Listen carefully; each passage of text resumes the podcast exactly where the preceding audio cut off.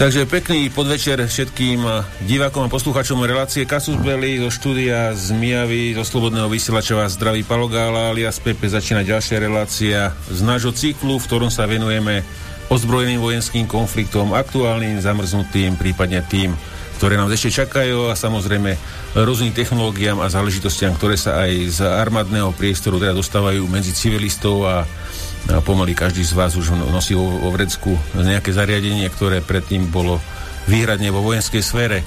Že zdravím všetkých, e, dnešná relácia by mala trvať do polnoci, dúfam, že nebudú žiadne výpadky ani nič podobne. Ja len, ja len skočím ti do reči, že práve ti streame vypol zvuk. akorát, akorát na to pozerám, ja to, takže to poriešim a už by to mohol byť už by to malo byť počuť, možno. Moment, ja som to tak rozbehol, ale už, by, už tam ten zvuk asi ide. Dobre. Áno, ideš.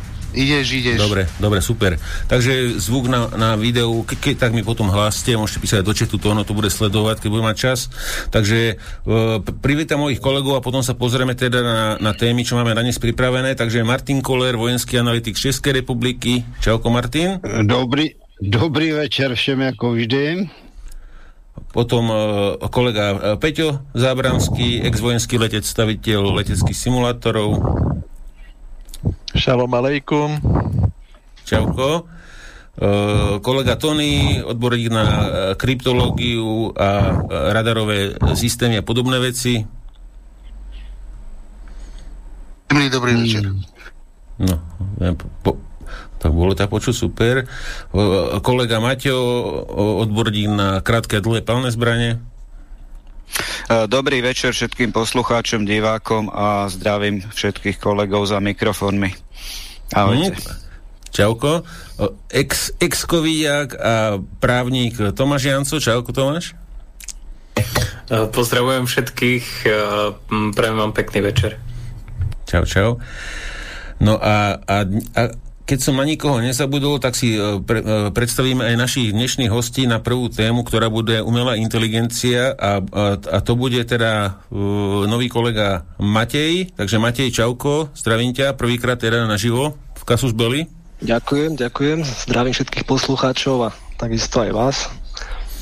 No a, a potom e, teda na náš už, už dá sa povedať dlhoročný kolega, ktorý tak e, z, z pozadia nás podporuje s, s rôznymi videostreamami a podobnými vecami, ktorý teda aj programoval a robil s umelou inteligenciou s AIčkom e, Karol. Čauko Kajo.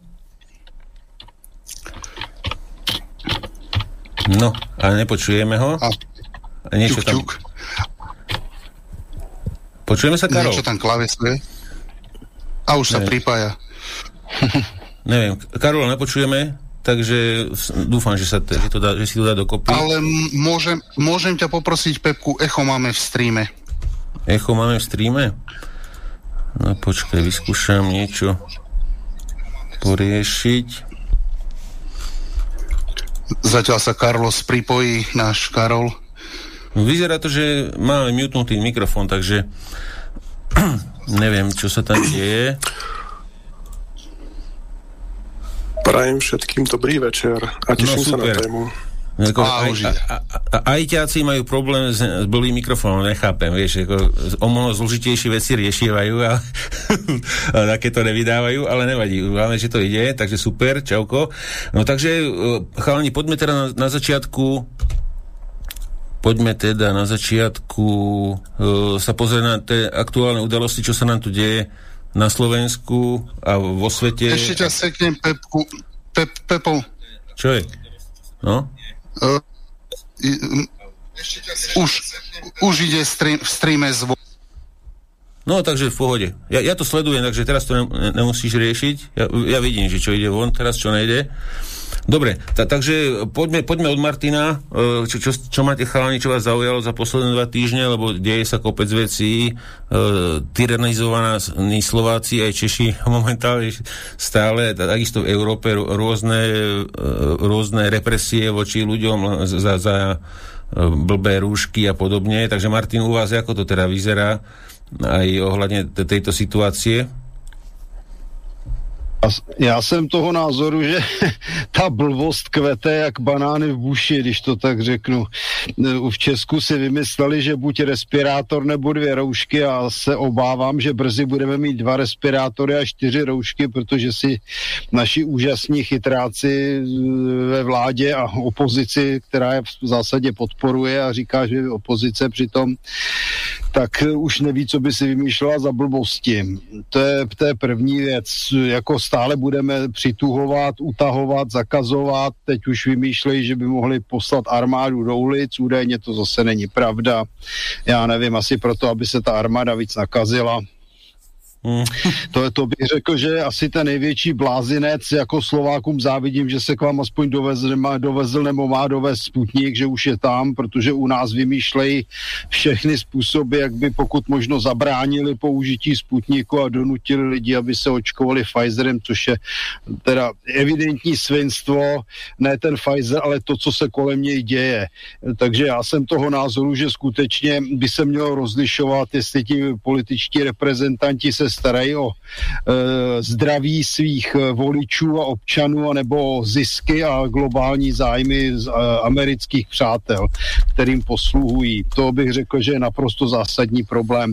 Dále je tady problém Benešových dekretů, kdy už poslanec za SPD Blaško oslovil německou reprezentantku Sorošovců von der Leyenovou, že není možné, aby Evropská unie, komise projednávala Benešovy dekrety, protože nespadají do její kompetence. Je vidět, že sudeťáci a neonacisti se opět pokoušejí rozvířit další kolo a e, získávat, e, získávat v, české, v českých zemích e, pozemky, nemovitosti a tak dále. Je vidět, že se z toho stává evergreen a je, vidět, že třeba z Evropské unie odejít už jenom kvůli tomu, že je to e, německo-nacistická Evropská unie.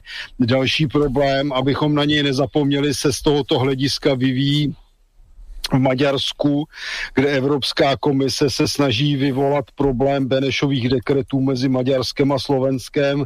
Já myslím, že to je obrovský problém, protože oni patrně se budou chtít dosáhnout několika věcí. Za prvé tedy prolomit přes Slovensko Benešovy dekrety v Česku a za druhé rozeštvat eh, Slováky a Maďary v době, kdy státy V4 kladou největší odpor byrokratickému teroru ze strany Evropské unie.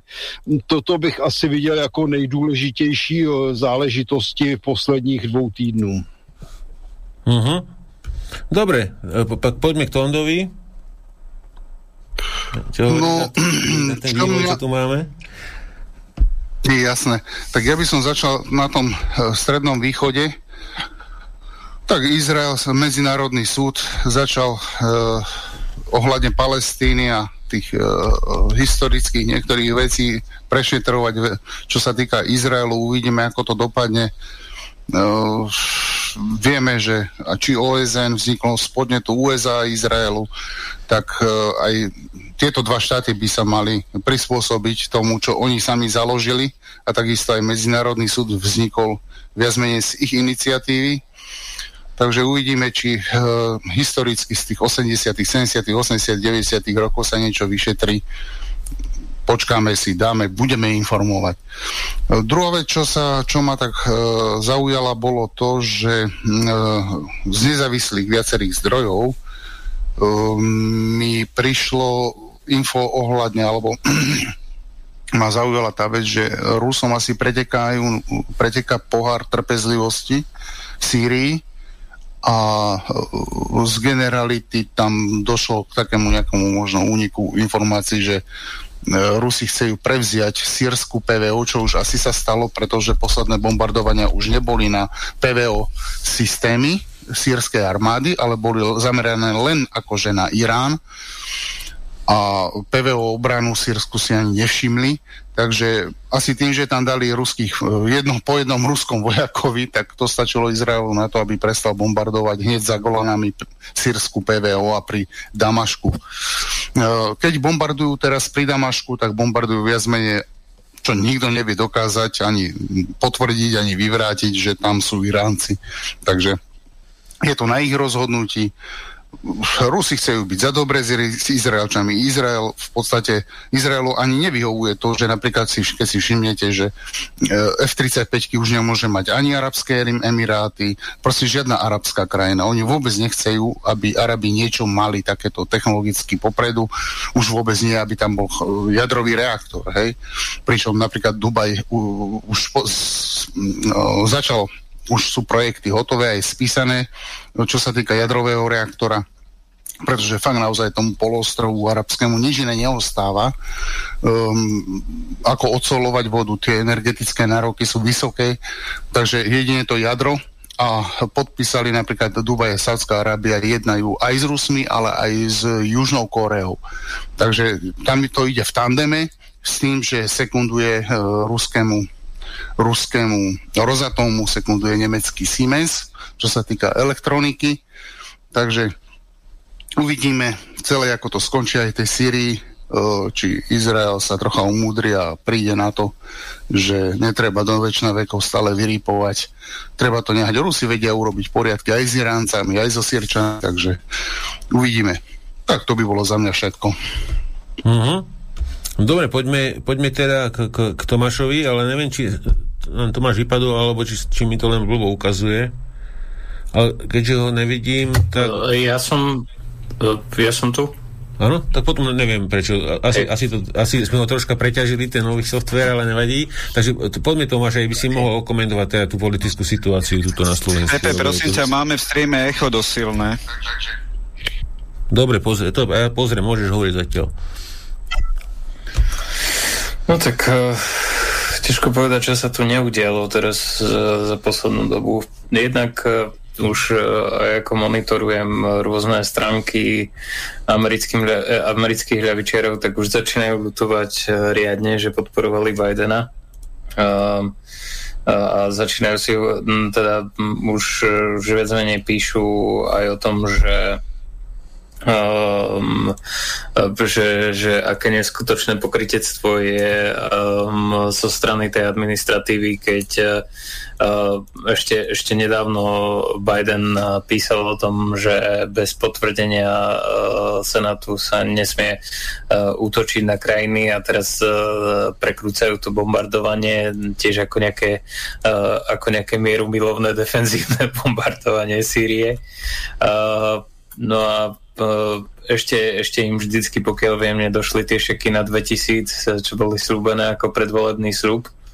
Uh, takže podľa mňa eventuálne sa bude tá americká politická scéna dozlámať, uh, dozlámať a uh, kto sa bude radikalizovať. Trump oznámil, že v roku 2024, respektíve naznačoval, na, že v roku 2024 uh, bude pravdepodobne znova kandidovať uh, z mne veľmi záhadných dôvodov za republikánov, ktorí uh, ho by uh, oklamali už niekoľko razy Takže z toho všetkého mi vychádza, že bude, bude hlupý, alebo je to nejaký populistický trik na, na, na jeho vlastných voličov. Um, no a čo sa týka tej našej slovenskej uh, politickej situácie, tak uh, to sa, to sa ani nedá komentovať. No, čo, čo, mi, čo mi prípada úplne absurdné je, že um, respektíve absurdné na prvý pohľad je, že uh, cel, celý rok uh, zatiaľ čo ľudia zbytočne umierali, minali sa úplne zbytočné peniaze. Um, Sulika prakticky mediálne znasilňoval premiér uh, pomaly každú nedeľu, keď sa mu zachcelo. Uh, tak uh, vo vlade bola sťaby harmónia a každý bol v pohode. A zrazu, keď e, sa išiel doviesť ten sputnik, tak, e, tak bol tam problém.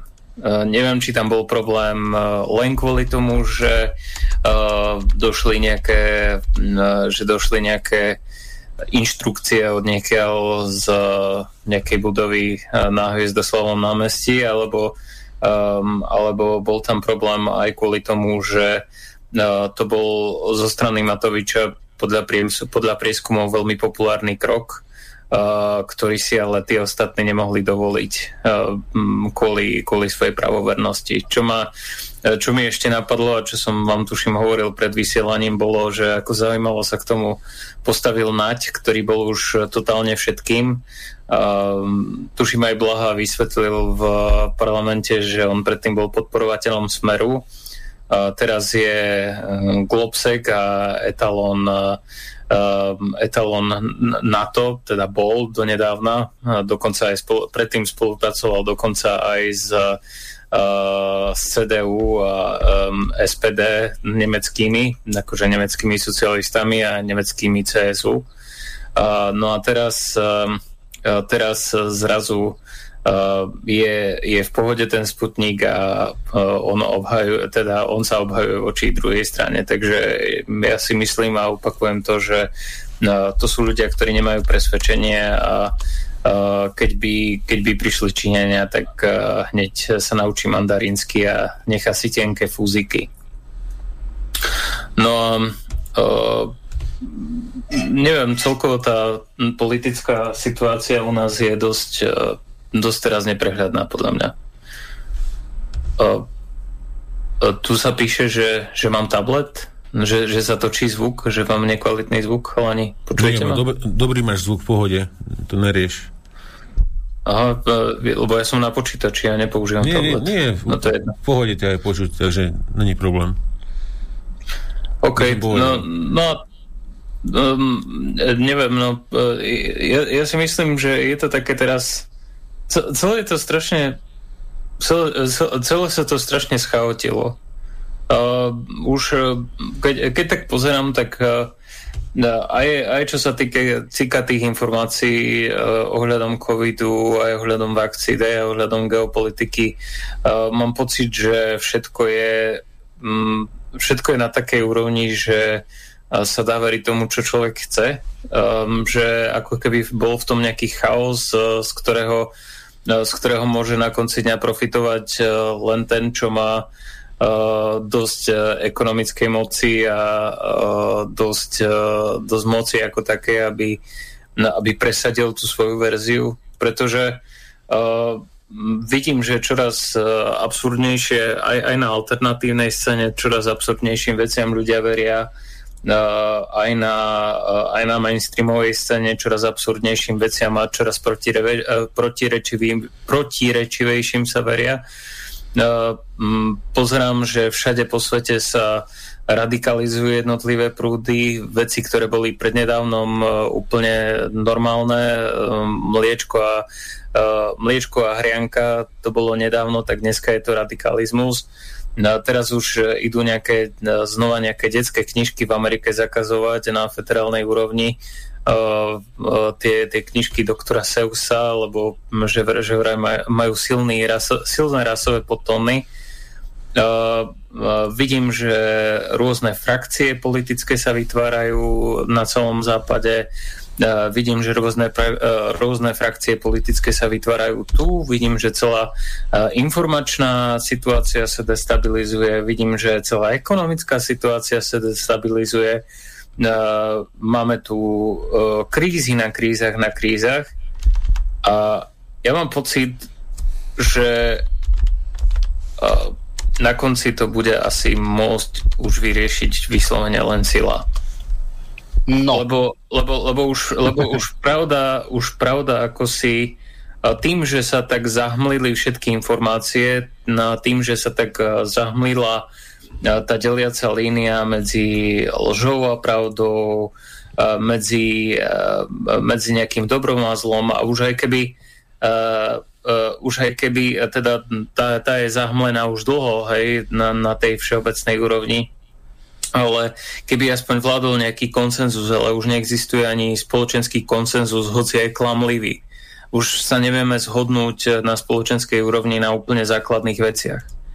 A podľa mňa v situácii, keď sa ľudia nevedia zhodnúť na úplne základných veciach, um, aj to, že no, teraz, teraz nedávno uh, iše, ide zavázať Heger, uh, čo, čo mi príde obludné, ide zavázať tie zvýšené dane za nehnuteľnosti a ide zvyšovať spotrebné dane a s tým, že to komentoval vraj tak, a hovorím vraj, lebo už neviem, že čo je pravda a čo nie, ale myslím, že áno, že má to motivovať ľudí pracovať, aj keď nič nebudú vlastniť.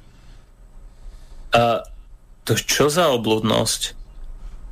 Um, no, uh, jednoducho sa nevieme zhodnúť na úplne základných veciach.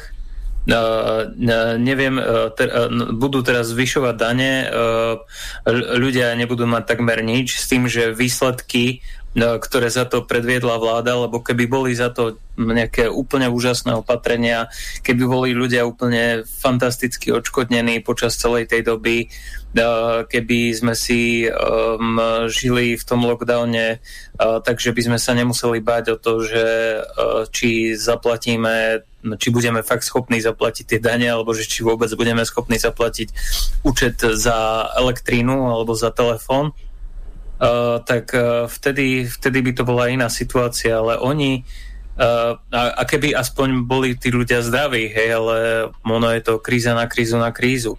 Tak uh, oni minuli teraz, teraz vysvetlo, že nejak cez 100 miliónov na, uh, na testovanie, teraz ďalšie testy budú za 100 miliónov, idú, vy, vyjadzujú kade tade, zadlžujú na dlhé ruky ľudí, a výsledok veškerý žiadny. Nie, že veškerý žiadny sme, boli sme mali sme, tuším, na jeden týždeň prvenstvo na svete v pomere k populácii na umrtia na svete. Tak, tak, potom, tak potom čo to má znamenať? Hej, je, nevie, nevieme sa zhodnúť na základných veciach jedna veľmi malá časť, a to vyplýva aj z prieskumov, teraz znova mu klesli preferencie Matovičovi a podľa mňa aj zvyšku vlády, tak keď, keď si pozrieme, že aké percento vôbec volí a keď si pozrieme, že aké percento z toho, čo volí, volilo jeho, tak oni s nejakým, s nejakým, s nejakým zlomkom uh, populácie, ktoré ich zvolili, robia uh, ústavné zmeny a robia obrovské zadlžovanie a splácať to majú všetci. Takže uh, nezhodneme sa na takmer na ničom ako spoločnosť. To je ten problém tej spoločnosti, že už nemáme nič spoločného. Uh, máme, uh, máme ale všetci uh, dokopy splácať veci. Uh, máme všetci uh, sa podrobovať uh, vynúcovacím, uh, teda um, vynúcovacím prostriedkom a vynúteným opatreniam, e, ktoré, ktoré čas z nás môžu stať život a časť, časť sa bojí, že ich bude stať život, ak sa niekto tomu nepodrobí.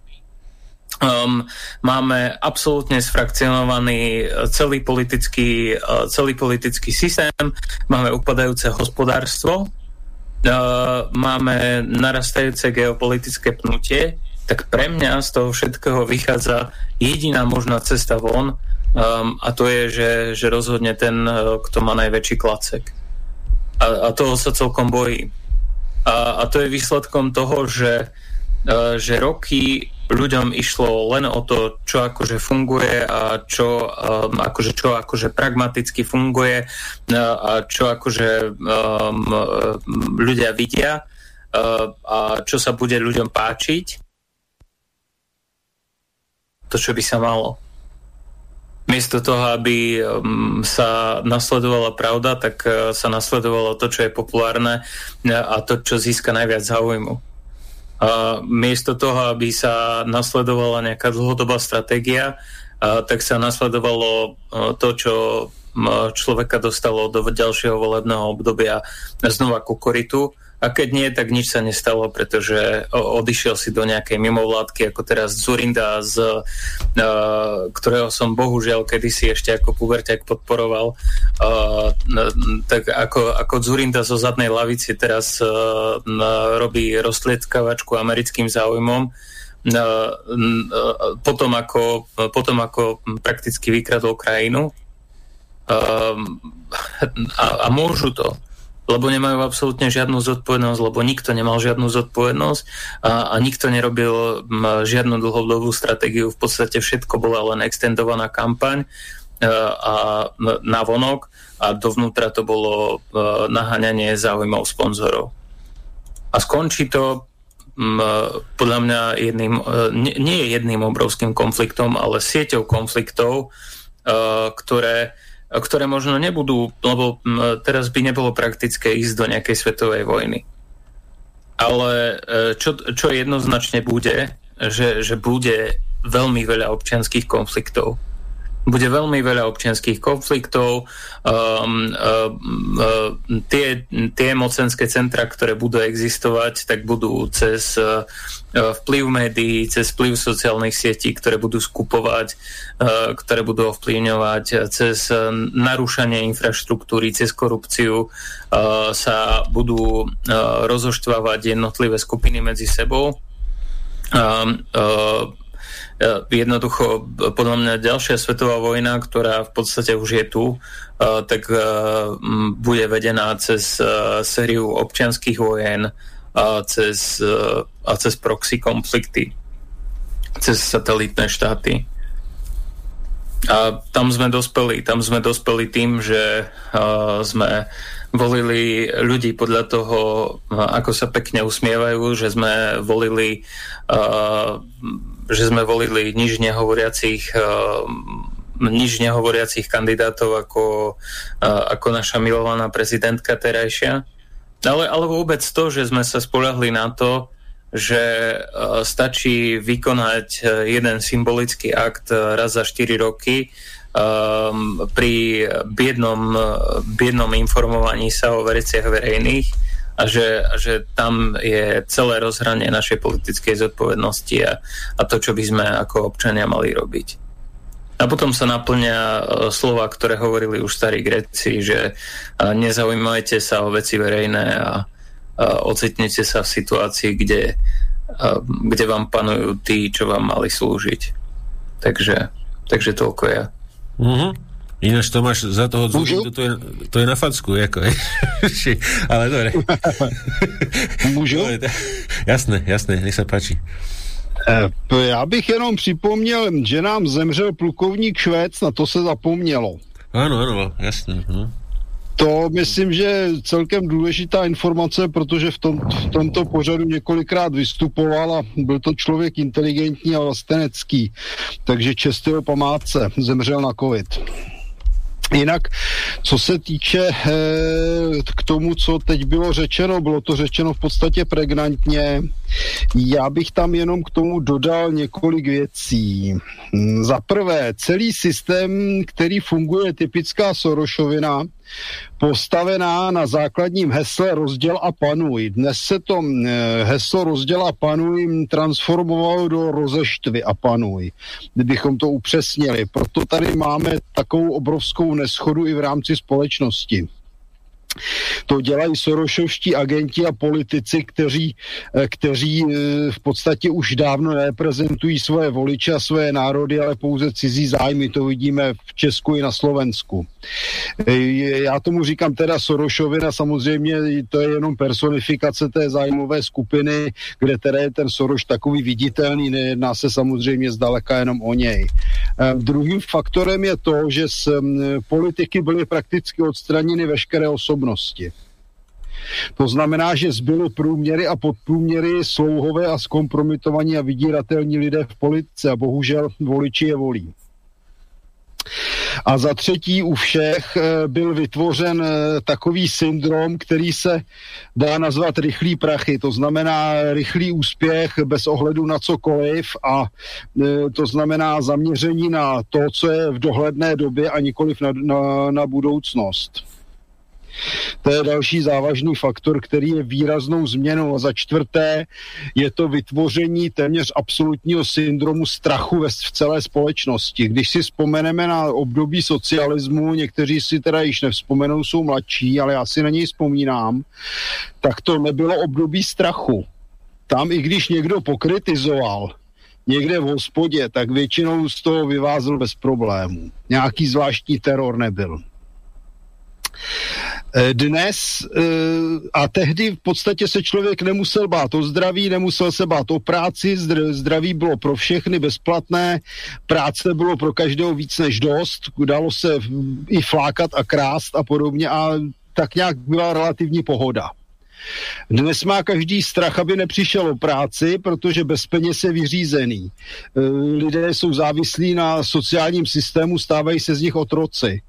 Takže e, můžeme konstatovat, že hlavní čtyři faktory jsou odstranění osobností, rozděl a rozeštvy, rychlý prachy a syndrom strachu v celé společnosti. Děkuji.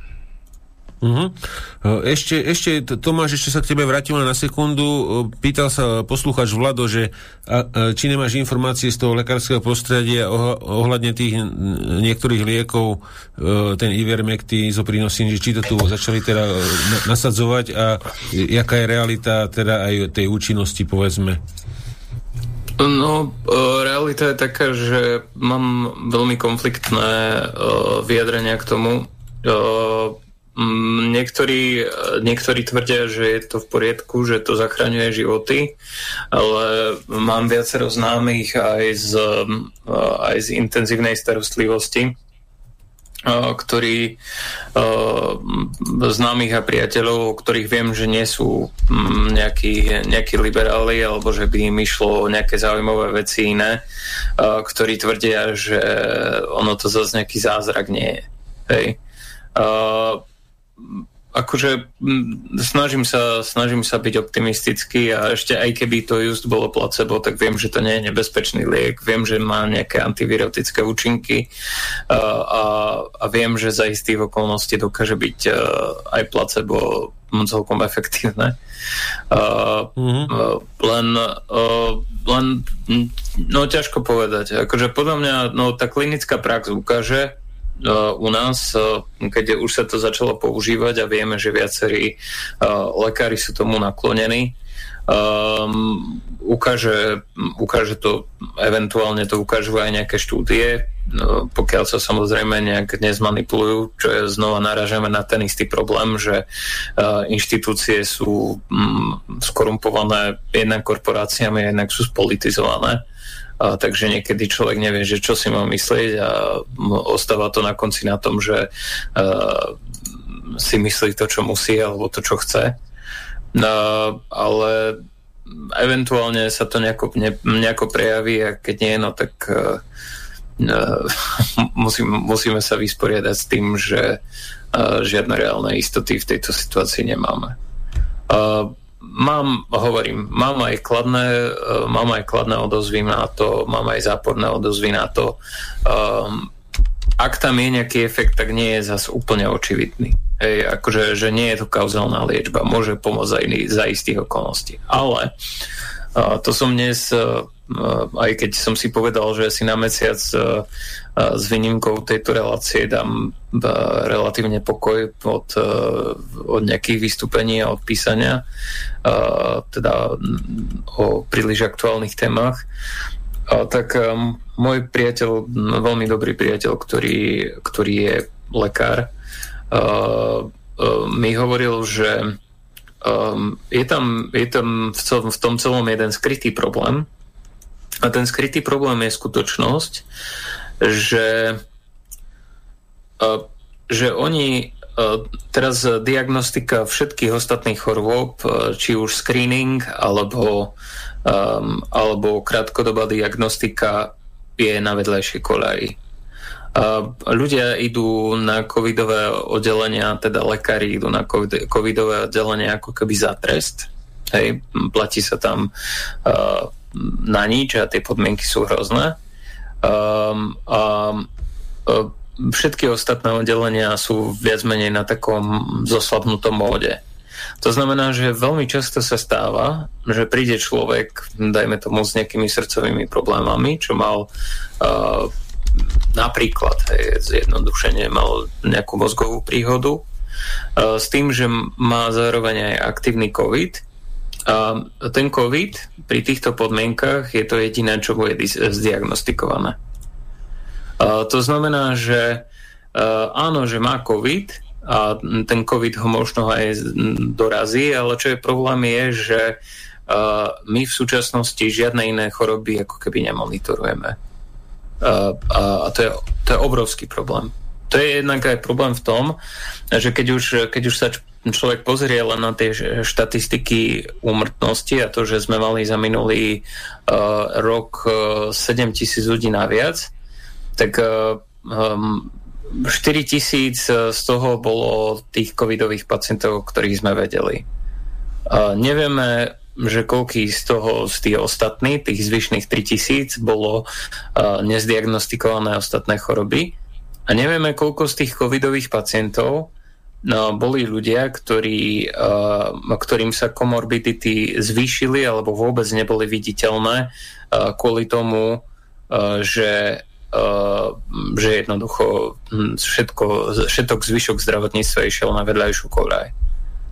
A to sú, uh, to sú uh, smrti, ktorým sa dá vyhnúť.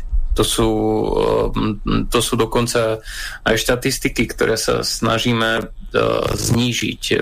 V tých tzv. vyspelých krajinách sa to snažia znížiť. No, takže ja, ja, mám, ja mám veľmi veľké obavy. Uh, jednak, že tá samotná covidová situácia sa bude zhoršovať kvôli tomu, že že nebudeme mať, uh, že, že nebudeme mať doliečené iné komorbidity a že sa nebude liečiť, tak povediať, nič okrem covidu čo je veľký problém, keďže vieme, uh, už som povedal, že tá kauzálna liečba ako taká uh, nemusí byť, uh, respektíve možno ani nie je, možno ten Ivermectin má len, len, len nepriame uh, len nepriame efekty, ale aj keby mal priame efekty, tak pokiaľ sme nedodliečili nejakú významnú alebo ne, vôbec nezdiagnostikovali nejakú významnú komorbiditu, nejaký základný problém, uh, tak uh, je to problémom samým o sebe. A tí ľudia sa budú ďalej zaratávať do štatistiky a potom ďalej budeme uh, ďalej, čo, čo spôsobí, že sa ešte viac zameriame na ten COVID. No a to je, a to je presne, presne jeden z efektov, čo som ešte, ešte vtedy na začiatku, keď uh, ten, ten, sme hovorili ešte pred voľbami, uh, ešte vtedy na začiatku som tvrdil, že uh, to bude stres test, aj na ekonomiku, ale aj na zdravotníctvo ako také, ktorý nebude ani znamenať len to, že tá samotná vec, čo sa deje, bude tým problémom. Ale všetky ostatné okolnosti, všetky ostatné problémy a citlivé miesta v systéme, ktoré sme dlhodobo mali, ale mohli sme ich ignorovať, pretože veci išli relatívne hladko, tak zrazu budú odhalené a významne zhoršia situáciu a budú sa medzi sebou potencovať. A to je presne ten efekt, čo som myslel. Takže hovorím, ka, uh, ťažko povedať, že či vôbec vieme zistiť v tejto situácii, keď nevieme, uh, že keď, keď nediagnostikujeme správne iné, iné choroby, keď nevieme, že aké sú iné stavy pacientov, tak ťažko povedať, že či by sme vôbec zistili tú kauzálnosť toho invermektínu. Takže, takže toľko ja nebudem o tom hovoriť priveľa teraz. Uh-huh, jasné. Dobre, poďme, poďme Peťovi. Uh, počujeme sa, Peťo? Dúfam, že áno. Áno, počujeme sa. Výborne. Mám tu pár drobností. Slovensko je hore nohami, kvôli Matovičovi umierajú stovky ľudí denne. Čaputová vypísala výberové konanie na poradcu pre boj s konšpiráciami.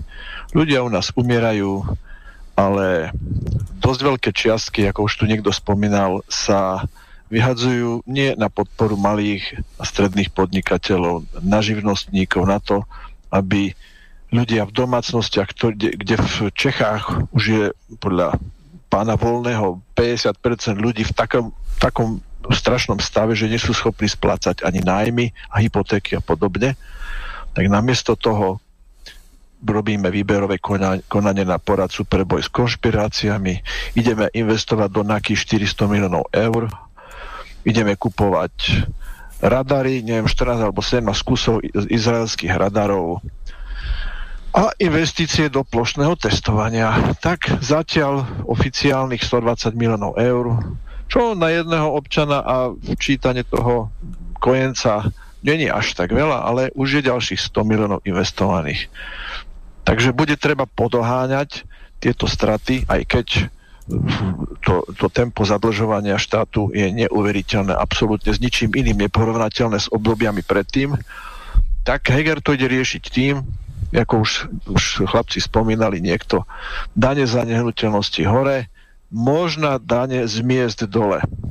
Takže postupne sa dostávame do stavu, čo náš Šváb, pán Šváb proklamoval, že budeme, nebudeme nič vlastniť a budeme z toho šťastní a dostaneme nejakú, nejaké malé všimne na to, aby sme sa nejako... Ako, ako, keby, ako keby ho Heger parafrázoval tým, čo hovoril. No ale zajímavé, zajímavé na tom je, že nikdo nebude vlastnit nic, kromě Švába, Soroše a podobných, kteří budou vlastnit všechno.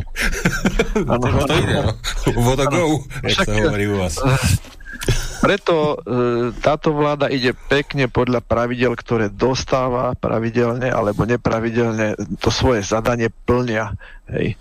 Kde Capa spravili záhradníkom, kde pána Orlovského dali za šéfa imigračného úradu, kde americký minister zahraničných vecí Slovenska, pán Korčok sa správa, ako sa správa.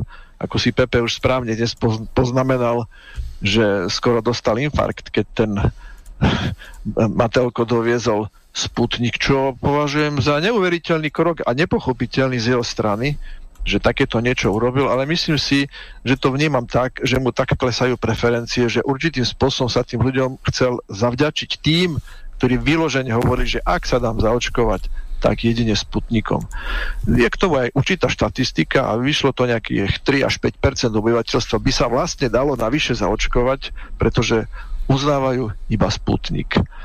No a máme na to taký špeciálny úrad liekový, ktorého šéfom bol alebo je pán Glasa, ktorý nám oznámil, že príchod vakcíny ako narodenie Ježiša.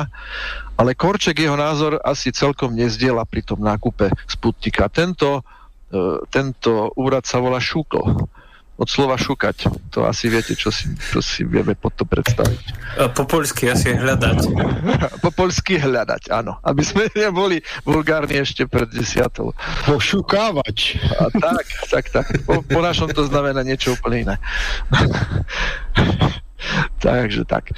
Stále viac sa rozširuje názor časti obyvateľstva, zatiaľ minoritného, že riadiaca sila štátu e, svojimi negatívnymi skutkami koná a je úplne už začiarov. A zastaviť ich vlastne už nebude možné. Skrátka, oni už zašli tak ďaleko, že budú bojovať do konca ako, ako Nemci zajatí, kde si, alebo Rusi v Stalingrade. Takže jediné vraj by pomohlo zobrať 30 opancierovaných buldozerov, za nimi masu ľudí a urobiť ďalšiu defenestráciu po vzore ktorá sa udiala v stredoveku v Čechách kedysi. Že to je asi jediná možnosť, ktorá by tomu pomohla, aby sme sa z tohto z, to, z tejto situácie dostali. Mal by som, naviazal by som na, e, na Martina Kolera, ktorý určitým spôsobom spomínal, ako by sa ľudia zachovali v socializme a v kapitalizme. Myslím ten, ktorý sme zažili a nie nejaký vysnívaný, nie nejaký možno severokorejský a podobne. Určite by sa nestalo to, že by rúšky stáli buď dvojnásobok, buď 20 násobok, ale boli by zadarmo vakcíny by boli zadarmo, vitamíny by sa pchali do ľudí. V tom čase totiž nejakým spôsobom stále záležalo na tom, by tu ľudia boli, existovali a nie, aby ich ubudalo. Takže dnes sa to rieši takým spôsobom, že vitamíny zdražili na dvojnásobok, rúšky, keď si spomínate na jar, tak stali 20 násobok a podobným spôsobom je to so všetkým, čo sa teraz deje, kde napríklad eh, jedna úžasná pani E, neviem, či to bol ten tabak, alebo kto, kto z nich, lebo to je ako to, keď sa niekto volá tabak, no tak to ťažko po, z toho dedukovať, že to je žena, tak niekto zo Sasky povedal, že ľudí nad 45 rokov sa vlastne, teda 65 rokov sa vlastne neoplatí liečiť, pretože už nevytvárajú ne, ne, žiadne produktívne hodnoty. Tak i tak to sa to dá. I tak šedá, jak sa hovorí po východňarsky. Takže v čase krízy dane hore, bez pomoci podnikateľov, ceny rúšok dvihnúť, ceny vitamínov a využiť nákup čo najdrahších liekov, aby sa niektoré kapsy namastili. A to sme sa ešte nedostali na vyššiu úroveň rabovania a to, to je bankový systém.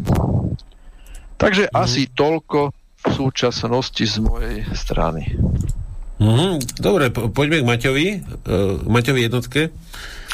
Áno, takže uh, v tejto hystérii okolo toho dovozu Sputniku ma zaujalo to, ani nie, že sa ozvalo strašne veľa tých eurohujerov a začali vyskakovať proti tomu, ale ako strašne to vyeskalovalo. Ako čakať sa to dalo, ale aké je to, aké je to ostré a prudké, to som fakt nečakal. Hlavne ma prekvapil ten už spomínaný euroatlantický súdruh, minister zahraničia, súdruh Korčok, že aký je úžasne neprofesionálny. Že toto má byť profesionálny diplomat, ktorý sa nedokáže správať diplomaticky smerom ako k nejakému urovnávaniu sporov. Mne pripadá, ako keby to bol nejaký minister vojny s Ruskom, nejaký vojnový astrap. Tak ale to je zamestnanec proste... americkej ambasády nie na Slovensku, ale v no, Spojených no, štátoch, vieš, no.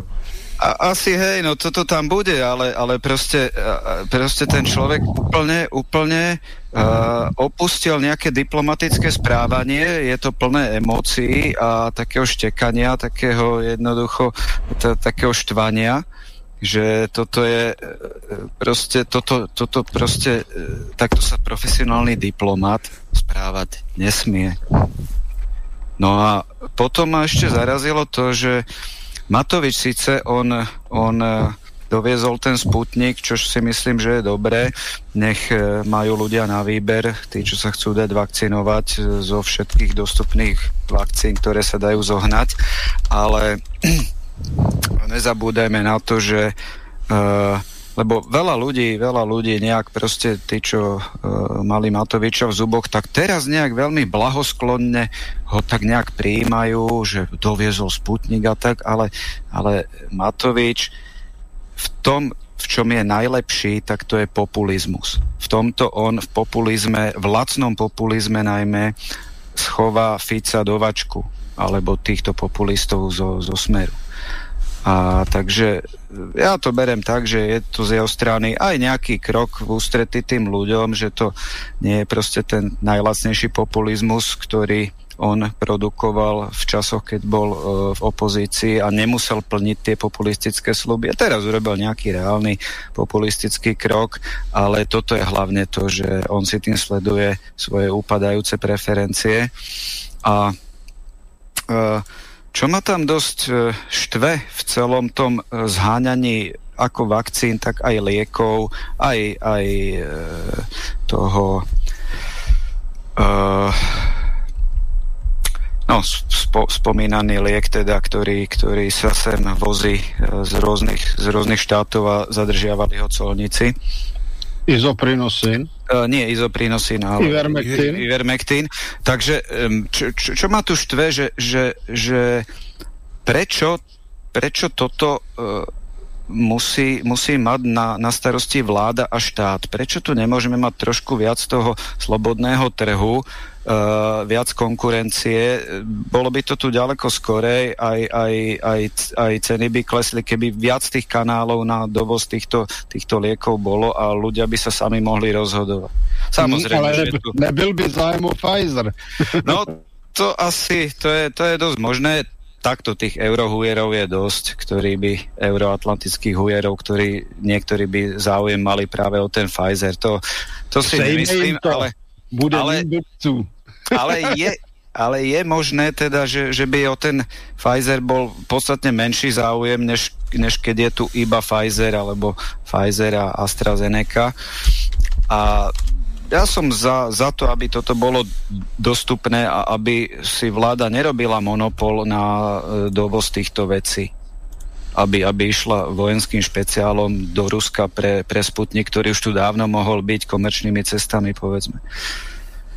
Neviem, možno som naivný. No a potom je tu ešte otázka, pretože v jednom rozhovore som videl pána Jarčušku, to bol rozhovor, ktorý, ktorý nejak bol pod zaštitou ministerstva zahraničných vecí práve a nejak to moderoval šťastí aj Martin Slobodný vysielač Klus. A bol tam pán Jarčuška a potom nejakí ľudia, nejaká ženská z Globseku tam bola. A pýtali sa teda všetkých na konci, že či sa dajú vakcinovať. A e, tá pani z Globseku tá povedala, že, že samozrejme, že áno. A potom, že sa moderátorka pýtala, že či, či hociakou va- vakcínou. A on, no, no tak to už, to už nie, to nie, že, že teda to Rusko určite nie. No a išli ďalej, až prišli po Jarčušku. No a Jarčuška, ten ku podivu sa e, veľmi, veľmi e, nevyhraňoval proti ruskej vakcíne, naopak ju považoval za, za, za dobrú. A hovorím si, že či ten Jarčuška, že keď príde príležitosť, tak či, či na, na tej ruskej vakcíne tento človek ešte aj nezarobí. Takže no, tak, to je len taká no, otázka. Že... Maťo, ale on má prepojenia dokonca cez nejaké lobby na, na dovoze iných áno, vecí, nie to, len na západu, toto. že, že čo príde na tom zarobí, vieš, aj, aj jemu dajú áno. iba smetie, on, on nezarobí na tom miliardy, ale, ale privýrobí si, stačí, že niečo drístne, a on si teraz užíva tú, tú, pozornosť mediálnu, dovtedy nikto ani nevedel, že taký nejaký zjav, že tu vôbec je na Slovensku. No. Vieš, takže, lebo, lebo hovorí sa, že aj tú, tú prvú zásielku toho Ivermectinu dostali, e, dostali monopolne od štátu, teda, že aby doviezli Arčuškovci. Takže, takže on, on si tento rozhovor, teda, ktorý som spomínal, tak bol, tak bol ešte, ešte pred nejakými týždňami, čiže ešte sa nevedelo, že sa urobí toto, ten dovoz tej vakcíny Sputnik. A on si tak nejak, som mal z toho dojem, ako keby si nechával otvorené ty zadné vrátka, že proste on nie je ničomu nejak e, proti ničomu a proste až príde príležitosť, tak prečo by nezarobil? Nie, nie Maťo, pozri sa, mne to, príde, mne to príde tak, že, že všetci tí kvázi odborníci, ktorí okolo Matoviča teraz obsajú, každý má z toho nejaký biznis. Jeden vyrába testy PCR, hmm. druhý vyrába testy kloktacie, tretí e, predáva E, čistiace prostriedky a každý sa na tom nabaluje a tak držia hubu a krok a mm. prikyvujú Matovičovi a preto sme v takej situácii. Oni keby na tom nezarábali uh, aj na tej sieti tých uh, odberných miest, ktorá má každý mesačne 30 tisíc eur, čo je milión korún, uh, aj keby si ani jedného nevyšpajchloval, dostaneš mega ako celkom pohoda, ne? Ako celkom ako na kávu je. Takže o, o tom to no. asi bude. Nárožky na kávu. No aj na nejaké lepšie no, možno. Dobre, aj, celozrné. celozrné. Sa... aj, aj na celozrné. Ešte by som sa k tomu Hegerovi pristavil a tým daniam. Ja som to tak teda uh, počul, že vlastne by sa mali znížiť dane z práce, čiastočne. To už Peťo tak nejak naznačoval, že možno. A e, Heger to aspoň tak vysvetloval, že vlastne, aby sa to vykompenzovalo, tak potom by sa mali zvýšiť tie dane z majetku alebo nehnuteľnosti. Ale mne to toto fakt prípada už jak, jak komunisti. Komunisti majetok znárodnili. Přesně. A toto je ešte horšie. Toto je ešte horšie, pretože sa ide zdaňovať to, čo, kde ľudia bývajú. Ten úplne tá najzákladnejšia potreba ľudská bývania. A budú sa robiť e, z ľudí, ktorí, ktorí majú nejaké možno len priemerné nehnuteľnosti, tak sa z nich budú robiť nejakí boháči, ktorí využívajú luxus a bude sa to zdaňovať. Ale toto je proste ten trend toho eurosocializmu, ktorý je prepojený s tým, s tým korporátnym fašizmom, e, kde tí veľkí hráči jednoducho prostredníctvom štátov a Európskej únie jednoducho týchto nástrojov jednoducho sa snažia okradnúť celú tú strednú triedu tých ľudí, ktorí pracujú, ktorí vytvárajú tie hodnoty a jednoducho ostane im len naozaj len, len, len, len tá práca. Komunisti treba z oni e, prácu vysoko zdaňovať nemuseli. Ale je to z toho dôvodu, pretože, pretože oni vlastne všetky výrobné prostriedky znárodnili, takže, takže ani neboli k tomu nútení. Čiže z tých, z tých daní tých e, ľudí, z tej, z tej mzdy, tak stačilo, keď išli nejaké odvody na zdravotné poistenie, dôchodky a, a nejaké, nejaké dane e, relatívne nízke. Ale teraz jednoducho... Pozor, na podnikání byly vysoké daně za komunismu. Pokud člověk podnikal, což si dneska málo kdo uvědomuje, že za komunismu se podnikat dalo, a to jak teda v oblasti průmyslu, umělci, umění a i zemědělství, tak na to byly uvalené vysoké daně, ale přesto ti hmm. lidé se měli nadprůměrně dobře většinou, i když ty daně zaplatili. Mm-hmm. To, to ani neviem. Viem, že boli nejaké ty vo, voľné povolania na voľné Ja to pamatuju. Mm-hmm. Náš soused byl soukromý, soukromý zemědělec. Vždycky, no jistě, no ale byl soukromý zemědělec, ale obě jeho děti měly vždycky nejnovější typ dosažitelného auta. Mm pracoval, jezdil s koňma, měl pole, platil, platil daně, dával státní odvody na, na, to, na to, co vypěstoval, ale stejně to byl v podstatě boháč. A to ještě, já nevím, jsem, nejsem z Jižní Moravy, kde to bylo ještě viditelnější, tam byli opravdoví boháči. Hmm. Soukromý podnikat.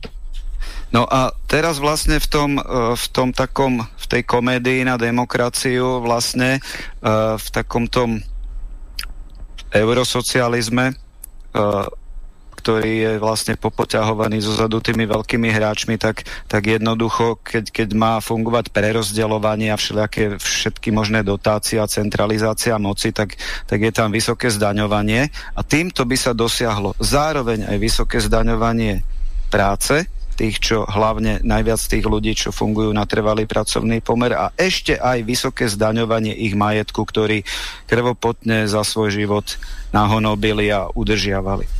Takže toto považujem za, za, za veľmi, veľmi zlý signál a môžu z toho byť fakt do, do, dosť veľké problémy. No, jestli můžu. Tady já nevím, jak je to na Slovensku, ale myslím, že je to podobné. V Česku se podařilo zprivatizovat i značnou část bytového fondu v panelácích. Mm. Takže ti lidé bydlí vlastně ve svým. A měli by si uvědomit, že tyto zlodějské vlády jim tvrdě zdaní i ty byty, ano. na které si kolikrát museli půjčit a nebo je dokonce splácejí. Alebo majú hypotéky na ne. No jistě splácejí hypotéka, to je splácení, že jo. Takže to je skutečně svinstvo nejhoršího řádu, že si člověk za svoje peníze něco pořídí a oni ještě prostě okradou, aby z toho mohli živit povaleče z neziskovek a aby tohoto majetku se mohli zmocnit nějací cizáci a ubytovat tam nejlépe ještě nějaké migranty. Mar- Martin, možno som Martin, hlúpy, hlúpy ale, ale keď, keď chcú zdaňovať vec, ktorá tým ľuďom ešte nepatrí, keďže to je na hypotéku, patrí to banke, tak mali by zdaniť tú banku, nie? Ty jsi se zbláznil. Banky přece rozkradly ještě v Česku. V Česku banky rozkradly všetci kompletně, kompletně důchodové fondy. Já nevím, jestli ještě to nebylo dokonce za Československa jo, za ty první dva roky. Přece když se sanovaly banky, tak se do toho nadspaly miliardy, které byly na důchodových fondech. Proto jsou důchodci v Česku a mám že i na Slovensku tak chudí, protože důchodové fondy se rozkradly, aby se sanovaly banky, které a ty banky se potom prodaly cizákům. Kolik máte na Slovensku slovenských bank? Hm. Ešte ťa doplním, že u hypotéky je banka, má iba záložné právo a nie je vlastníkom bytu. Tak. Vlastníkom takže, bytu takže, je ten dlžník takže majú to vyčúranosť. Až keď ja? nevie splácať, tak mu ten byt zoberú.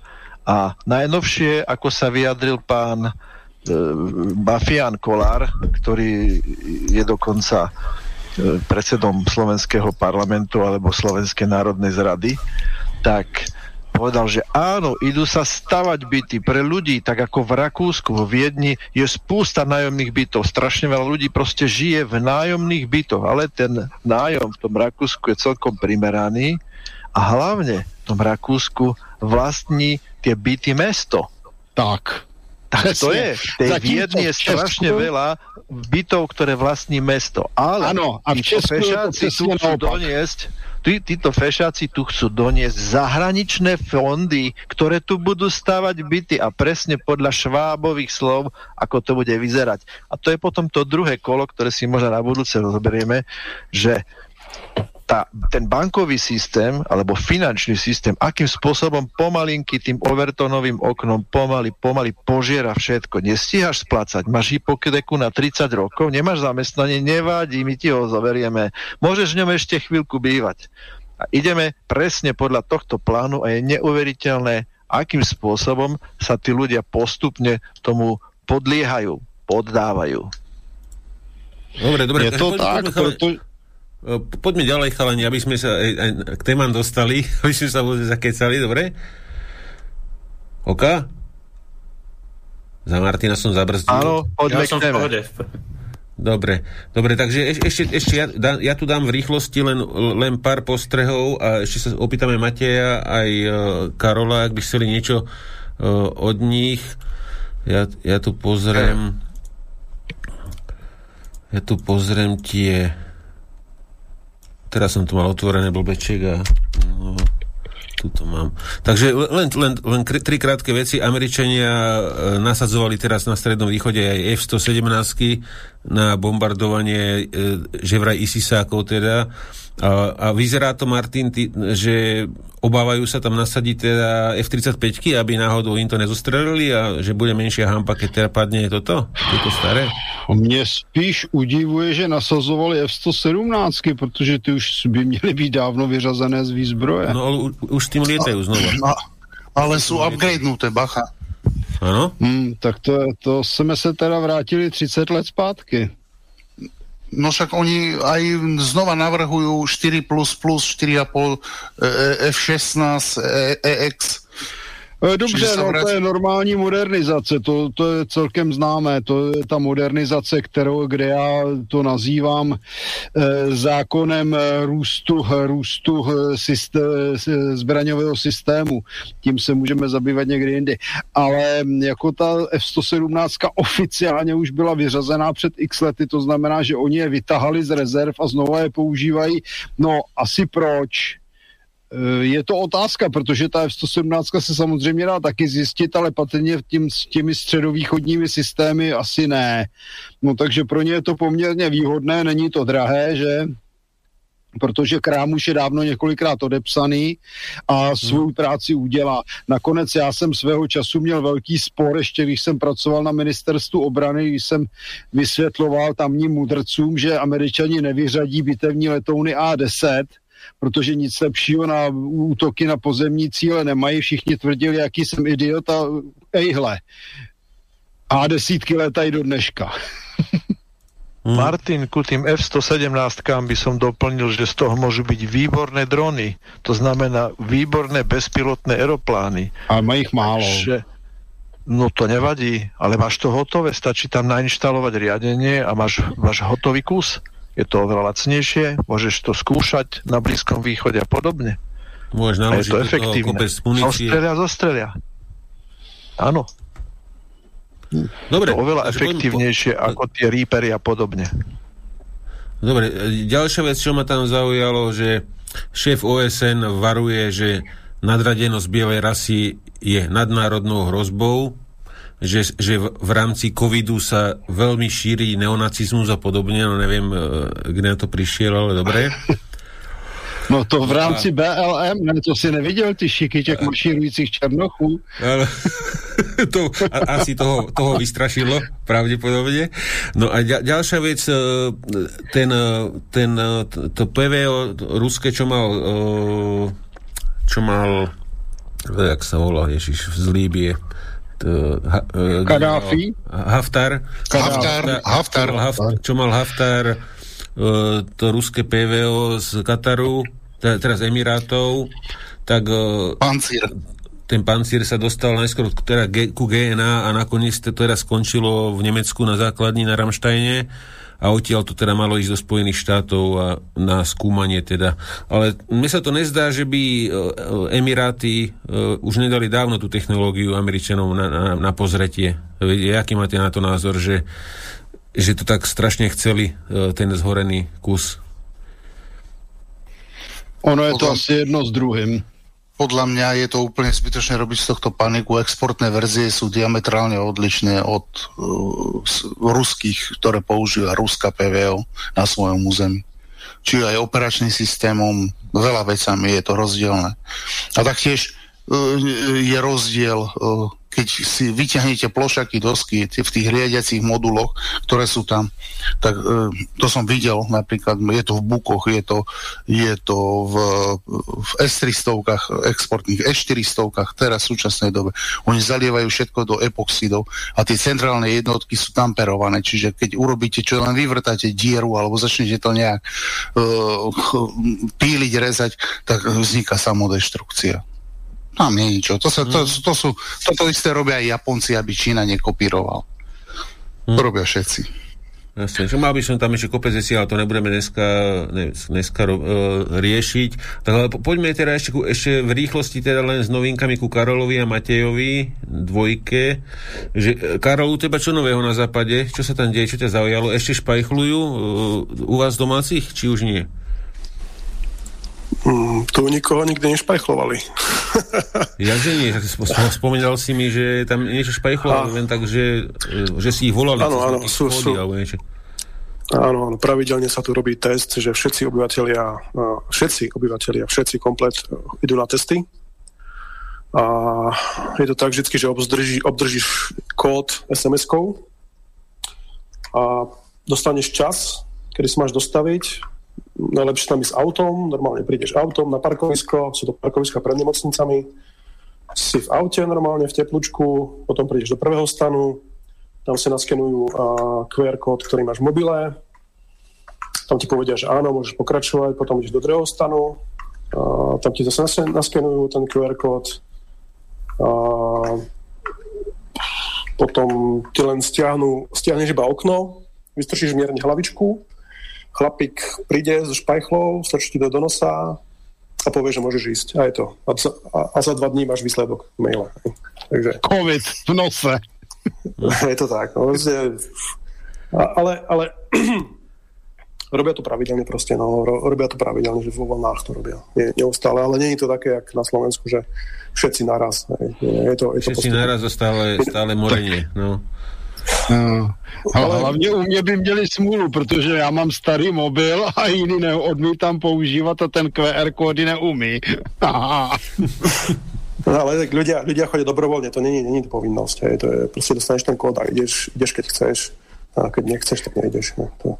Tak to je Dobre, iná vec. No. Uh, iná, uh-huh. iná vec, tie COVID pasy. COVID pasy.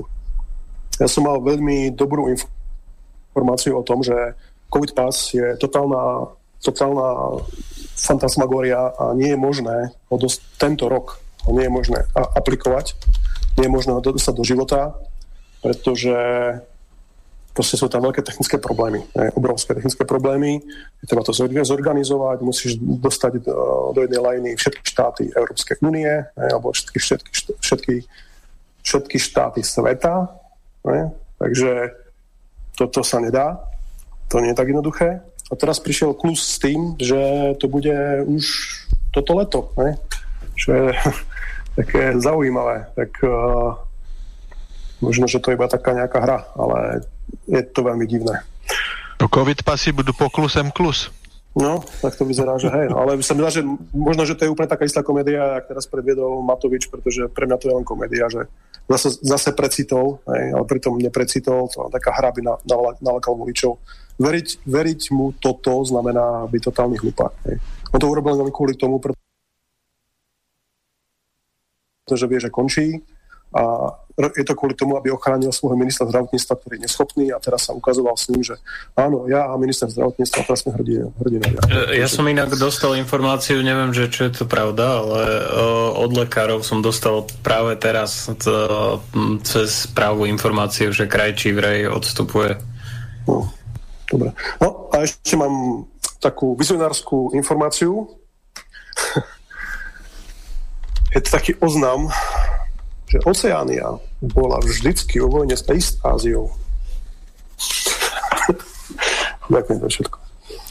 Mm-hmm. Dobre, no a poďme teda ešte k Matejovi, k Matejovi dvojke. Máte o teba čo zaujalo? Mm-hmm.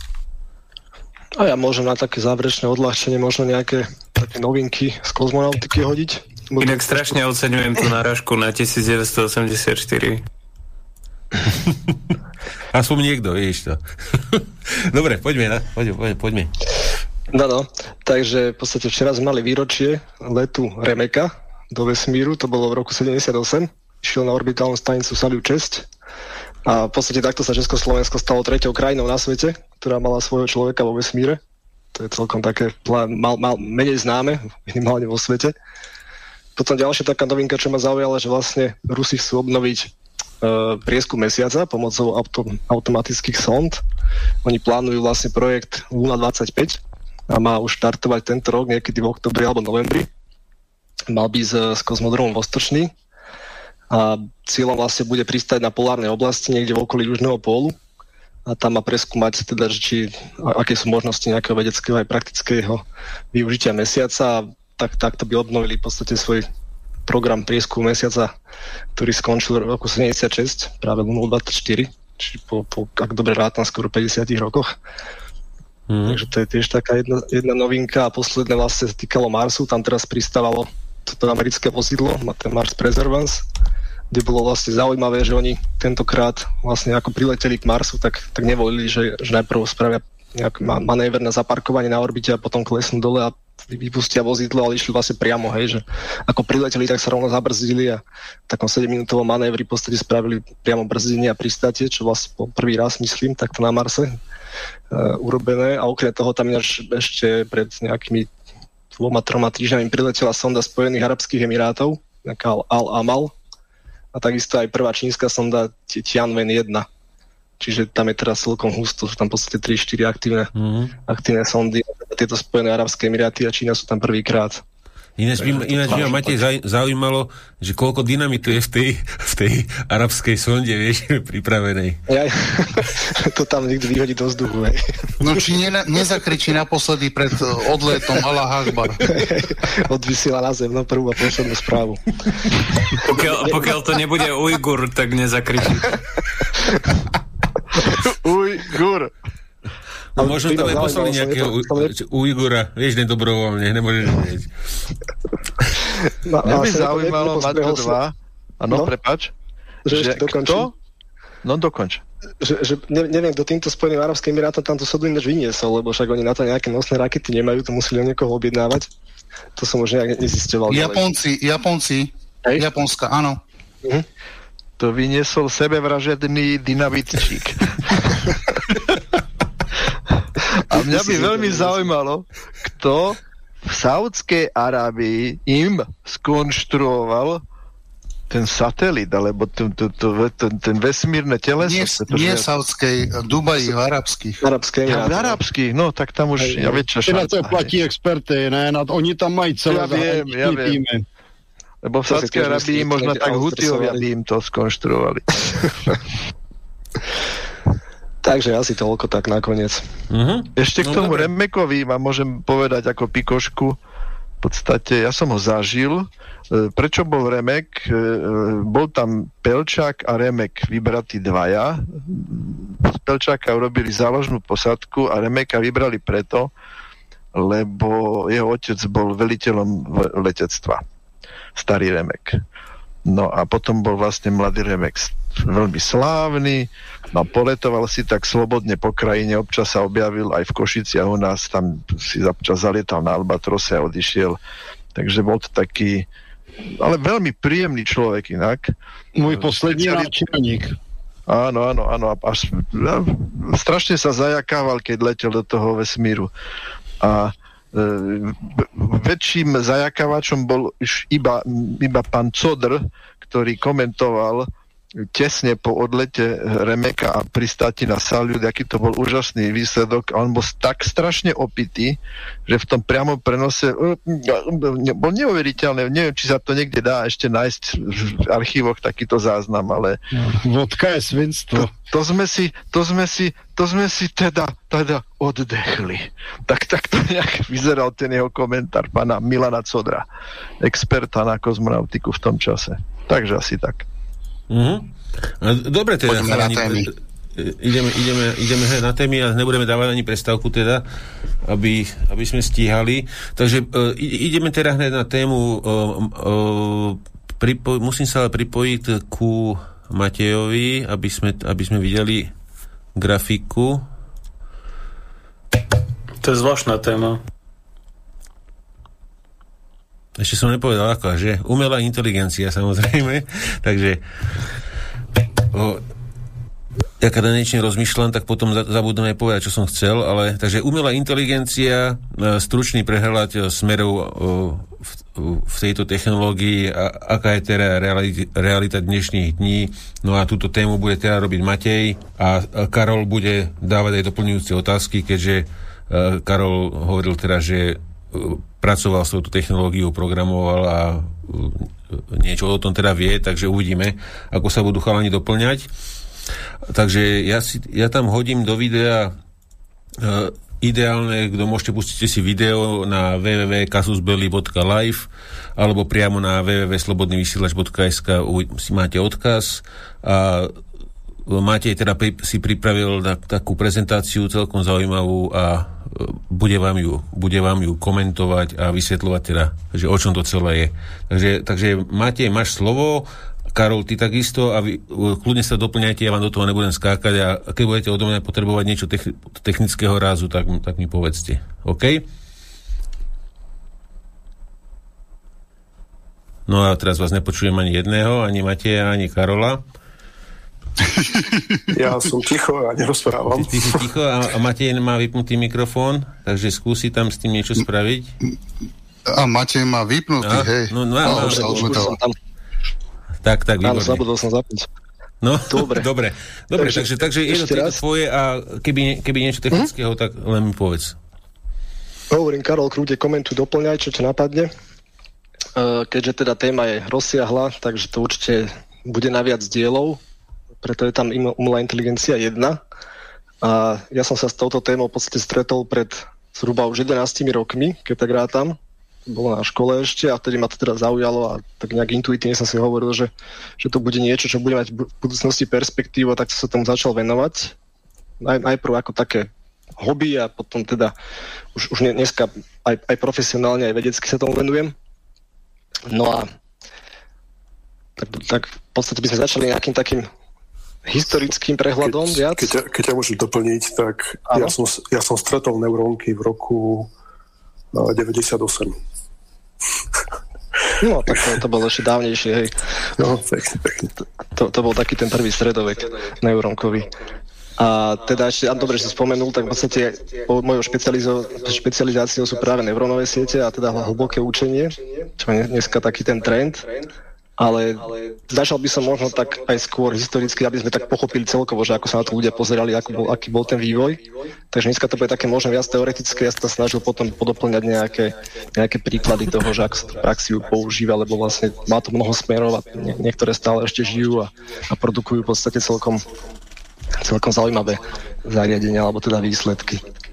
No prečo sa o tejto téme ideme baviť, hej, že to je taká prvá otázka, čo si možno tí poslucháči položia, že prečo je dnes umelá inteligencia dôležité, tak ja som tak prebehol a vybral som si nejaké takéto vyjadrenia známych uh, buď lídrov vlád, alebo teda nejaký, z nejakých dokumentov.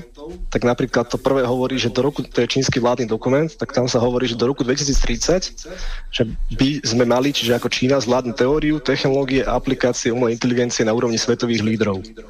Takisto Xi Jinping hovorí, že Peking musí pevne uchopiť kľúčovú, kľúčové technológie umelej inteligencie, pretože aplikácie siahajú od vládneho sektoru cez verejné, verejnú bezpečnosť až po výrobu.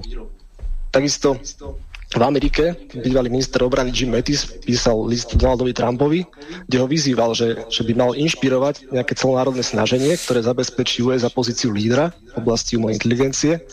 A to nielen v oblasti obrany, ale aj v širšej transformácii ľudských podmienok, tak to tam nejak koncipoval v angličtine. Čiže nejak, on predpokladá, že nejaký prerod v podstate, nejak, nejak spoločenstva celkovo či už lepšiemu alebo horšiemu to uvidíme.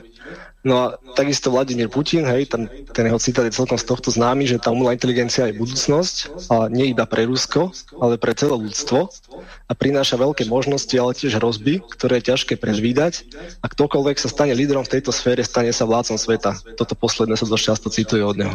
Čiže vidíte, že vlastne všetci tí ašpiranti na nejaké, na nejaké globálne úlohy alebo nejaké globálne riadenie, by som to nazval, tak prikladajú tejto sfére veľký význam a, a, a investujú do toho v podstate veľa, veľa zdrojov.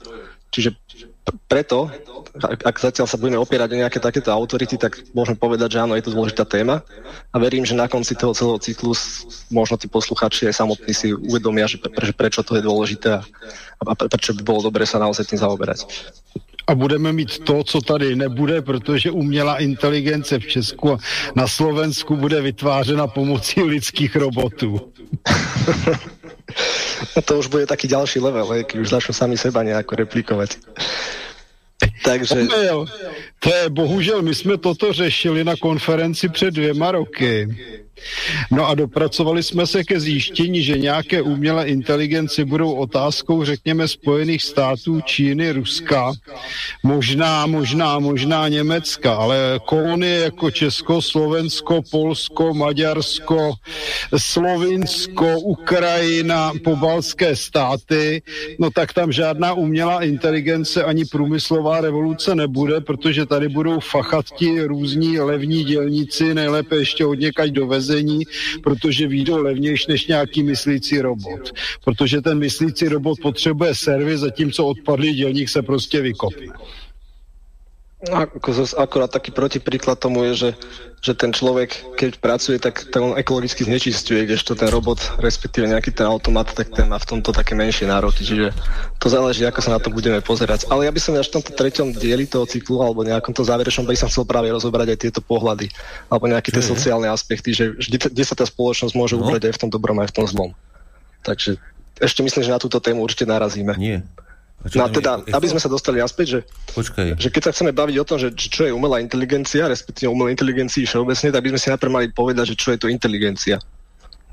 Lebo chceme stvoriť umelú inteligenciu, čiže niečo umelé, ale teda, že čo, čo je to umelé, čo chceme stvoriť, tak to by sme si mali najprv odpovedať.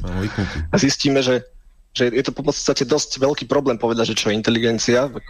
Ľudia sa poklajú za inteligentných väčšinou, povedzme, ale nejakú presnú definíciu tomu nájsť, alebo nejak povedať si, že, že toto je inteligencia toto už nie je inteligencia, tak to nevieme.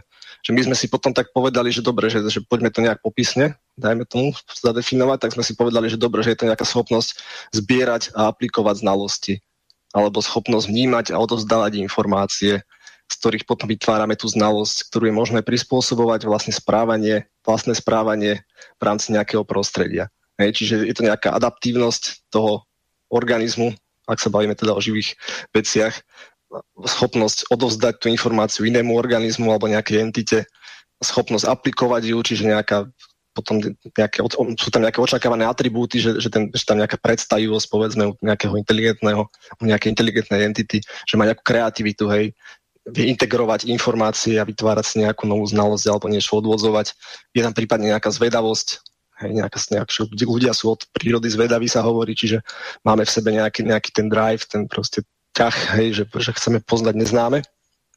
Čiže takto nejako popisne by sme si vedeli povedať, že toto je inteligencia, a keby sme teda chceli odpovedať otázku, že čo je tá umelá inteligencia, tak by sme si zase mohli povedať, že to je počítačová veda alebo oblasť počítačovej vedy, ktorá sa práve zaoberá vytvorením strojov, ktoré sa budú správať a reagovať takto, hej, že budú mať tieto atributy. Hej, povedzme, že to budú reagovať ako človek. Můžu? Ano, jasné. Já bych ještě s dovolením dodal definici, kterou prezentuje přední expert v Česku Roman Barták, který funguje mezi Českem a Spojenými státy. A on upravuje definici eh, Marvina Minského zhruba takto. Umělá inteligence je nauka zabývající se návrhem systémů řešících problémy, o kterých předpokládáme, že pro své řešení potřebují intelekt. No a čo intelekt? Že tam už sa znova tak dostáva také smyčky trošku, že, že vlastne odkazuje to tak trošku samé na seba ale toto je taký skôr, akože by som až, jinak až krátké, krátká, krátká definice je podle něj umělá inteligence je nauka o tvorbě inteligentních systémů. Hej. Takže v tomhle se shodneme, to je v podstatě to, co tady zaznělo, akorát je to o řádku kratší. Môže byť. Ako tých definícií samozrejme dá nájsť veľa, ale ako teda ide o to, že chceme vytvoriť niečo, čo má atribúty inteligencie a inteligenciu vieme popísať iba takto. Hej? Že tak takýto nejaký ten odkaz hlavný by som tam videl, alebo chcel odozdať. No a e, tá, tá moderná klasifikácia, že, že aké typy tej umelej inteligencie by sme alebo vieme roz, definovať alebo rozpoznať, tak to, čo má byť dneska, tak to sa už volá, že to je úzko, úzka alebo teda úzko špecializovaná, aby sa to nazval umelá inteligencia, Neuro AI. Tá je tu už možno od nejakého roku, ja neviem, 2011-12. A to je vlastne umelá inteligencia, ktorá je zameraná na nejaký jeden špeciálny smer, že čo aj ona vie riadiť auto. Nič viac nevie, hej, že ona nevie hrať čach, ona nevie, ja neviem, rozpoznávať psíkov od mačičiek a podobne. Toto je iba automat, ktorý vie riadiť auto. Ďalší automat vie hrať šach na super úrovni, vytrieska všetkých profi šachistov, alebo Go, alebo hoci aké iné hry, dajme tomu, ale zase nevie riadiť to auto. Čiže toto sú naozaj proste iba úzko špecializované automatické stroje, alebo teda automaty, agenti, ktorí vedia riešiť jeden daný problém. Vedia ho riešiť síce na lepšej úrovni ako ľudia, viac menej, ale nevedia robiť nič iné. Čiže to je vlastne dnešný stav, ktorom sme.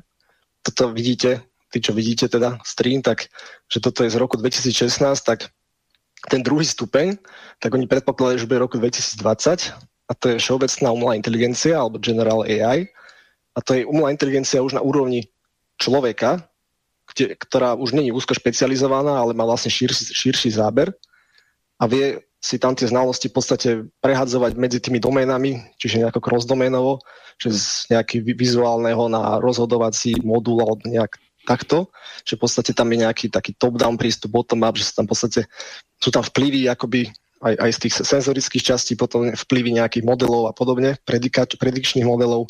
Čiže toto je inteligencia, ktorú by sme vedeli prirovnať tej ľudskej. Oni teda predpokladali v tomto časopise, odkiaľ to mám, že roku 2020 teda v roku 2016 predpokladali, že v roku 2020 takú inteligenciu budeme mať, ale vieme, že nemá, ne, ne, nemáme, keďže máme rok 2021 a sme ešte od toho podľa mňa nahony ďaleko. No, ale dobre, no. ale vedeli by sme, že to existuje, alebo nie? no, ja neviem, ale mluvíme teď o že, že, či, že, Ja rozmýšľam, že či by sme vôbec vedeli, že vznikla singularita, alebo že či by sme to nevedeli.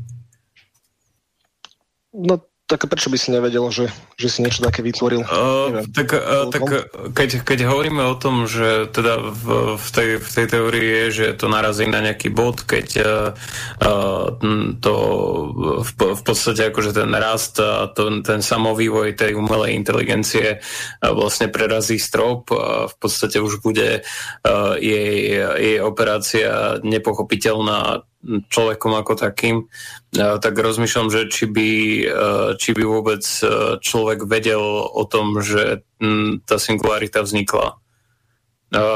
Teda, že jednak, že či by to bol schopný postrehnúť, um, jednak, že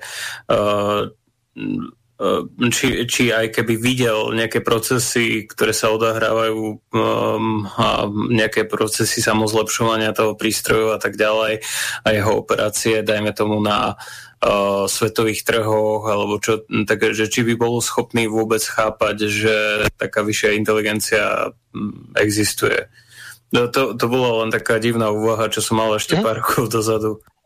Jasné.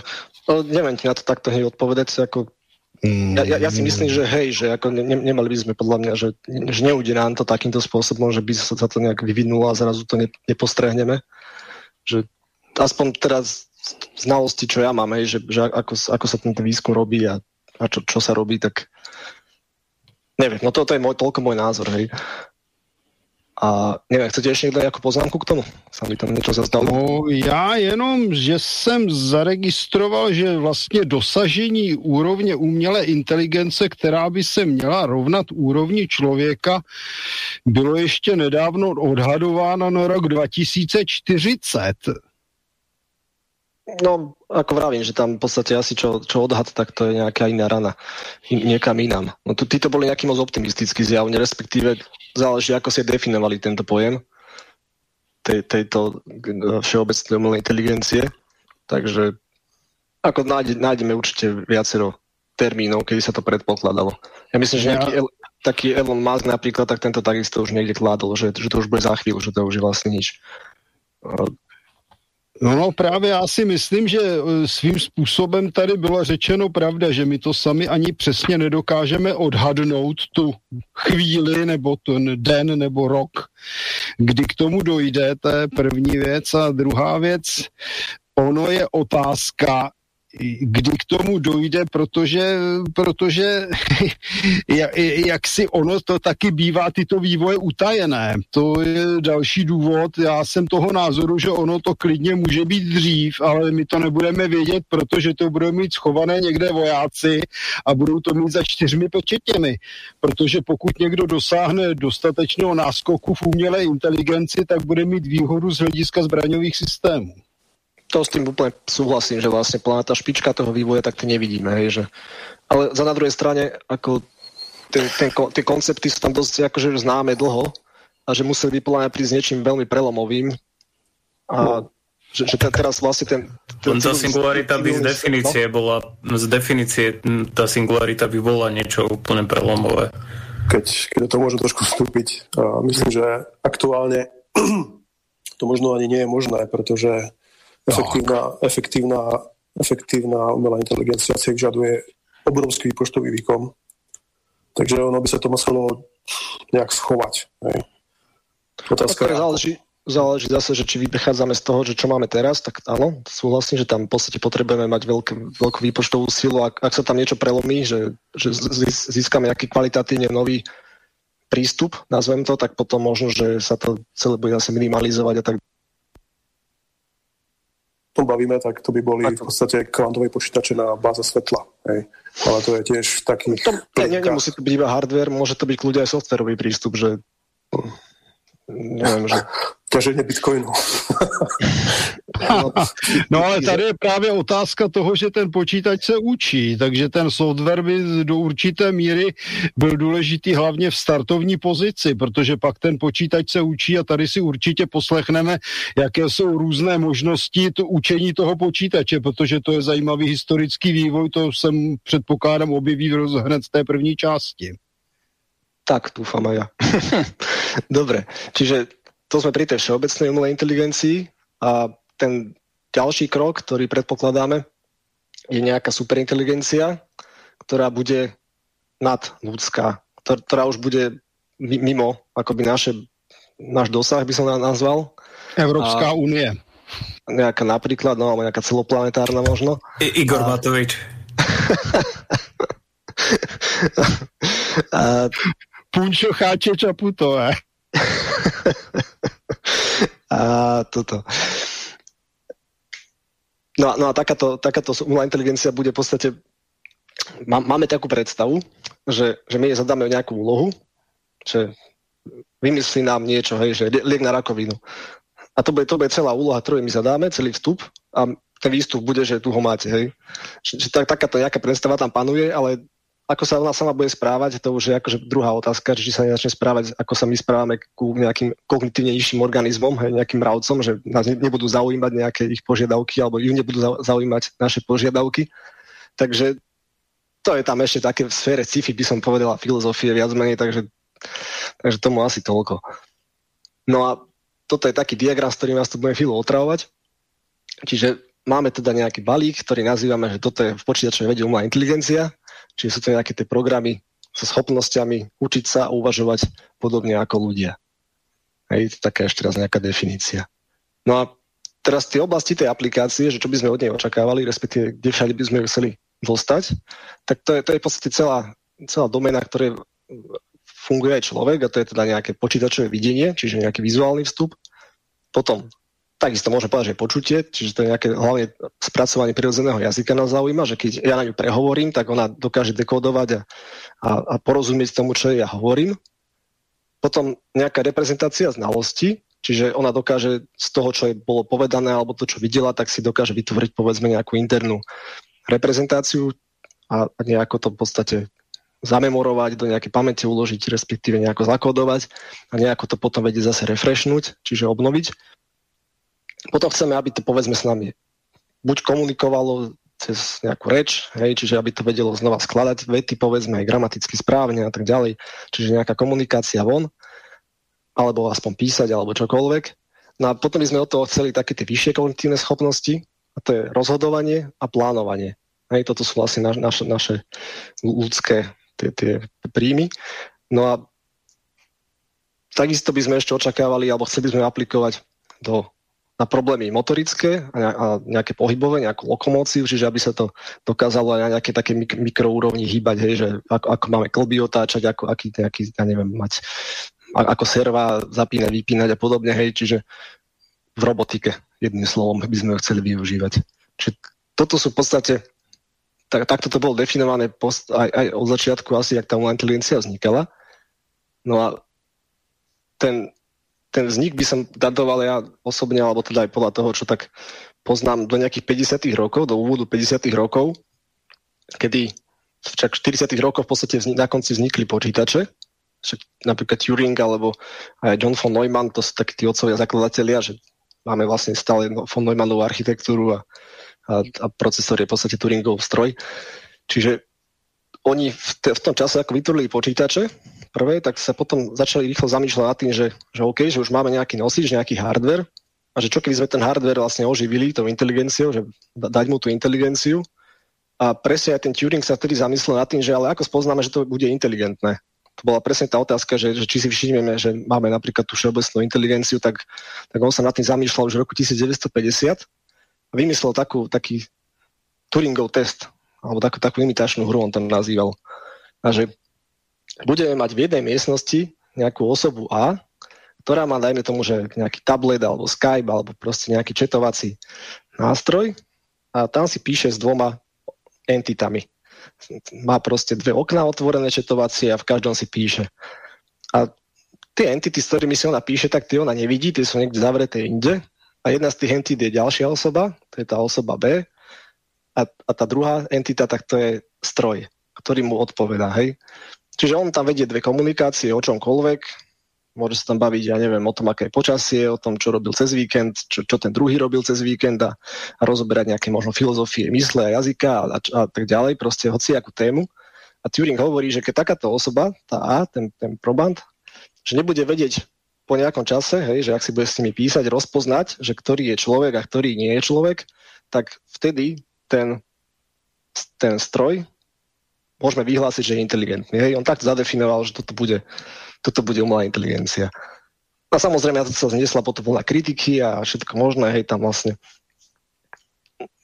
bolo to tak akože potom kriticky prijaté, ale, ale svojím spôsobom to zadefinoval na tom začiatku nejaký aspoň prístup a, a do, do značnej miery to bolo kľúčové k tomu, tomu naštartovaniu a tomu rozvoju tej umelej inteligencie. Čiže takto sa na to on díval v tých 50 rokoch a vtedy začali také dva veľké prúdy v umelej inteligencii. A ten prvý, ten sa nazýva, že, že to je symbolická umelá inteligencia. Tá vznikla tiež začiatkom tých 50 rokov a do 80 rokov úplne dominovala. A tá symbolická umelá inteligencia sa nazýva symbolickou preto, že oni sa na ľudské rozmýšľanie dívali tak, že, že, že my premýšľame v nejakých symboloch. A symboly sú nejaké slova, nejaké obrazy, povedzme, mentálne a tak ďalej. Čiže nepoužívame priamo nejaké čísla, exaktné nejaké hodnoty, ale používame len nejaké pojmy. Hej, alebo naj, najlepšie sa to dá vysvetliť tými slovami. Taký klasický agent, povedzme, alebo nejaký ten, ten tá, tá prvá umelá inteligencia by mohla vyzerať tak, ako je tuto na tom obrázku. Hej, tu je taký nejaký rozhodovací strom, ktorého sa môžeme opýtať, že, že, že vy chcete ísť von ako osoba a teraz sa toho dotyčného, tej dotyčnej umelej inteligencie symbolické pýtate, že teda ona sa vás, že, že chcete ísť von, ona sa, ona sa vás pýta, že prší a vy poviete, že, že nie, tak ona vám odporúči, že tam môžete ísť, hej, že nemusíte si brať nič. Ak jej poviete, že prší, tak sa vás opýta, že a fú, fúka? A vy zase odpoviete, že nie, tak ona hovorí, že dobre, keď len prší, tak si zober dážnik. A keď jej poviete, že fúka, tak sa vás zase opýta, že a je vonku búrka? A vy zase poviete, že nie, tak si môžete zobrať prší pláž podľa nej a keď poviete, že je, tak vám povie, že ostante doma. Hej, že toto bola taká nejaká teda prvá tá predstava, že takto bude umelá inteligencia fungovať, že v pozadí bude si takýto rozhodovací strom, dajme tomu, ktorý sa vytvorí na základe, buď napevno sa tam nejako naklepe, alebo sa to povedzme nejako adaptívne vytvorí. Ale hlavné je tam teda to, že, že manipuluje sa s nejakými slovami a, a, a pojmami. No a z toho vznikli také, také podprúdy tri, alebo teda aspoň dva. To boli také systémy založené na logike, Povieme si potom ďalej, čo to bude. Potom takým opakom boli systémy založené na tzv. antilogike, čiže nepoužívali logiku.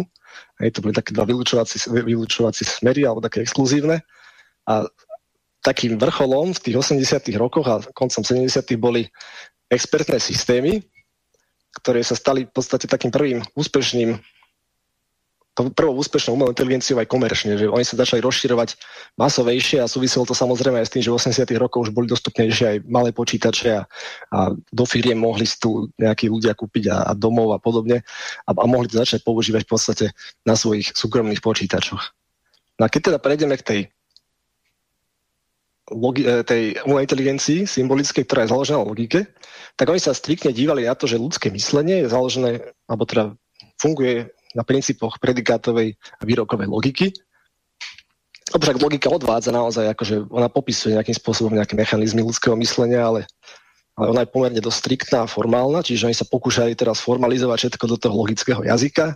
Na to si spravili programovací jazyk, ktorý sa volal Prolog, ktorý bol vyslovene, tu, tu máte z toho napríklad ukážku, hej, kde vidíte, že tu je nejaké pravidlo, choď hore ak tu sú nejaké podmienky, sú splnené, tak modifikuj nejaký svoj stav a tak ďalej. Tuto je zase niečo, že pravidlo, že, že zomrel nejaká tam tá, ten hlavný hrdina tej nejakej hry, nejaký bumpus a tak ďalej. Čiže, čiže to, to bolo všetko cez nejaké striktné, logické, v podstate takéto pravidla, definovaný program, celá tá umelá inteligencia a on dokázal, povedzme, potom sa ešte modifikovať, respektíve si vytvárať nové pravidlá tým, že používal nejaké klasické tie modus ponens, napríklad princípy, že ak platí A a zároveň platí A implikuje B, tak potom platí B a podobne.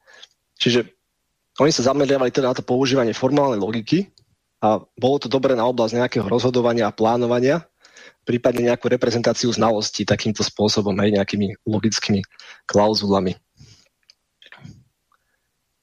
Iným spos- iný pohľad na problém riadenia, hej, že, že nie je taký striktne logický, tak ten bol taký, že toto je taký nejaký všeobecne, že ten framework, že ako, ako sa po, pozerali na riadenie, že máme nejakého agenta, to je nejaký ten program, hej, či už logicky, alebo nejaký úplne v niečom inom napísaný a, a, a ten je vložený do nejakého prostredia. A to, to prostredie, že to bolo všetko okolo toho agenta a prostredie mu dávalo v ňom percepciu a mohol vykonávať v tom prostredí akcie. No a na to, aby vykonával akcie, tak mal nejaké, nejaké efektory, hej, môžeme si povedať, že to sú nejaké ruky, nohy. A aby vedel tu tie vnemy interpretovať, tak mal, alebo, za, alebo zachytiť, tak mal nejaké senzory zase. Čiže máme takéhoto jednoduchého agenta, ktorý má senzory, efektory, môže z prostredia, môže vnímať stav prostredia, môže ho meniť prostredstvom akcií na to, tu máme zase nejaký úplne detský príklad, že máme, že tu prostredie sú dve izby, hej, A a B. Máme tu agenta vysávač robotický, to je skoro ako táto rumba. No a izba môže byť v stave, že je špinavá alebo čistá a agent môže robiť to, že ho povysáva alebo sa presunie do inej izby, hej, doprava, doľava. No a keď máme takéto jednoduché prostredie, tak sa dostávame k tomu, že môžeme popísať niečo, čo sa volá stavový priestor. To sú všetky možné stavy, ktoré môžu v takomto prostredí nastať. Čiže začíname hej túto hore, ako na tom obrázku predchádzajúcom a môžeme začať teda buď vpravo, vľavo a teraz ten agent hej môže robiť tie akcie, ako som hovoril, že ak sa presunie doprava, tak ide do tohto stavu. Ak sa presunie doľava odtiaľ, tak zase ide naspäť do tohto stavu. Ak povysáva, tak sa presúva do stavu, že táto izba je prázdna, tá čistá a znova sa môže presunúť, vysávať a tak ďalej. Čiže tu máme naozaj popísané všetky možné kombinácie, ktoré tam môžu nastať. A v podstate našim cieľom je nájsť pomocou nejakých algoritmov prehľadávania v takomto stavovom priestore povedzme cestu, hej, keď si to predstavíme, cestu, ako najrychlejšie dospieť do tohto cieľového stavu. Hej, toto sú začiatočné stavy, tieto prvé hore, toto sú cieľové, chceme mať obidve izby čisté, tak vlastne dôlež, op, je dôležité nájsť nejakú cestu. A, teraz môžeme spraviť, že úplne primitívne, že čo ja viem, pustíme to len tak, že, že, že hlavné je povysávať. Hej. Potom môžeme k tomu pridať, že ale chceme to mať čo najrýchlejšie, že keď máme viacero miestností, tak nechceme behať už do tých prázdnych, tak, tak chceme už nejak v podstate tomu agentovi dať niečo, čo sa volá nejaká utility function, čiže v podstate nejaká funkcia, ktorá mu hovorí, že ktorá cesta alebo ktorá tá sekvencia tých akcií bola ako dobrá. A z toho zase môžeme vytvoriť buď teda nejaký takýto graf, alebo môžeme z toho vytvoriť strom, ako tu máme na obrázku. A vlastne počítačová veda, informatika už vtedy poznala veľmi do, dobré algoritmy, ako prehľadávať takýto strom, ako tam hľadať najkračšiu cestu, alebo ako v grafe nájsť nejakú minimálnu kostru a podobne. Hej, že grafová teória, teória stromov, alebo teda všeobecne prehľadávanie stromov boli v tej dobe, v tých 56 rokoch už veľmi dobre zmáknuté, aj, aj podchytené, aj, aj tam boli dôkazy hej, matematické, že to funguje, respektíve, že ako, ako to má zložitosť. A takýmto spôsobom sa vlastne dalo pomocou na, na, na, vytvoriť sa dal agent, ktorý vlastne dokázal pomocou nejakých buď informovaných alebo neinformovaných stratégií v takom strome nájsť riešenie takéhoto problému. A toto už aj považovali, že to je umelá inteligencia. Hej. Dneska by sme si povedali, že viete, ale čo ja tomu umelá inteligencia, hej, že to, to sa nejako neadaptovalo a nič. Toto vlastne boli čiste len nejaké, nejaké riešenia komplexnejších povedzme problémov. Samozrejme neriešili nejaký výsavač s dvoma týmito, s dvoma izbami, riešili ďaleko väčšie veci, ale ale, ale v princípe to išlo stále riešiť takýmito jednoduchými matematickými algoritmami, alebo teda algoritmami na prehľadávania, kde sa použili prípadne ešte nejaké heuristiky, hej, že nejaká, nejaká vonkajšia znalosť do toho došla, len taký, taký akože odhad, čo by asi mohlo byť dobre. Napríklad známy je takýto algoritmus, tento A hviezdička a star, ten sa do dneska používa bežne napríklad na, na hľadanie najkračších ciest na nejakých mapách a podobne. No a tak, takom, takom prípade môžete nájsť nejaké takéto primitívne, ale efektívne riešenie, takýto mini program, mini funkciu, ktorá vám iba povie to, že, že ak je izba to, ak je izba špinavá, tak povysávaj, ináč, ak si váčku, tak choď doprava, ak si v bečku, tak choď doľava. Hej, že toto, je vlastne, toto by bol nejaký výsledný program, výsledný agent takéhoto nejakého prehľadávania, povedzme. Hej, že, že tie jednotlivé akcie to by boli práve tieto hrany a z toho by sa dali nejaké pravidlá odvodiť. Čiže toto bol nejaký taký ten, hovorím, pohľad zase na to, ako, ako riadiť v tých 50 60 rokoch, 70 No ale oni nevedeli práve pomocou tej logiky a toho celého prístupu nejakým spôsobom spracovať napríklad reč, hej, alebo, alebo obraz. Že, že tam, tam, lebo keď máte obraz tam ako pixle, hej, tak tam nemáte ako aplikovať logiku alebo nejaké pravidla z toho odvodzovať. Tie vstupy sú ďaleko menej abstraktné a tým pádom sa hľadal nejaký nový smer a ten, ten sa nazval, že, že antilogika. A oni sa zamerali na riešenie problémov spracovania prírodzeného jazyka konkrétne. A išli na to takým prístupom, to, je, to bol tiež taký vlastne taký, taký určitý, také, také dve filozofie prístupu, oni si povedali, že to sa volá, že Scruffy AI, že, že a preklade to tak znamená asi, že, že urobme takú, takú umelú inteligenciu, že aby fungovala na to, na čo má. Že, že, že nehľadáme v tom nejaké, nejakú strašnú akože že, že ne, nečakajme, že to niečo bude emergovať alebo proste, že, že, že, že bude to mať nejaký, nejaký formalizmus. Proste to tam nadrátujme a, a nech to robí to, čo má. A takto vznikli, vznikol, vznikol tento prístup, ktorý potom bol založený na tzv. znalostných bázach, tzv. common sense knowledge bases, kde boli presne, ktoré boli presne nadizajnované pre ten problém. A začal, začalo sa to efektívne používať neskôr, a ako dole vidíte na tom obrázku, tak ono to dodneska vlastne je základom pre nejaké moderné chatboty alebo nejakých takých virtuálnych asistentov, napríklad v iPhone je Siri, alebo Google Home, alebo podobné ďalšie takéto zariadenia to majú.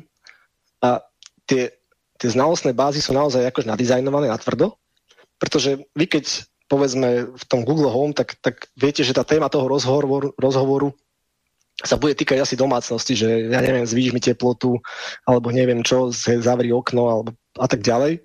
Čiže viete, že, že je tam nejaká obmedzená, povedzme, tá, dan, tá daná doména, v ktorej chcete, aby ten chatbot alebo ten asistent fungoval virtuálny a tým pádom viete popísať, respektíve nejak, nejaké tie cesty východiť, že, že, že čo, o čo sa tam asi bude jednať v tom rozhovore. A toto naozaj ako dodneska funguje a tá, tá, tá, tá oblasť tej symbolickej umelej inteligencie stále v podstate je, je v, tomto, v tomto by som povedal, že zatiaľ nenahraditeľná, hej, že ne, neviem, či Karol možno bude vedieť viac, alebo... No, máš pravdu, aj v podstate aj veľmi vyvinuté systémy, ktoré sa používajú v bankách, napríklad v bankových systémoch, čo no. stvoril, stvoril IBM, tak uh, síce nevidím do drátov dovnútra, ale vždy je to založené na obrovskom množstve dát, ktoré uh, sú nejak pripravené a potom následne sú nejak využité. Takže v podstate je to nejaký mierny upgrade toho, čo si teraz popísal. Tak, tak. No. Ono, ono sa to všetko nazýva umelá inteligencia, ale mám skôr pocit, že sa to nazýva umelou inteligenciou len, len kvôli marketingu, že to vlastne s tou skutočnou inteligenciou nemá nič spoločné. Sú, sú veľmi, systémy sú veľmi efekt, efektívne, to je pravda, dokážu robiť zázračné veci, ale... Tvária no. vonok v podstate, lebo s vami komunikujú, aj, aj teda rozumne. Akurát, ako si sám povedal, že naozaj, ako ono, skôr je to asi aj historicky, že oni to vtedy brali, že wow, že toto je umelá inteligencia, ale už dneska na to pozeráme trošku ináč. No presne ako, ale, ale fungujú dobre tie systémy, nedá sa povedať, no, že boli zlé. Jasné, ako nič lepšie nemáme hej, v tomto smere. Však hovorím, že tam, tam čo som uvádzal tie príklady, hej, tak ešte rok 2018 alebo aj, aj, aj neskôr aj by som určite našiel 2020 a tak ďalej, to stále využívajú firmy vo veľkom podstate virtuálni asistenti a tak ďalej, všetko na tom fiči. Všade v pozadí vlastne je takéto niečo, hej, napríklad to je jedna z tých možností, ako, ako vyzerá tá, tá znalostná báza, je toto, hej, to je, to je semantická sieť, kde máte tie pojmy a ešte medzi nimi sú potom nejaké vzťahy, hej, že tu máte v strede, že, že cicavec. A teda, že cicavec má, má chrbticu, hej, teraz mačka je cicavec a cicavec je zviera a tak ďalej, hej, že vlastne že toto je pridaná nejaká takáto, nejaké vzťahy, nejaká znalosť o, o, o tom, že čo, ak, akom sú vzťahu tie jednotlivé pojmy. Typický, a... typický vtip uh, v IT je v podstate, že čo je to umelá inteligencia? Že umelá inteligencia je skrytých milión if else. Áno, áno. Hej, to, to je klasická umelá inteligencia, presne.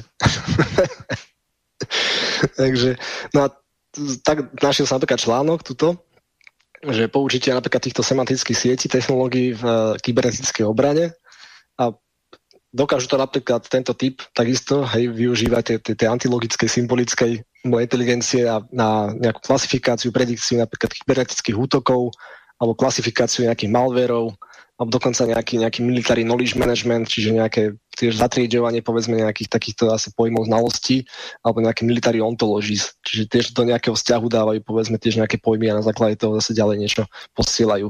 Že ono vlastne tie systémy sa potom začali kombinovať, aspoň teraz moderné, že, že, že čo ja viem, môžete mať takýto antilogický spojený s nejakým, ja neviem, logickým a do toho nejaký ďalší, že, že to sa môže naozaj ako krmiť. Čiže ne, neberte to potom zase aj tak, že, že je to nejako izolované iba, hej, že vlastne že, že teraz rozprávam tie jednotlivé prúdy, ale to potom vlastne sa začne šli ako prelínať a, a v podstate kombinovať, využívať z toho to najlepšie vždy každý. No a ako som spomínal, tak vlastne vrcholom celého toho, tej, tej symbolickej umelej inteligencie boli práve tieto expertné systémy.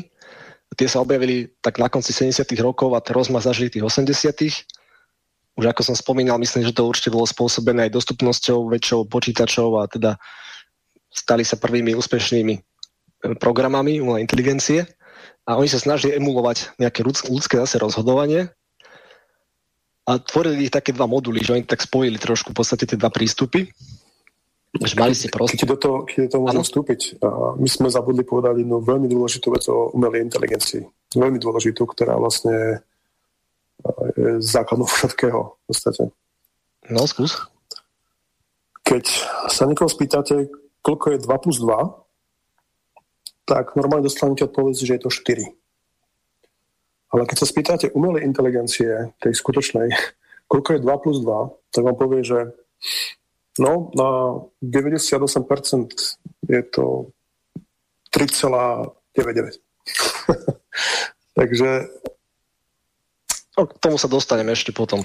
To by som ešte... ide, o to, ide o to, že tam sa veci odhadujú, tam sa veci nevedia. Aj, takže, no... Ako v tejto, to, to, toto je už skôr vec tej symbolickej, tam sme za chvíľu, ale, ale táto symbolická správa, že ona bola taká tá exaktná, že, a, dobre, že tam dobre. ona vždycky dospela k tomu riešeniu, v podstate, lebo, lebo ona nemanipulovala s hodnotami, ona mala práve tieto symboly. Čiže tam vlastne hovorím, znova máme teda toho agenta, ten je tuto niekde, to prostredie, teraz z toho prostredia prichádza vstup, on sa má nejako rozhodovať alebo má odpovedať nejakú otázku.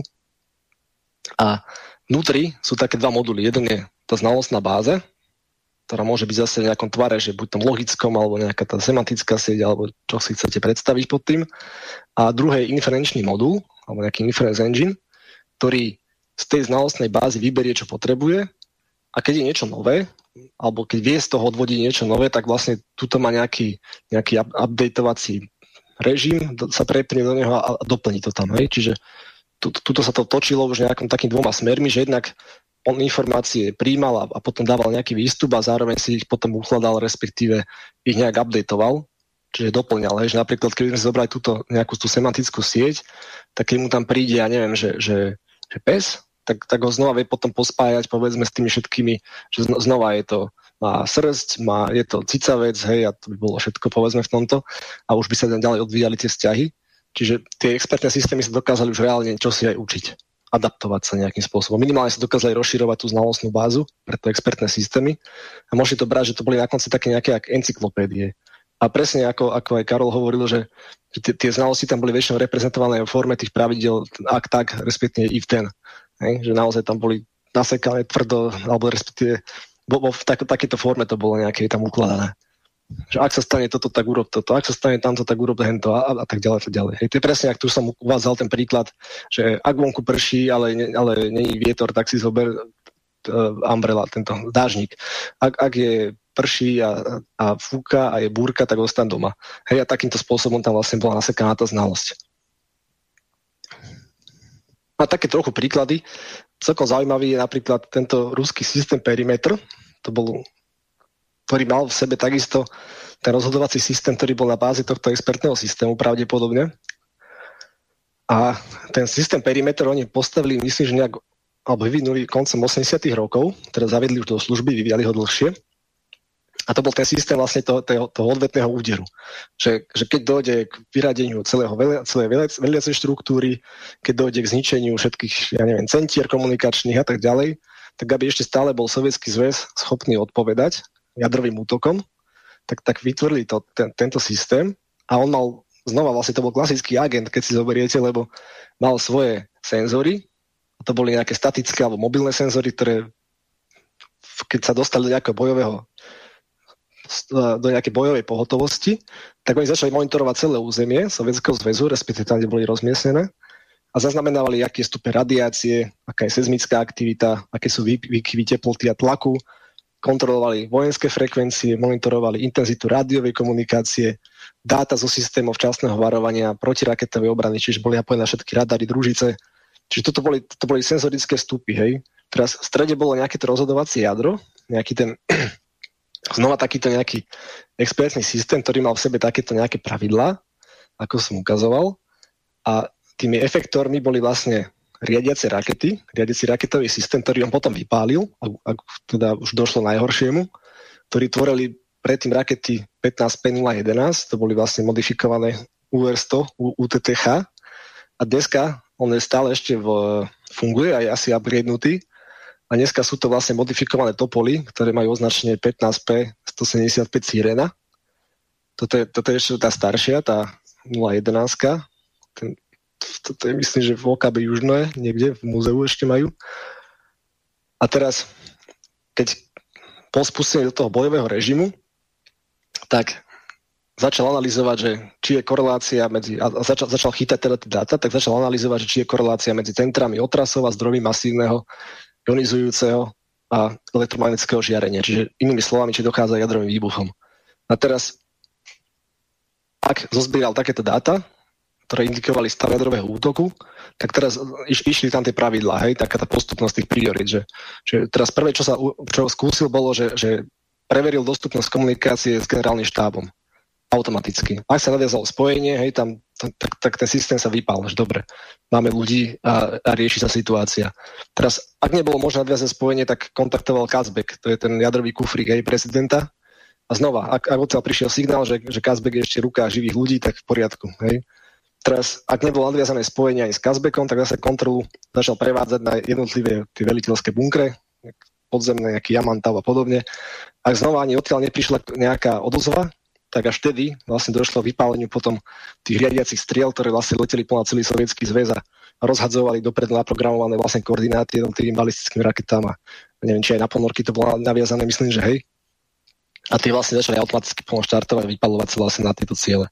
Čiže toto bol napríklad tiež príklad použitia takéhoto systému priamo v tak, takto kľúčovej by som povedal uh, kľúčovom bode alebo úzle obrany uh, Sovietskeho zväzu. Oni to takisto aj používali uh, z družíc, to bol asi, asi tiež známy tento príklad Petrova z roku 83, kedy vlastne začali takto falošne signalizovať štarty rakiet z Ameriky. A ja tam, tam takisto vlastne bol nasadený nejaký takýto systém, ktorý začal spracovávať tie údaje a, a signalizoval práve tieto, tieto štarty. Čiže už v tých 80 rokoch toto mali pomerne dosť slušne asi zavedené aj v tomto protiraketovom sektore, alebo teda v tej, tej obrane. Takisto napríklad som našiel článok z roku 2018 teraz, no, myslím, že bol, a nie, tu mám pdf ale nečítal to celé, som nejaký úvod stiahol z toho, že tiež dneska stále ešte vlastne modernizované tieto expertné systémy sú prvkami napríklad takéto inteligentnej kybernetickej obrany. Tam ako píšu, že v budúcnosti sa naskytnú slubné perspektívy uplatnenia úplne nových princípov práce s poznatkami pri riadení a rozhodovaní. A medzi tieto princípy patrí zavedenie modulárnej a hierarchickej znalostnej architektúry v rozhodovacom softvéri, tento druh architektúry, nejaký 101, bol navrhnutý v nejakom článku, náročnou oblasťou, oblasťou použitia a riadenie znalosti pre sieťocentrickú vojnu. A iba automatizované riadenie znalosti môže zaručiť rýchle vyhodnotenie situácie, ktoré dáva veliteľom a rozhodovacím orgánom na akýkoľvek úrovni velenia výhodu. Čiže vidíte, že znova stále vlastne táto oblasť, ani, ani ešte čo bola v tých 80 rokoch populárna, tak ešte stále v podstate to využíva aj v týchto, vo, vo v tom vojenskom priemysle. Aj toto, toto je napríklad nejaké, nejaké velenie riadenie Bundeswehru sa, sa to týkalo. Čiže nejaká analýza povedzme celej situácie a potom nejaké, nejaké odporúčania to môže dávať alebo, alebo nejak spresňovať tú situáciu. Dobre, čiže... Keď môžem, keď Maťo, môžem, Maťo, prosím niečo, ťa, niečo z praxe? Len ťa, Maťo, len ťa poprosím, daj si prosím ťa ďalej mikrofón od úst, aj, aj Martin Koller, ak by mohol si ho dať potom ďalej od úst, lebo ide mi to od vás trocha skreslené a potom to robí problémy streame, tak kľudne aj o polovicu vzdialenosť. Aj o, môžeš teda aj o polovicu no, ďalej od... Jak teraz lepšie? No... Teraz lepšie? Neviem, či lepšie hovore, ja ti potom poviem. Dobre? Dobre, dobre. Čiže toto sme ukončili teda ten jeden veľký prúd, to bola tá symbolická umelá inteligencia, ktorá teda, ak som hovoril, od tých 50. do 80. rokov dominovala. A súčasne s ňou v 50. rokoch vznikla, vznikol druhý veľký prúd a to bola subsymbolická umelá inteligencia. Takými uh, slovami alebo s nejakými, s nejakými symbolmi, ale, ale pracovala priamo s číselnými hodnotami.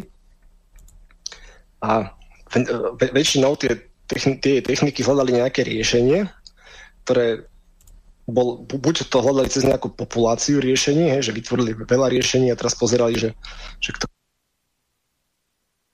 tzv. hodnotiacu funkciu, alebo v angličtine to loss function, ktorú to dané riešenie optimalizuje, alebo teda cez nejaký algoritmus to dané riešenie optimalizujeme. A buď teda hovoríme cez tú populáciu, to sú evolučné algoritmy, alebo ideme, že máme jedno riešenie, ktoré začína náhodne inicializované a potom sa ho snažíme nejakým spôsobom dotiahnuť tomu optimu. A to sú, to sú milé neurónové siete. A dôležitou vlastnosťou, ktorú tam začal Karol spomínať, je vlastne to, že, že tak, tak, takéto, takáto subsymbolická umelá inteligencia má jednak vám nedá presnú odpoveď, čiže to je presne to, že 2 plus 2 nebude 4, podľa mňa, alebo je to 3,98 napríklad. A to nám stačí, hej, my si povieme, že to je OK. A takisto vlastne ona, ona nedospeje nejakému konkrétnemu riešeniu, ale dos, do, dospeje iba nejaké aproximácii toho riešenia, pretože to riešenie nájsť v konečnom čase by bolo náročné. Hej? Čiže, čiže my, my to musíme niekde uťať, povieme si, že dobre, že to nám stačilo, toto je, to, toto je dostatočné. A to dôležitou vlastnosťou takýchto, takýchto subsymbolické umelej inteligencie je, že ona rozpoznáva vzory, čiže keď jej ukážete fotku psa, ona sa naučí, že toto je pes, tak vy jej ukážete potom inú fotku psa, ktorú nikdy nevidela a to už vám bude vedieť povedať, že tam je takisto pes.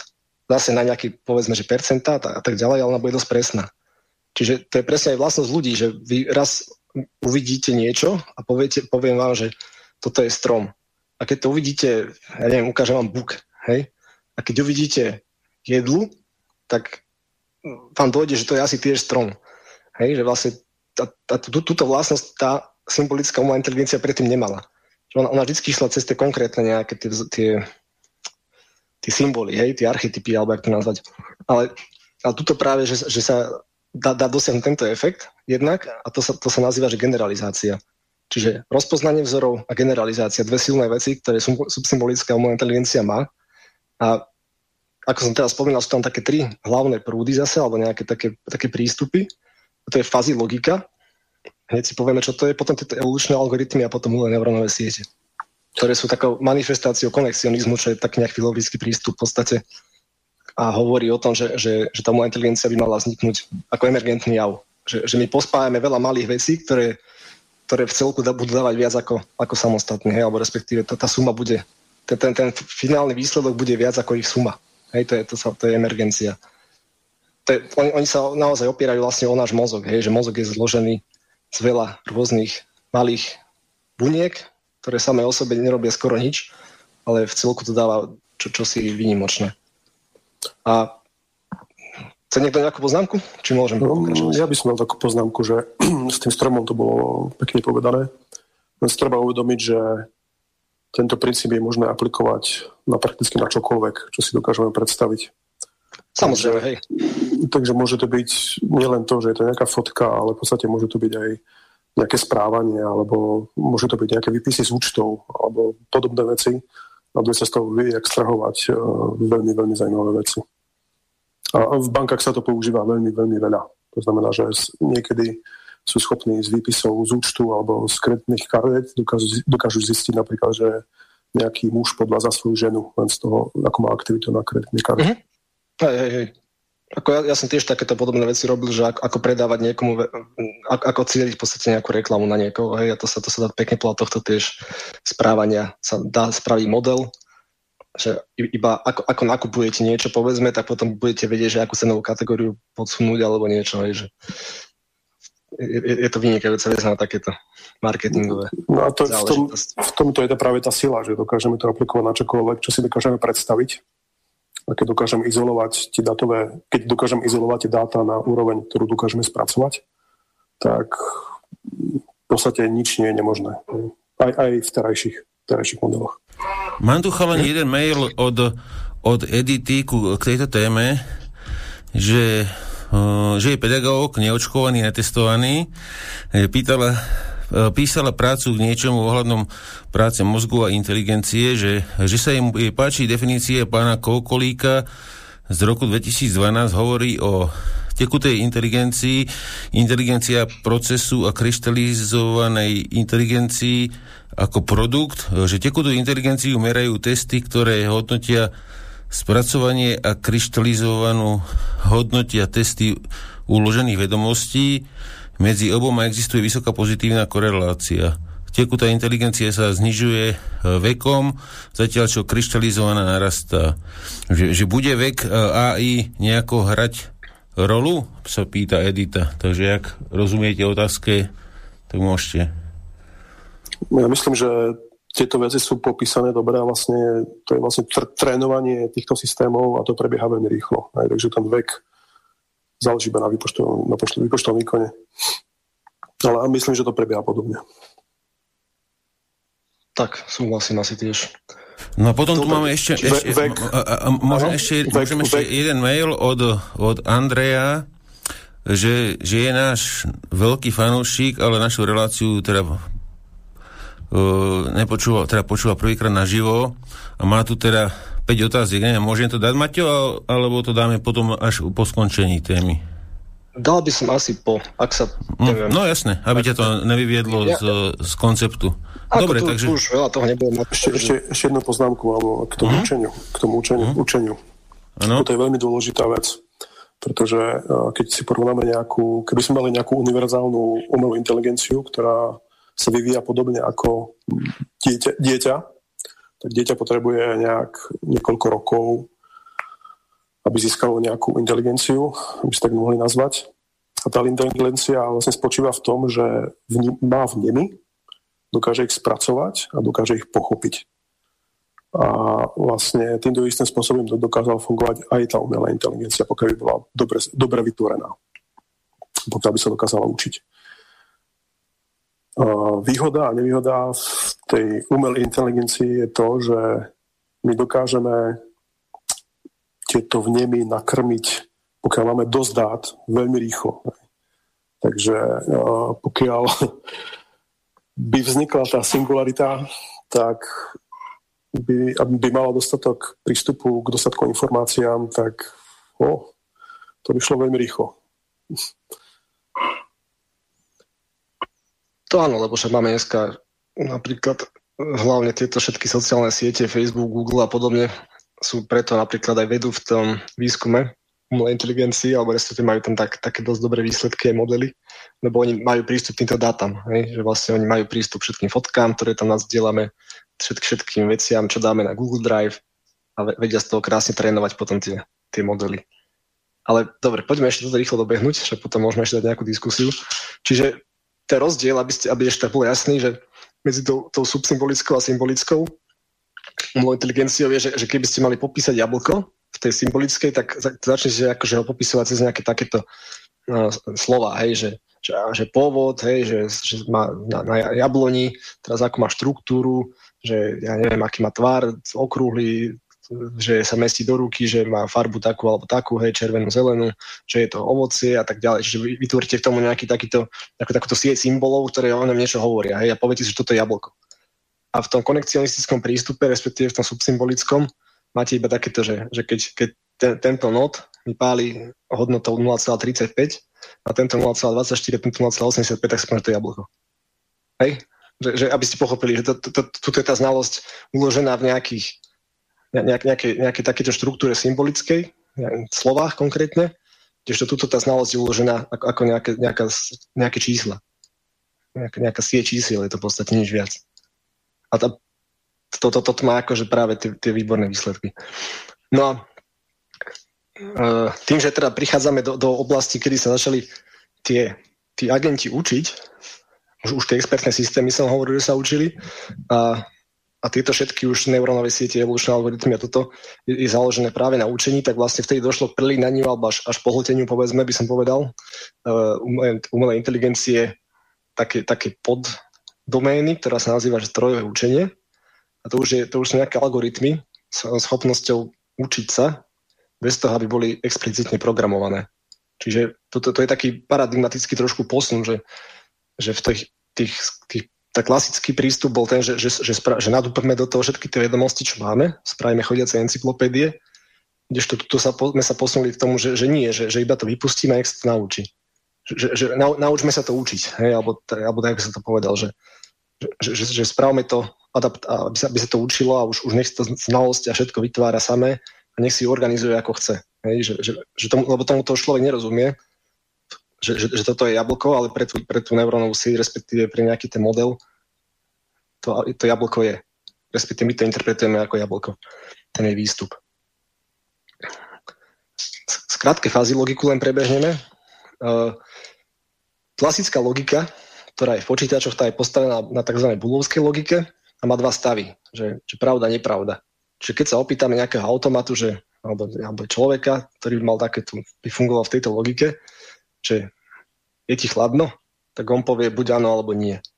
Ale tá logika, vlastne tá fázy je založená na tom, že ľudia tak ne, nepremýšľajú. Väčšinou sa nerozhodujeme iba áno, nie. Hlavne keď hovoríme o nejakých, e, neviem, nejakých svojich stavoch, alebo nejak, e, to, no, nazvime to, že stavy.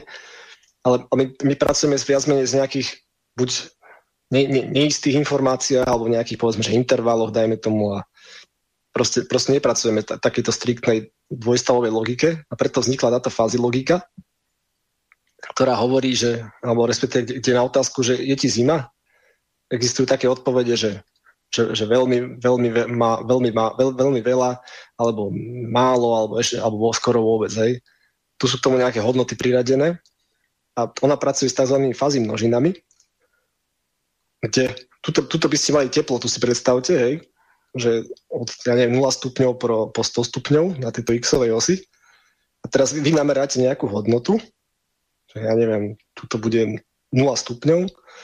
A teraz to znamená, že, že asi to spadá do tejto množiny zima, ale pre niektorých to môže spadať do množiny teplo.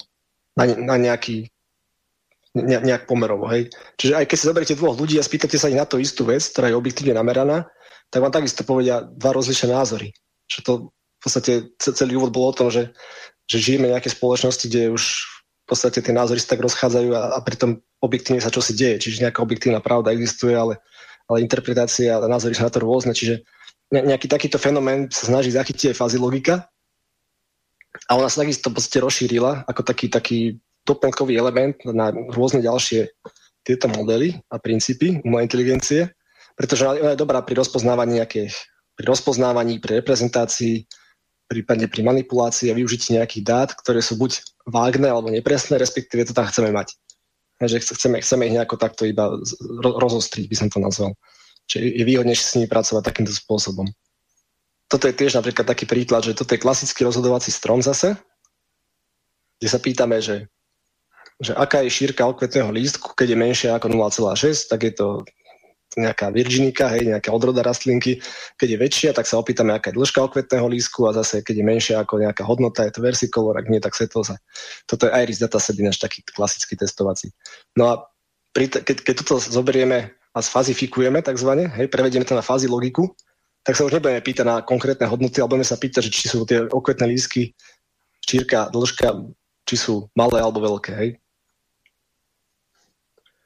No a toto sa vo veľkom som zistil, že využíva napríklad v letectve pri kontrole výšky lietadiel a satelitov, v obrannom priemysle takisto nejaké rozpoznávanie podvodných cieľov, tam to hrá úlohu, nejaké automatické rozpoznávanie cieľov v infračervenej oblasti na senzoroch, dokonca pri podpore pri rozhodovaní v námorníctve, modelovaní rozhodovania, velenia NATO.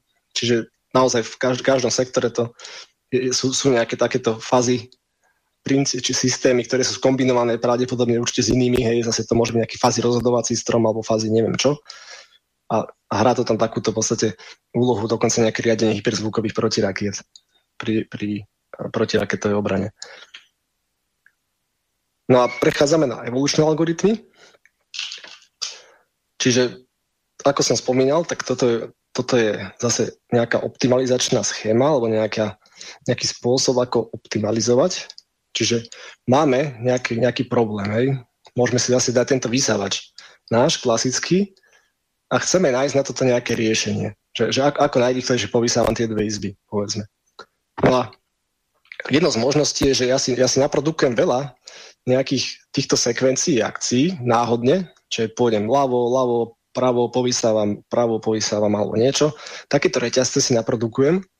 To sa vlastne v evolučnom algoritmu nazýva, že to je nejaký gén, hej, on je ako zakodovaný, sekvencia akcií a inicializujem náhodne nejakú populáciu týchto génov. Hej. Čiže, čiže náhodne nasekám takéto sekvencie tých akcií, čiže budem mať rôzne veľa riešení daného problému a, a pôjdem na to tak, ako ide na to príroda, ako si myslíme, že na to príroda ide.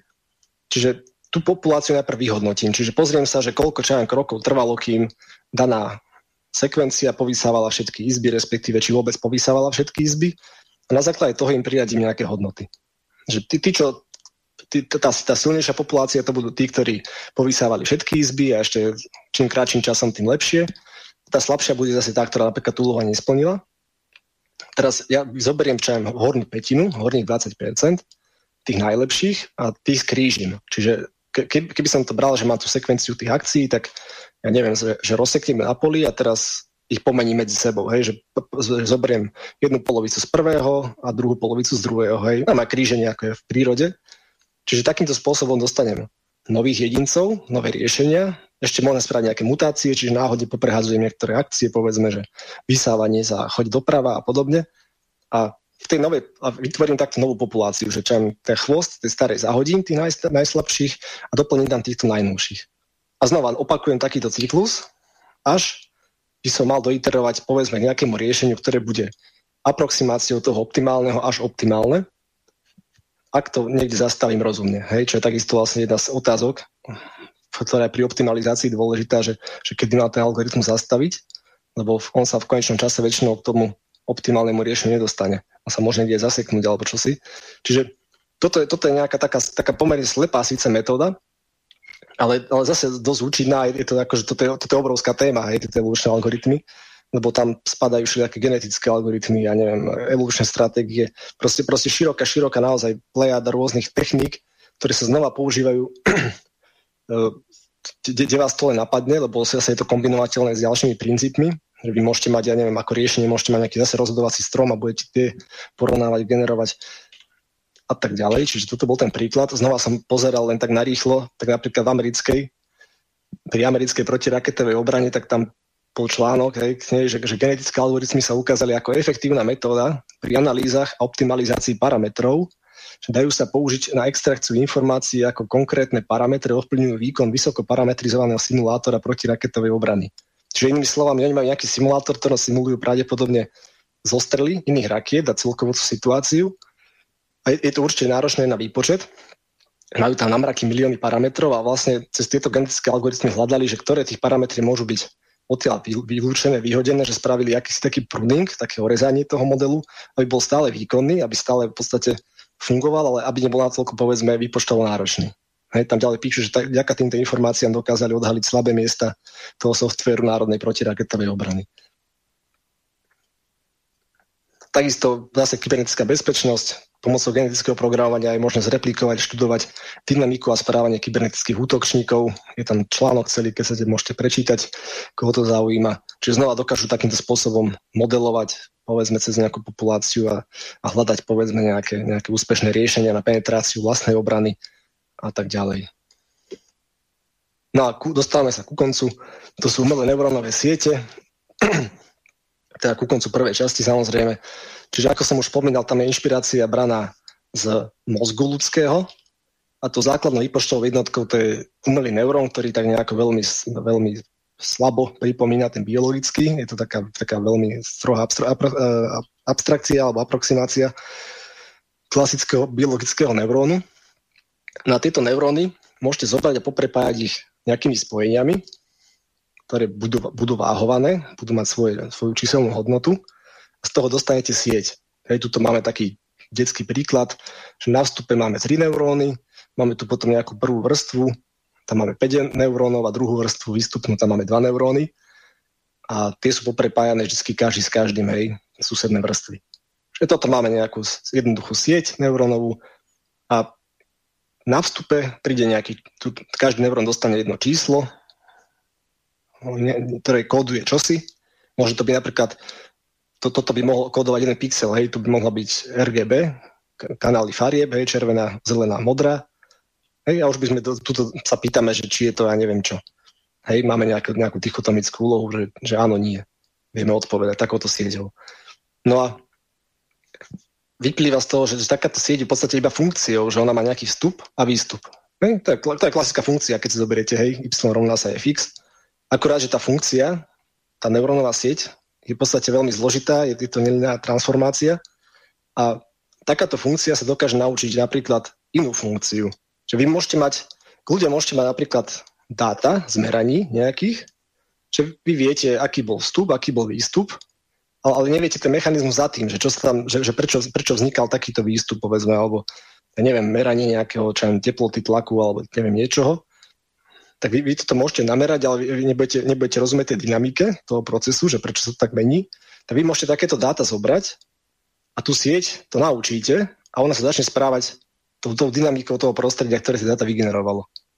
Že ako, ne, nepomôže vám to možno k tomu pochopeniu, ale budete to vedieť dobre simulovať.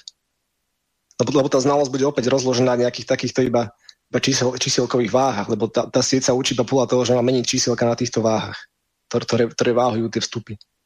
Čiže dokážete tým dobre simulovať, respektíve naučiť hociakú funkciu, na tzv. univerzálny funkčný aproximátor. Čiže to je, to je jedna, z, jedna z aplikácií, hej, ktorá má, má veľ, veľmi široké dôsledky. A to, čo je na tom to, to najzaujímavejšie a najhlavnejšie, že tých, tých typov neurónov je pár a vy môžete ich rôzne skladať. Môžete robiť rôzne topológie týchto sietí. Tu, tu som napríklad iba tak zobral tak, takýto nejak, nejaký obrázok, že kde sú, kde sú rôzne, rôzne typy neurónov, hej, to sú tieto farebné tieto guličky a rôzne topológie sieti. A teraz toto máte ako Lego. Hej, že, že, že vy zoberiete kocky Lega, máte pár typov kociek a môžete začať z toho stavať. A z toho Lega postavíte hrad, postavíte z toho kozmickú loď, auto, čo len chcete.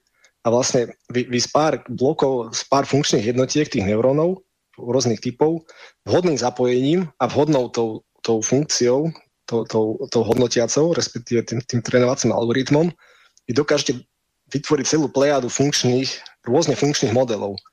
Čiže, čiže máte, máte minimum akoby tých stavebných prvkov, z ktorých môžete veľa, veľa toho postaviť a dostanete sa potom k takým veciam, hop, že že, že viete robiť, toto je populárna vec, to deepfakey napríklad, aj, Že vy viete sieť natrénovať, aby vám robila toto.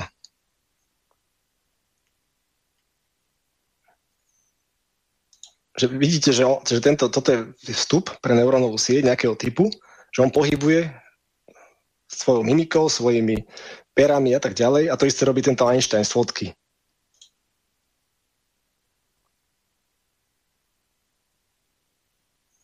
Toto, je, toto je ako bolo naozaj teraz, toto, je, toto je aj široká téma diskusiu, lebo, lebo sa to tohto môžete vyzačať. A, a to bolo real time, alebo to...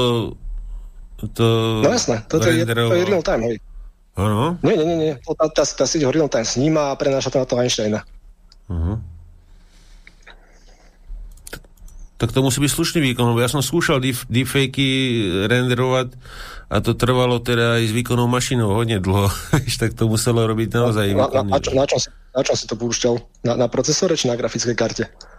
Ja som to robil na, na, tom, na tomto počítači, to má 32 jadrový, alebo koľko? Ale no tak to ne... na grafických kartách treba pustiť. Na a, grafických jadrach to ide najlepšie, no, no, no. na GP, GPUčkách. Uh-huh. To som ešte chcel vlastne dopovedať teda k tomuto obrázku, a, že v podstate v tom tým ako tých 80 rokov v podstate tie neurónové siete zažili takú renesanciu na konci 80 rokov a tam sa zrodilo veľa dobrých nápadov, ale ono to čakalo ešte a spalo to skoro 20 rokov, väčšina, lebo nebol hardware. A vlastne až roku, jak, jak došli karty, a hlavne jak, jak Nvidia zaviedla tieto CUDA karty, hej, na ktorých sa dalo počítať, vy, vy kartu viete nielen na renderovanie použiť, ale presne na výpočet, uh, tak tak, tak, to, tak to začalo strašne exponenciálne, exponenciálne rásť ten výskum, pretože zrazu tie nápady z tých 90 rokov sa dali aplikovať a začali prinášať reálne výsledky. Hej, že, že to, čo v 10 rokoch nebolo možné odsimulovať presne, jak, jak si Pepek hovoril, že ty si to pustil a išlo ti to dlho, tak zrazu to išlo krátko a začalo, začali sa vymýšľať a, a zlepšovať tie veci a išlo to do, do závratných, akože fakt do exponenciálneho rastu by som až nazval to. A, a vyčlenila sa takáto úzka alebo nejaká menšia časť znova inteligencie, tá sa nazýva deep learning, hlboké učenie. A tá využíva čiste už iba tieto neurónové siete a ona za tých 10 e, rokov, by som povedal, tak ona, ona začala valcovať všetko okolo, že ona, ona začala vyslovene robiť také, také hubenie tých ostatných všetkých smerov, pretože začala ich porážať, akože fakt vo všetkom. V spracovaní jazyka, v obraze, v, v rozhodovaní pomaly, Jediné, čo ešte možno to jazyk nezvládli dobre, čo sa týka toho, toho porozumenia alebo tej, semantiky, ale, ale ako všetko ostatné začali ako, ako drviť vyslovene. A pra, práve kvôli tým dobrým vlastnostiam, že je to, je to taká tá bloková malá architektúra, ktorá sa dá rôzne meniť a je to takéto Lego, hej, nepotrebujete tam nič extra mať, je na to dobrý aj software, už aj všetko, sú tieto grafické karty, čiže tak, tak, taká synergia došla a ide to ako, že tamto, tamto ako, ide teraz rýchlo. A dobre, toto sú iba také ukážky, hej, že o čom budeme na budúce hovoriť. Tým neurálnym sieťam ja sa venujem, takže to by sme potom na, na budúce spravili taký ja celý blog o tom, lebo tam sa dá rozprávať veľa. Čiže... Ináč, ja len dodám, ten hmm? najväčší boom, to si mal pravdu, že začalo to jak e, Nvidia CUDA, ale tá vychádzala z pár patentov, ktoré, ktorým sa dostala po skúpení 3D VXu. Uh-huh, môže byť. Môže byť. Ako, ja neviem, ja, ja tak registrujem, že čo tento, tento, tá revolúcia začala nejakom 2010 roku možno. Áno, áno. Také prvé, akože do, do, do, stretol sa hardware a stretli sa ľudia, ktorí si pamätali myšlienky z 10 rokov a začali to aplikovať na tom. Že? Tak, tak. A čiže to hovorím, to, to, toto máte napríklad jeden typ siete. Hej, teraz iným typom siete viete spraviť detekciu a segmentáciu. Zase toto je real time, hej? môžeme vypať. Čiže ona, ona vidíte, že ona real time vie, že kde je objekt, vie povedať, že čo to je, že je to na 99% auto, tuto ešte zachytilo nejakého spolujazca, že to je na 85% osoba, vie to vymaskovať celé, to, je, to sa to volá segmentácia, čiže ona vie, o pixle, že ktoré pixle reprezentujú auto, hej, a tuto ešte chytá nejakú tú značku občas a ešte čo si lietadlo, hej, pri štarte. A ide, ide to, ja neviem, že, že in, tuto je napríklad, že 306 milisekúnd mu trvá inferencia jedného frameu. Čiže za 306 milisekúnd on vie, čo na ňom je. Medvede, hej, pohybe. Nejaký maratón, nejaký bežci. Zase auta, tu ešte niečo chytá ďalšie, povedzme, nejaký, čo to je, nejaký potted plant, aha, nejaká táto, nejaká kvetinka. Takže to, to, to sú veci, ktoré s, to, s tými všetkými symbolickými prístupmi a tak ďalej, to, to, to akože neexistuje, hej, tam spraviť niečo takéto. Ďalej, toto riadenie rozhodovania, hej, to bolo tiež to, do, dosť, dlhú, do, dosť dlhú dobu to odolávalo, že stále tam boli ešte lepšie nejaké tieto tie, tie klasické prístupy, ale potom sa to tak začal lámať. Začalo to v podstate v, v, v Go, to bola taká celkom senzácia, keď vlastne porazili veľmajstra Go na svete, Lise Dola, potom v šachu a tak ďalej. A teraz, teraz vlastne napríklad si zoberte, že takúto hru, hej, to je Starcraft 2, sorry, tak tá sieť sa učila hrať hru z obrazu. Hej? Ona už nemá žiaden nejaký, nejaký vstup iný, ona sa to učí ako človek a naučila sa to zase hrať na takej kvalitnej úrovni, že porážala nejakých tých, tých veľmajstrov. Hej? A to ju ešte museli limitovať, aby mohla uh, posúvať len jednotky, čo má na obrazovke, pretože inak by ich absolútne zničila. No, no, no. A to naozaj, ako ja, ja som čítal celý ten článok o, o, tom, o tom modeli, ako je to také dosť monštrum, ale, ale zaujímavé, no, že ako riešili tam kopec teda problémov a myslím, že ona videla celú mapu, sa mi zdá, že ona trošku, trošku ešte v tomto podvádzala, aj keď už tu som si není istý, či tento, toto je Alpha Star model. Ale myslím, že videl celú mapu ešte dokonca, ale, ale dokázal naozaj proste manažovať tie jednotky na mikroúrovni a, šlahal to tam proste online. Tak šialené APM muselo mať. No, určite. Čiže už aj takúto zložitú vec, hej, ktorú sa ľudia učia hrať roky, povedzme, hej, títo veľmajstri sa asi ním nezaoberajú, to sú takí tí všelijakí korejci, čo tam sedia a mačkajú to tam celý deň. Takže týchto vymlátilo tiež. No a to spracovanie jazyka na tej úrovni, že, že príde k vám zvuk a vy to reprodukujete alebo sa transformujete na nejaký, na slova, povedzme, tak to takisto je na, veľmi dobrej úrovni pri týchto neurónových sieťach. Toto je napríklad od, od Soul Machines, taký nejaký virtuálna asistentka. Neviem, či nás, ide nám z toho videa aj zvuk? Pepek. Nie, nie, zvuk nie. To, to, to by robilo echa. To, nie, to ne, ne, ne, nemôžeme. Ale dobre, nemôžeme. dobre. Tak budem rozprávať, čo tam deje. Hej, to, toto je virtuálna nejaká asistentka, môžete vidieť, že tie pohyby sú také veľmi čudné, hej, že to ešte ne, nemajú dotiahnuté, to je nejaký starší model. A teraz on, oni sú na nejak, nejak, nejaké predvádzanie, hej, toto, to, toto je jej vstup vizuálny, ktorý ona vidí, hej, to je nejaký reálny človek, čo sa s ňou rozpráva a on sa začne si ho baviť, že ako na, na, na ňu rozpráva, hej, že, že ahoj Rachel, že ako sa máš, hej, ona, ona odpovie, že, že a dobre, a že a kde si? A ona, že no ja som na internete a, a tak ďalej. Čiže vedie si nejakú normálne rozumnú komunikáciu a to na základe toho, že dokáže jednak prekladať zo, zo zvuku, hej, zo zvukových vln, to, čo je on hovorí, dokáže to preložiť a transformovať na slova a potom vzadu zase za tým je klasický ten, ten knowledge base, ten, tá znalostná báza, ktorú sme ešte tam dávno spomínali, tej symbolickej umelej inteligencii, ktorá potom vyberá tie odpovede. Hej, čiže, čiže ten vstup je spracovaný tou subsymbolickou, tou, tou neurónovou sieťou a výstup generovaný zase tou symbolikou. Hej. Čiže toto, toto pekne tak tiež vlastne vidno tú spoluprácu obidvoch tých prístupov.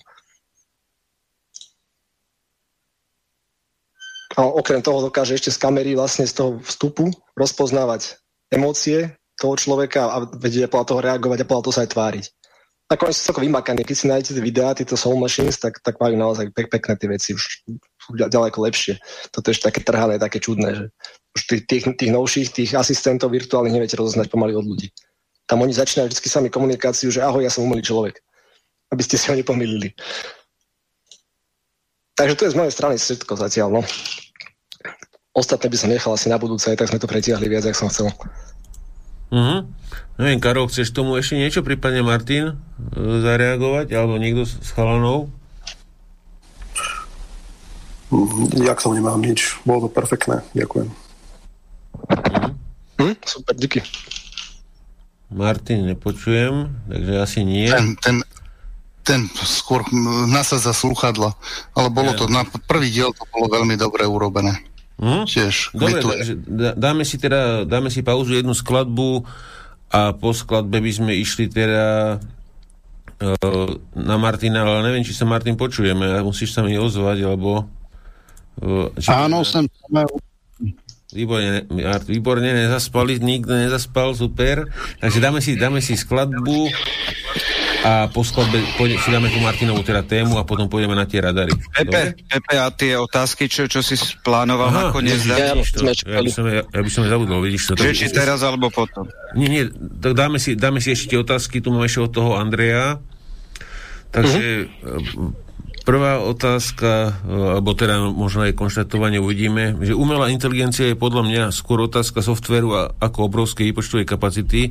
Ak je AI založená na obrovskej výpočtovej kapacite, nejedná sa podľa mňa o umelú inteligenciu, ale o veľmi dôklade naprogramovaný hlupý počítač, ktorý niekto naučí, ako reagovať v každej situácii tak, aby pôsobil inteligentne, že niečo ako kiska. Aj aj hmyz, aj hmyz je inteligentný a má minimálny výpočtový výkon, uh, podobne niektoré zvieratá. Je podľa mňa možné, že aj človek e, nemá o veľmi výkonnejší mozog ako kalkulačka. To je prvá, prvý bod. Jak chcete k tomu? A k tomu mozgu by som doplnil, že to, to by som nebral, že sme iba nejaké kalkulačky, tam je to naozaj dosť zložité a ešte tomu ani sami nerozumieme. Ako, ja, ja som mala nejaké tieto neurovedu a tak a tam, tam ako naozaj ten, ten, ten mozog funguje úplne ináč ako počítač, že tam nemáme nejaké, nejaké že centrálny výpočet, nejaká pamäť. Tam, tak, tam to vždy interaguje rôzne, tie, tie oblasti, ako my, my tušíme, že, že ktorá oblasť je za čo asi zodpovedná, ale ono to vždy ešte funguje tak synergicky, že, že keď sa zasvieti táto, táto a táto, tak sa, tak sa deje čosi, ale keď sa už zasvieti znova tie dve pôvodné, ale, ale tretia je iná, tak sa začne správať o dosť ináč zase, hej, že to je, ako, ako prirovnávanie, že, že počítače a, a mozog alebo nejaké porovnávanie kapacít, to, je, hm, to, je, to sú dva kvalitatívne rozdielne systémy. Takže uh-huh. to ja, ja len toľko k tomu asi. Ostatné, ostatné závisí od toho, že ako si definujeme tú inteligenciu, čo som na začiatku hovoril. Hm, jasné. Či majú, či, majú, či, majú, či majú chrobáky inteligenciu, neviem. Akože pre mňa sú napríklad, alebo nie pre mňa, to by som bol krutý, ale, ale že pre niektorých ľudí napríklad to môže pripadať, že ten chrobák iba taký, taký biologický automat. Že ona, ona naozaj akože te, funguje na, na báze nejakých povedzme skoro reflexov a tak ďalej. Čiže ako em, em, emócie u hmyzu a tak asi akože neexistujú, hej, že tam je to naozaj na tej jednoduchej úrovni. Uh-huh. No, dobre, Takže ďalšia... je to ozaj o tej definícii. Uh-huh. Ďalšia vec, že čo si myslíš o Facebooku alebo Google, je pravdepodobné, že sa v rámci e, túžby po jednoduchej a účinnej cenzúre budú tieto siete programovať tak, aby hľadali výsledok čo najefektívnejšie a pritom vedeli, čo majú nehľadať a tieto systémy naučia, naučia učiť sa a až sa tá sieť začne chovať tak, že začne ako keby myslieť ich vznik, predpokladám, práve v týchto... To kto bol? Si to stíšte mikrofón, keď si tam máte grga do, do vysielania, dobre? Alebo sa môžete odpojiť. No, ďalej. Uh, kde som skončil. No a, a až sa tá sieť začne chovať tak, že začne ako keby myslieť, e, ich vznik predpokladám práve v týchto sieťach, lebo majú, alebo si dokážu vycúcať zo siete skoro neobmedzený výpočtový výkon. Uh, nemyslím si, ale že to bude viesť k vzniku vedomia. To je druhý bod. Mm. Mm, ako tam napríklad to, čo spomínaš, ten Facebook, YouTube a tak, tak oni už teraz aplikujú aj neurónové siete a rôzne iné mechanizmy na manažovanie toho, toho obsahu. To som akorát nedávno tam pridával taký ten článok, že na YouTube zmazali napríklad alebo zablokovali kanál šachistom, pretože tam spomínalo často čierny, biely útok, ohrozenie a oni to vyhodnotili, že to je rasistický napríklad obsah. Mm, to sme mali na, na, na, Telegram, si to tuším dával, som mi zdá, že? Áno, áno, áno. Hej, čiže, no, ja som, čiže, videl som čiže, oni, oni, oni toto akože voľkom používajú, alebo aj reklamy napríklad s tým likvidujú a tak. Čiže to tam už je realitou a tá druhá časť otázky bola, že keď nadobudne vedomie, tak čo? Ešte. Uh, to je strašne dlý. Nadobuduje. Že nemyslím si, že to bude viesť k vzniku vedomia. Ako celé, celé, čo, bude, čo bude teda programovať Google s Facebookom, alebo teda tá korporácia. Hej, hej. Ako čo sa týka vedomia, zase tam je tak, o tom je obrovská debata tiež, široká, to sme sa tu zase hodinu mohli zabávať, ale akože sú také, taký, je taký fyzikálny pohľad, že vedomie je nejaká kvalita hmoty a vedomie má všetko na nejakej úrovni. Ale za druhej strane si hovorí, vieme, že to vedomie je subjektívne, že my, my vieme, že vedomie máme len preto, že o tom hovoríme, že ho máme. Ale to, že ten kameň, on nám nepovie, že má vedomie na nejakej úrovni, takže tam je to také, no. To je filozofická debata, proste. Hm. Dobre, ďalší bod, tu, tu sa úplne črtá... Prípadne nová... teologické. Alebo, no, tu sa úplne črtá nová zápletka RUR, Máme, čo je RUR. Niektoré AI... Asi, alebo... asi, asi RUR. To je podľa Čapeka. Roboti RUR. Ro, rozumovi a tak dále roboti. Áno, Univerzálni roboti. Tak. Už, už mi to došlo, díky. Niektoré... Čo sa chlapí... No? Už som sa zlákol, že ROR. Rúško, odstup. to sa tu už do, na, vyčert, vyčert, vyčertlo poriadne, že niektoré AI alebo skôr četovacie boty javili znaky toho, že sú rasistické, čo je úplná blbosť, pretože problém nebol v tom, že tie programy boli rasistické, ale to, že naše vnímanie je tak posunuté, že aj neutrálne fakty niekomu prídu ako rasizmus, napríklad podobnosť afroafričanov a goril. Dočítam to, môžeš potom... No, tak povedz. Dobre, dobre, kľudne. Niečo, ono to bola uh, konkrétna AI, ktorú naprogramoval Microsoft a uh, ľudia z Forčenu sa rozhodli, teda čo je také fórum, uh, sa rozhodli, že a teda že v tej fáze, keď sa bude učiť skutočnosti o ľudstve, tak, tak hey, troška, no. troška s ňou budú manipulovať istým spôsobom. A potom, a potom odpovedala niektoré veci o schvaľovaní holokaustu a odpovedala hey, hey, ľuďom hey, no. takým zaujímavým spôsobom, tak ju vymazali a ľudia potom začínali smutočné oznámenia dávať a takže ju zabili. Pokračujem teda, že je, je skoro isté, že ak teda vznikne AI, bude mať v sebe kurvítko, vďaka ktorému sa bude snažiť ignorovať fakty, aby bol antirasistický, to vytvára zápletku RUR, čo už viem, čo znamená, ako na steroidoch. O, hoci tomu hovorím AI, stále predpokladám, že sa bude jednať o naprogramovaného holúpeho chatbota, ako je Kiska, ktorý bude vedieť odpovedať na každú otázku, ale nebude mať vedomie ako také. Takže to sme asi odpovedali na hento. Tam treba to nejak rozpitvávať. No a ešte tu máme dva posledné body. Predpokladám, že AI nikdy nevznikne na báze počítačov, ale skôr tak, že povedzme do mozgu chrobáka, psa, človeka či iného tvora sa nejak integruje obrovský výpočtový výkon počítača, čo ho svojím spôsobom spraví superinteligentného, bude vedieť posúdiť veľa znalostí či skúseností, ktoré mus, nemusel ani zažiť, vypočítať výsledok nekonečného množstva vstupov. Toto určite nejakým spôsobom nepriamo ovplyvní jeho vedomie, ale to je na inú otázku. To už prebieha. Elon Musk na tom už pracuje aktuálne v tom prasiatku tam to tuším majú už nejakého čipa. No. Že? No. No. Neuralink. Neuralink. Mm-hmm. No a posledný... Tak určite teda bude týmto a posledný no, že bod... určite pôjde aj týmto smerom. Prepač, ešte doplním. Mm-hmm. Že tá, ako, ako toto určite bude tiež ako snaha prepojenia človeka a stroja, hej, že do nejakej miery. No, to sme mali tému. Z, som... Zmeniť mozog na CPUčko. Uh-huh. A, no akože možno, že aj nejaké rozšírenie, rozšírené vnímanie alebo niečo takéto. Že... Vojenský kyborg. No napríklad tam si to určite vedel uplatniť, že nejaké infračervené videnie alebo ja neviem, že v mozgu si prepnete, hej, volou, zrazu vidíte nočne a bez toho, aby ste mali nočnú, nočnú, nočné videnie alebo niečo tak, podobné. Predpokladám, že vo vojsku no, to, to bude ako prvé použité na nejakých činioch. urč, určite ich to napadlo už. Určite práz, prázdné hlavy sa naplní počítači. Já jsem četl takový nápad. To nemáme nejakému... dosť počítačov.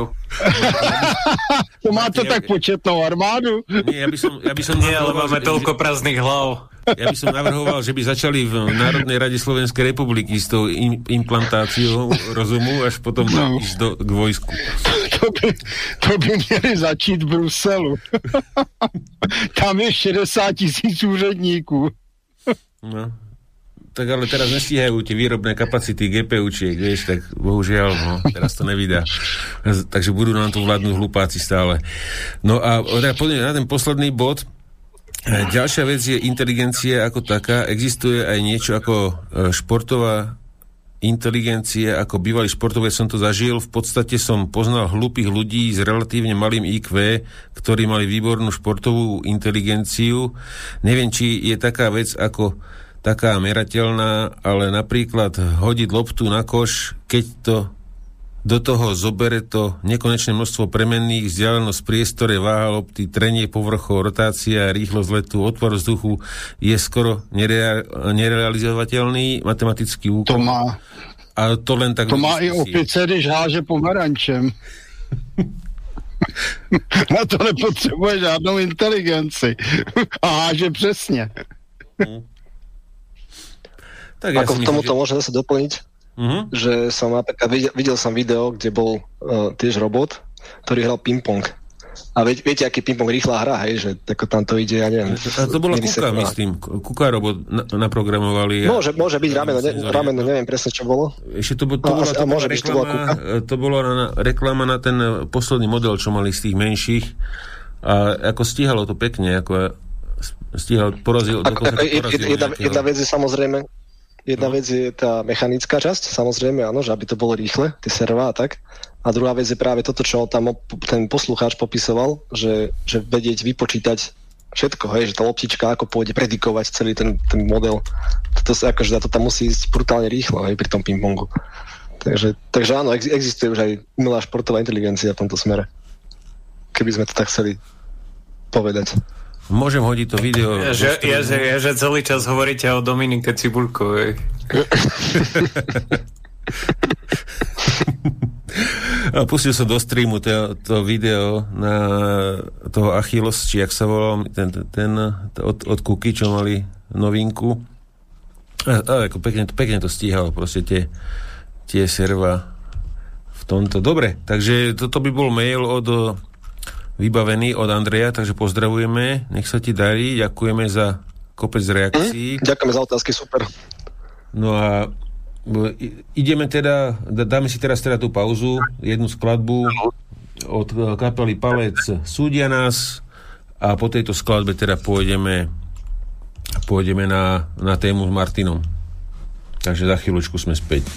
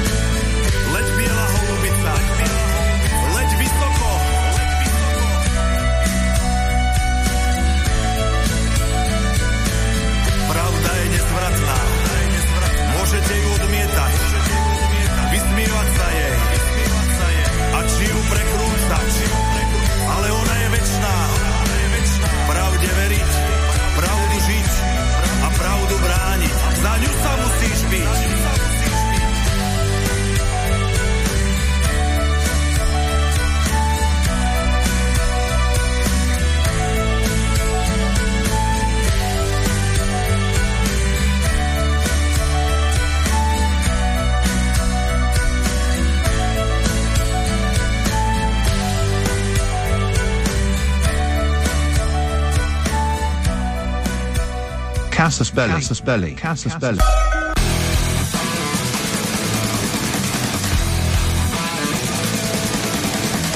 You're listening to Casus Belli.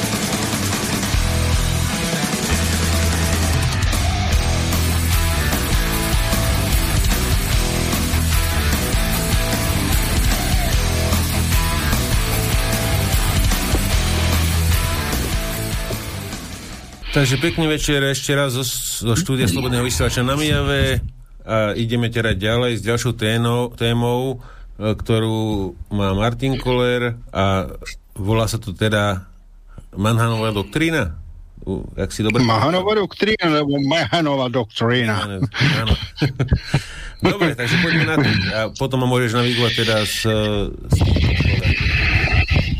tak fotek není moc, takže to snad nebude problém. No, vyřádili jsme se s umělou inteligencí, která nás možná nahradí. E, patrně se mnozí diví, proč já vylézám s nějakou doktrínou z období plachetnic, ale situace je taková, že ona bude pravděpodobně ta doktrína z období plachetnic platit i v době té umělé inteligence. Eh, je, je to v podstatě základ eh, americké strategie, který je platný už více než 100 let a eh, řekl bych, že je stále platnější. Eh, tvůrcem je eh, americký kontradmirál Alfred Mahon, Eh, který žil v období 1840 až 1914, takže on v podstatě zažil ještě období plachetnic a paroplachetních lodí, zúčastnil se války severu proti jihu, což je teda první polovina 60. let 19. století a v podstatě končil svoji vojenskou kariérou v době války mezi Spojenými státy a Španělskem, což je rok 1898, teda těsně přelom století. Uh, měl různou praxi, sloužil, sloužil například také na ještě uh, plachetní fregatě Kongres, a působil jako důstojník, působil jako historik, působil jako profesor na několika vojenských školách. Je zajímavé, že se narodil ve vojenské rodině ve West Pointu, což je vlastně žený škola, je to, řekněme, taková nejprestižnější vojenská akademie, není to teda v zásadě úplně vysoká škola a odkud vycházejí, řekl bych, takové ty hlavní kádry, ale pozemních sil, což je právě na tom zajímavé, on byl námořník. Potom studoval, eh, studoval na Kolumbijské univerzitě a na námořní akademii v Marylandu. Eh, kromě jiného napsal několik knih, které se zabývají námořní moci a geopolitikou. Tady je důležitý jeden zásadní faktor. Veškerá námořní strategie je dána faktem, že doprava po vodě je mnohem snadnější a lacinější než doprava po souši. Od toho se e, vyvíjí řetěz e, příčin důsledků, které nakonec vedl ke vzniku státních válečných loďstev, konvojového systému, blokády a k nájezdům na obchodní trasy. To jsme viděli už v 19. století, kdy tedy byla Eh, poměrně výrazná blokáda z severanů proti jižanskému obchodu, ale je to věc, která je známá ještě z daleko staršího období. Jako zajímavost bych uvedl, že Mahan vlastně se opíral o praxi loďstev z 18. století, to znamená z plnoplachetních eh, loďstev a ku podivu jeho teorie jsou, jak jsem již uvedl, platné dodnes, kdy máme atomové ponorky a letadlové lodě. Nicméně právě blokáda je velmi důležitá a zajímavá, protože může méně vojenským a méně ničivým způsobem, zásadním způsobem ovlivnit eh, jednu bojující stranu. Němci se o to pokoušeli například blokádou anglického obchodu pomocí ponorek jak v první, tak ve druhé světové válce. To je, řekněme, z té novější doby.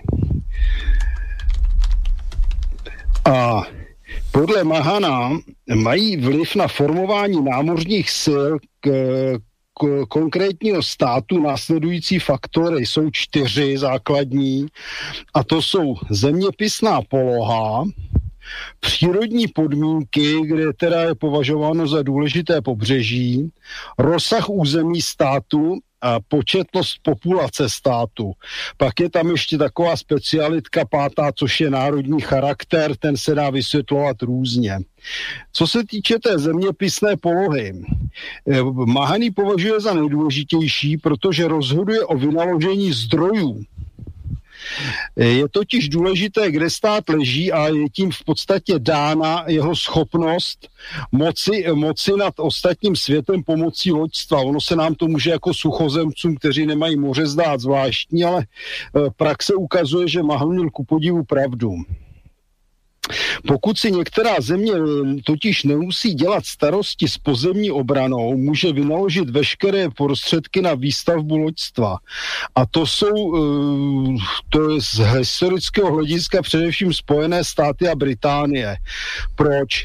Je to jasné, Spojené státy nemají pozemního protivníka už dlouhou dobu. Poslední střed vlastně byl mezi Spojenými státy a Kanadou eh, v, v 19. století, v 18. pardon, století a potom můžeme mluvit o Velké Británii, která díky své izolované poloze na ostrově, známe také jako Splendid Isolation, eh, byla ve velmi výhodné pozici vůči vůči kterémukoliv konkurentovi v Evropě, ať to už byla Francie, ať to bylo Německo, ať to bylo Rusko. V podstatě jiní konkurenti nebyli Itálie, to byl takový spíš zábavný konkurent téměř. Ale faktem je, že jak Spojené státy, tak Británie dlouhodobě, a to zvláště v období moderních válek, neměli eh, protivníka, který by je ohrožoval po zemi. Naproti tomu Francie nebo Rusko nebo Německo vždy museli vynakládat část svých e, výdajů na zbrojení, na obranu po zemi a to poměrně značnou. Na rozdíl od toho právě Britové a Američani se mohli soustředit především na loďstvo a vlastně jejich pozemní armády byly de facto vedlejším produktem. I když se to možná dnes nezdá, ale právě z důvodu svojí zeměpisné polohy se staly nejdříve Británie a potom Spojené státy hlavními světovými velmocemi. U, Británie to byla záležitost, která končila v podstatě v období první světové války. No a Spojené státy vlastně v období první světové války tu světovou moc pomalu převzali a drží v, v podstatě dodnes. Dodnes jsou nejsilnějším státem z vojenského hlediska na světě, což je dáno právě jejich geografickou polohou. Eh, zeměpisná poloha totiž rozhoduje také o tom, jak mohou být námořní síly soustředěny nebo decentralizovány. A to je právě výhoda jak Británie, tak Spojených států nově, protože většina ostatních zemí má vlastně svoje loďstvo, snad výjimkou, s výjimkou Japonska je třeba říct, rozdělené do několika působišť. Francie eh, musí ovládat jak Atlantik, tak středozemní moře, nebo se spíš účastnit, když bych to řekl přesně. Eh, Německo vlastně okrajové části Atlantiku, nebo spíš Biskajský záliv a Balt – a Rusko má dokonce problém, že musí ovládat Severní oceán, e, Černé moře a e, Dálný východ. Takže hlavní eh, vojenští konkurenti mají rozdělená loďstva a ku příkladu eh, Rusko je nemůže spojit prakticky vůbec, pokud bychom teda předpokládali, že by je mělo spojovat rychle. Samozřejmě ono by je spojit mohlo, ale byla by to dlouhá a časově náročná plavba. Eh, Německo problematicky, protože může vlastně přetahovat lodě jenom přes kanály, pokud by někdo uzavřel Skagerrak s Kategatem. No a Francie by zase musí proplouvat přes Gibraltar. To je záležitost, kterou pak nazývá tyto průlivové prostory, což je Gibraltar, Hormuzský průliv, Bospor, Dardanely a tak dále, nazývá Mahan škrtícími body, kde je možno zastavit loďstva protivníka. Spojené státy tento problém nemají, protože mají sice rozdělené loďstvo ve dvou oceánech, ale díky tomu, že ovládají poměrně bezpečně panamský průplav, tak mohou své loďstvo soustředovat poměrně rychle to je taky jeden z důvodů, proč se američané tvrdě postavili proti možnosti vybudování dalšího průplavu mezi oceány, který plánovala Čína ve Venezuele. Mám dojem, že z toho nakonec úplně sešlo, byl to relativně nedávný projekt ale obávám se, že američani byli ochotní udělat téměř cokoliv, aby se nezrealizoval, protože by se tím umožnil jimi nekontrolovaný pohyb loďstev vojenských a samozřejmě by tam byly i záležitosti obchodní, protože panamský průplav, je poměrně výnosnou záležitostí.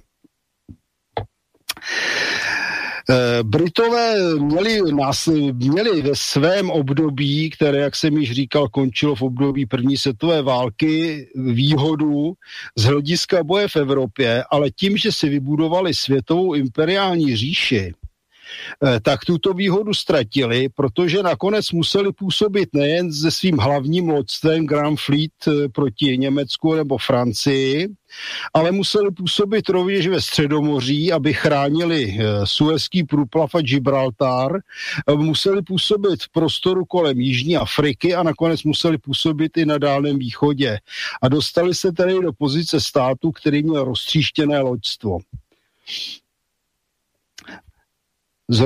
Tímto rozšiřováním ovšem na druhé straně velmi rostlo obchodní loďstvo a národní důchod. A to jsme zase zpětně u toho, co jsem říkal úvodem, že doprava po moři je nejlevnější a nejsnadnější ze všech druhů dopravy.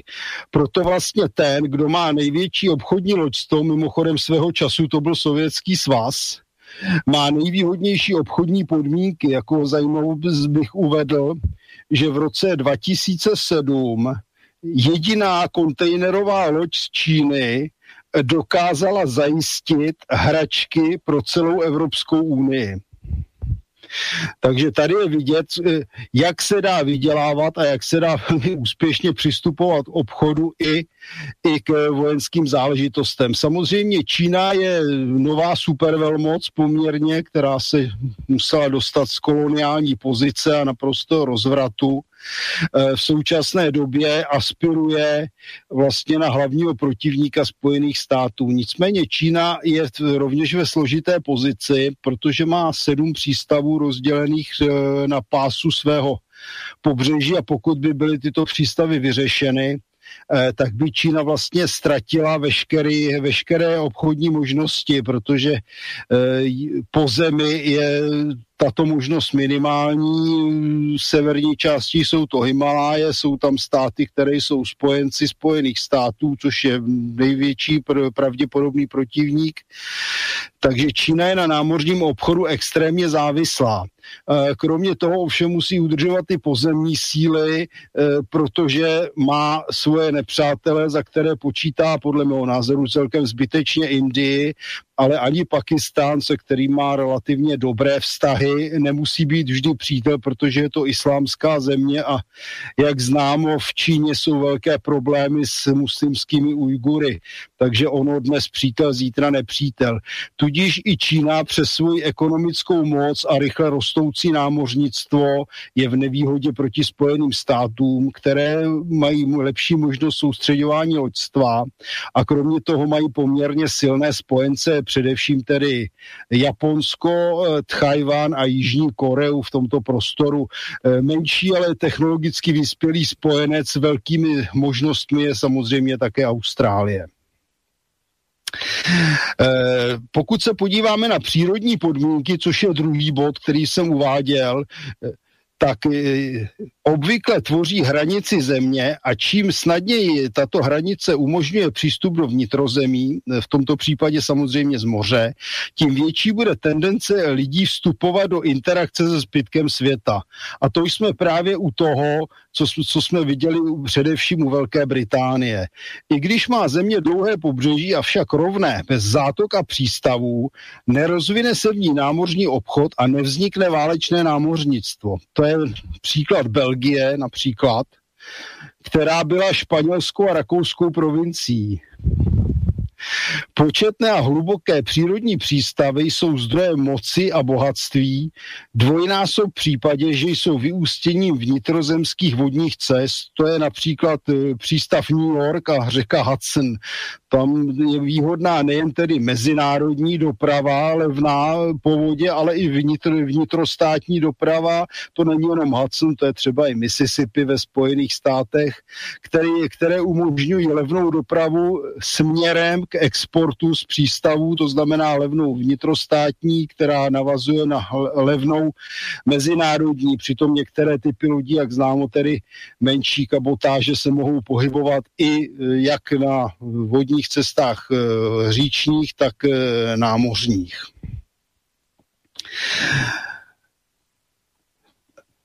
Na, například eh, je tu ještě další problém, když porovnáme Francii a Anglii a Nizozemsko, neboli historicky se mu říkalo Holandsko, tak zjišťujeme, že Francie díky svému vývoji a díky svojí, svému, řekněme, geografické pozici neměla takový důvod k exportu po moři jako Anglie. Proč?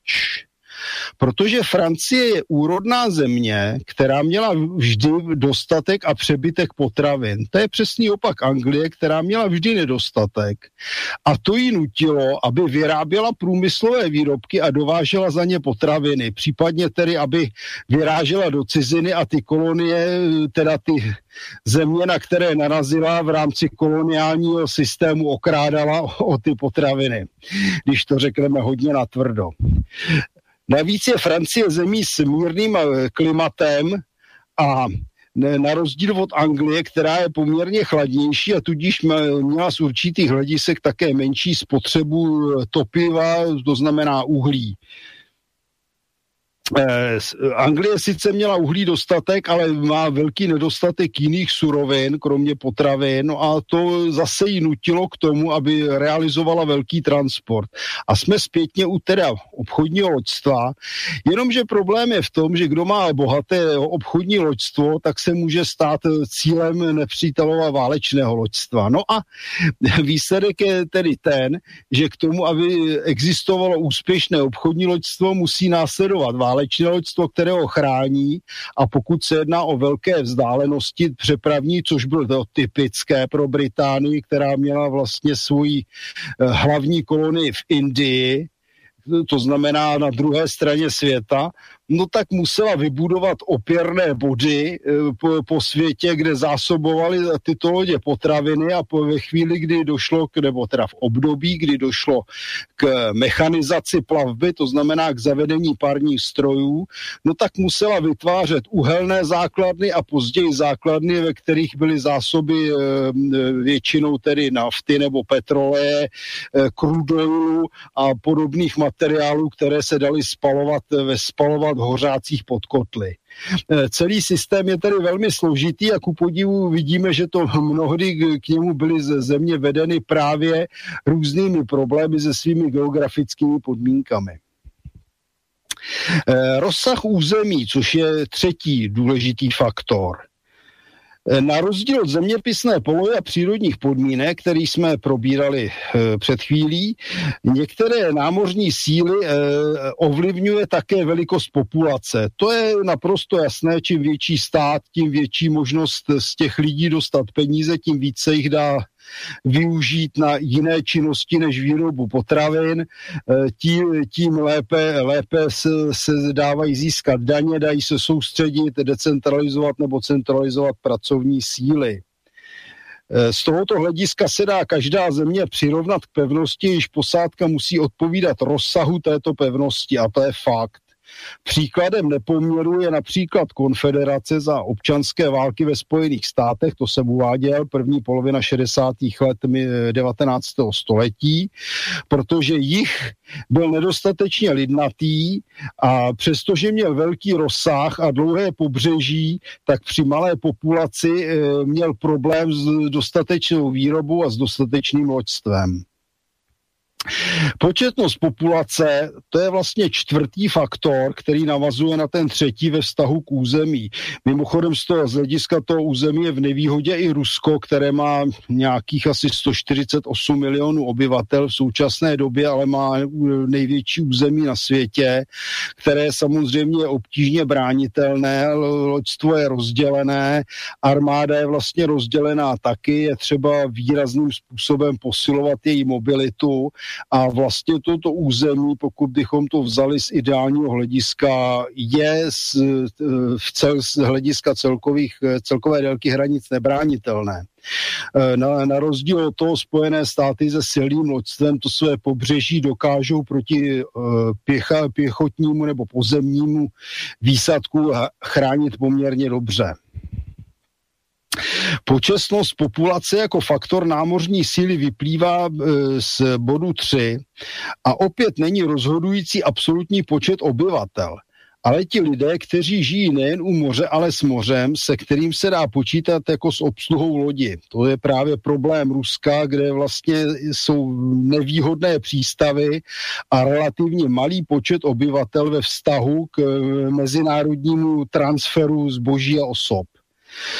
Eh, po celé 18. století, ku příkladu, byla Francie lidnatější než Británie, ale ohledně lidských zdrojů, až u, ať už obchodního nebo válečného loďstva, na tom bylo hůře. Důležitým faktorem jsou lidské zdroje, pokud mohou sloužit jako rezerva. A nemusí to být vždy námořníci, ale mohou to být i suchozemci. Jako úplnou zajímavost bych uvedl například fakt, že britský admirál Edward Pillue, eh, kterým, kterému se nedostávalo posádek lodí, naverboval horníky. Řídil se úvahou, že tito muži jsou zvyklí na nebezpečí a těžkou dřinu a rychle se přizpůsobí namáhavému a nebezpečnému životu na válečné lodi. Představme si, že by admirál musel verbovat deštní mládežníky, kteří znají akorát čučením do, do mobilů a tabletů. Eh, velmi se mu to osvědčilo a už v prvním boji získal, eh, získal s těmito dobrovolníky, nebo tedy řekněme nováčky zelenými, eh, francouzskou fregatu, která měla profesionální posádku. Posledním eh, důležitým faktorem je národní charakter. To je poměrně zvláštní. Musíme začít tím, že naše Evropská unie vlastně žádné národy nemá. Ku podivu, ku podivu národní charakter je poměrně důležitý. Příkladem národa, který eh, má talent na expanzi byli právě, byli právě Britové. Můžeme si to dokázat ve srovnání se Španěli.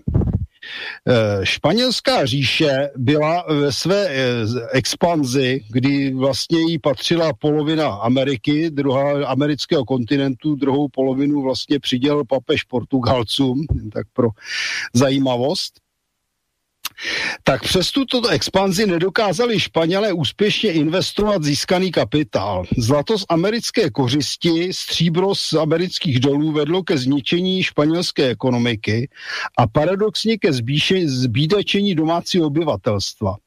Španělské peníze nakonec získali nizozemští kupci, kteří z nich eh, financovali osvobozenecký boj proti Španělům a prudký vzestup holandských spojených provincií jako námořní mocnosti a koloniální říše. E, na rozdíl od Španělů se jako velmi schopní ukázali holanděné a Britové, nebo tedy Angličané tehdy, kteří dokázali rozvinout svůj individualismus a svůj talent. A musíme si zde uvědomit jednu věc. Je to otázka centralizace státu. Španělsko bylo výrazně nesvobodné a brutálně centralizované s pomocí katolické církve. Zatímco Britové a Holandiané jako protestanti už měli ideologicky zakódovanou především touhu po svobodě, samostatnosti, práci a úspěchu. A ku podivu to se přesně realizovalo. A dnes vidíme to též z hlediska mezinárodních vztahů Evropské unie. Čím dál větší centralizace, čím dál větší množství úředníků, čím dál větší množství povalečů a e, čím, čím dál neschopnější zákony vedou k tomu, že Evropská unie se začíná hroutit sama do sebe, přestože by mohla mít úžasný potenciál úspěšně konkurovat Spojeným státům. Když se podíváme na dnešní svět, vidíme, že Mahanova doktrína odvazená z bitev válečných plachetnic nikdy nepřestala platit. Jak za první, tak za druhé světové války si kontrolu námořních komunikací udrželi spojenci, a, tí, a tím bylo Německo dříve nebo později odsouzeno k porážce. Do obdobné situace se dostal Sovětský svaz za studené války. Ačkoliv se stal globální jadernou velmocí a kontroloval značnou část Eurázie, na světových mořích byl jenom nevítaným hostem. Světový oceán se tudíž zbývající, eh, tudí a zbývající většinu světa ovládlo americké námořnictvo a Sovětům se nikdy nepodařilo tuto kontrolu vyvrat a vyrvat američanům z rukou. Sověti potřebovali k vytvoření a udržení své síly více prostředků, než kolik dokázali jejich říše vyprodukovat. Námořní komunikace dnešního světa kontroluje s absolutní převahou americké námořnictvo a odtud pramení vůči postavení USA v současnosti. Pokud pomineme jaderné ponorky, které přece jen mají poněkud odlišnou strategickou roli, nositelem této kontroly je 12 operačních svazů letadlových lodí rozmístěných podle okamžité situace všude po světě. Eh, tato námořní síla je dvakrát silnější než součet obdobných sil zbytku světa, takže je dokonalým naplněním Mahanovy doktríny. Takže to bychom měli obecnou část a v podstatě můžeme dodat asi tolik. Když bych to ještě nějakým způsobem eh, uvedl do, řekněme, systematizovaných detailů, eh, mohl bych to uvést zhruba takto. Faktory ovlivňující na námořní sílu. Za prvé, geografická poloha. Jestli má stát vůbec pobřeží a jestli ho má hodně nebo málo. No, na to doplácíme, jak v Česku, tak na Slovensku, tak třeba v Maďarsku. Pokud má pobřeží z více moře a oceány, záleží na tom, zda jsou tato pobřeží propojena. Za další je důležité, jestli má stát námořní základny a jestli je se svým loďstvem schopen ohrozit nepřítele. Za druhé, jak vypadá pobřeží? Jestli tam existují vhodné přírodní přístavy, protože například na jižním pobřeží arabského poloostrova je přírodních eh, přístavů velmi málo, v podstatě pouze jeden, takže je tam těžké udržet loďstvo. Proto například Aden dlouhodobě Britové drželi a okupovali. Další hodně špatné pobřeží je podél Namíbie, e, to znamená směrem k jihu. Za další, za třetí, ústí splavných řek umožní vplout námořním lodím do vnitrozemí, to znamená doprava potravin, možnost tam lodě schovat. Nevýhodou ale je, že, tam, že se tam mohou dostat nepřátelské lodě. Proto je třeba zajistit ústí řek tak, aby se to nestalo. Střed armád bude totiž tam, kam až doplavou nepřátelské lodě. Za čtvrté, délka pobřeží. Čím delší pobřeží bude, tím lépe. Na druhou stranu je však těžké ho kontrolovat, aby se tam nevylodili nepřátelé. To je přístup, to je otázka Ruska. Za páté, velikost populace. Významný geopolitický aktér potřebuje velkou populaci. Čím více lidí, tím více námořníků a tím může být silnější loďstvo. Z tohoto hlediska je jednoznačně perspektivní Čína. Například Austrálie je vyspělá, bohatá, ale na pozici velmoci která zasahuje do globálního dění, nemůže pomýšlet, protože tam žije málo lidí. Není obrany schopná a proto spolehá na USA, které garantuje její bezpečnost. Snaží se projektovat mocenské ambice, dělá to regionálně, nicméně její strategie jsou založeny jenom na slabé síle. Za šesté, charakter národa. Zda se populace vůbec chce vydat na moře, obchodovat tam a tak dále. Mahan říká, že pokud je stát na pobřeží, tak většina populace chce a je to pro ně přirozené. Potom samozřejmě tedy bych dodal, že záleží na jiných faktorech a to je ne, ten charakter národa není daný jenom tím, jestli chce jezdit po moři a obchodovat. Je to dané podle mého názoru také vůbec národem jako takovým a je v mnoha případech velký rozdíl, jestli tento národ se vůbec chápe jako národ a na toto podle mého názoru výrazně doplatí především Evropská unie. Za sedmé, charakter vlády. Jestli je politická vůle využít dobré podmínky k tomu, aby se stát stal námořní mocností, může se stát, že stát má veškeré podmínky, ale nedojde k tomu, protože elita to nechce. Ideálním příkladem je Čína v 15. století, ale podle mého názoru bohužel je Evropská unie. Mahan vycházel z předpokladu, že vojenské námořnictvo plus obchodní loďstvo plus námořní základny vytvářejí mořskou moc států. Považují za svébytný typ civilizace. Takový stát se dostane na civilizační vrchol, což je poměrně složitě definované. A na, na konci cesty svého vývoje při spojení těch tří uvedených faktorů. Mořská mocnost je tudíž předurčena vládě nad světem. Bohužel dosavadní vývoj, co se týče Spojených států za posledních, řekněme, 150 let nasvědčuje, že tento názor je pravdivý. Předurče, předurčenost k vládě nad světem je dána, je dána e, zásadně následujícím způsobem. V době, kdy Mahan žil, docházelo pomalu ke střídání na pozici nejvýznamnější národní mocnosti. Co jsem, což jsem uváděl, je to, byla to dlouhodobá výměna mezi e, Velkou Británií a Spojenými státy. Mahan se snažil ve svých doporučeních a názorech tento pro, progres zachytit a hlavně, eh, řekněme, tuto myšlenku sugerovat americké politice. Jak jsem uváděl, eh, byl účastníkem eh, války, jako už jenom tedy jako poradce ve výslužbě, účastníkem španělsko-americké války v roce 1898 a tu můžeme v podstatě označit za první americkou koloniální válku. Ziskem, ziskem byla pozice Spojených států na Filipínách, která tvrdí, trvá dodnes a e, kromě toho dočasné získání Kuby, která se stala v podstatě americkou kolonií, což skončilo až díky Fidelu Castrovi. Podle, něj, podle Mahana nejvýznačnějšími mořskými mocnostmi jsou, jsou právě státy, které budují loďstvo a základny. Hlavním reprezentantem pozemní moci bylo podle něj Rusko, což je v zásadě pravda, dnes je to také Čína a bylo to také Německo, které se snaží dostat k moři, aby mělo výhody mořských e, mocností. Mahan napsal, e, že mezi 30. a 40. stupněm severní šířky je konfliktní zóna, neboli pás nestability, kde se střetávají dva typy mocností.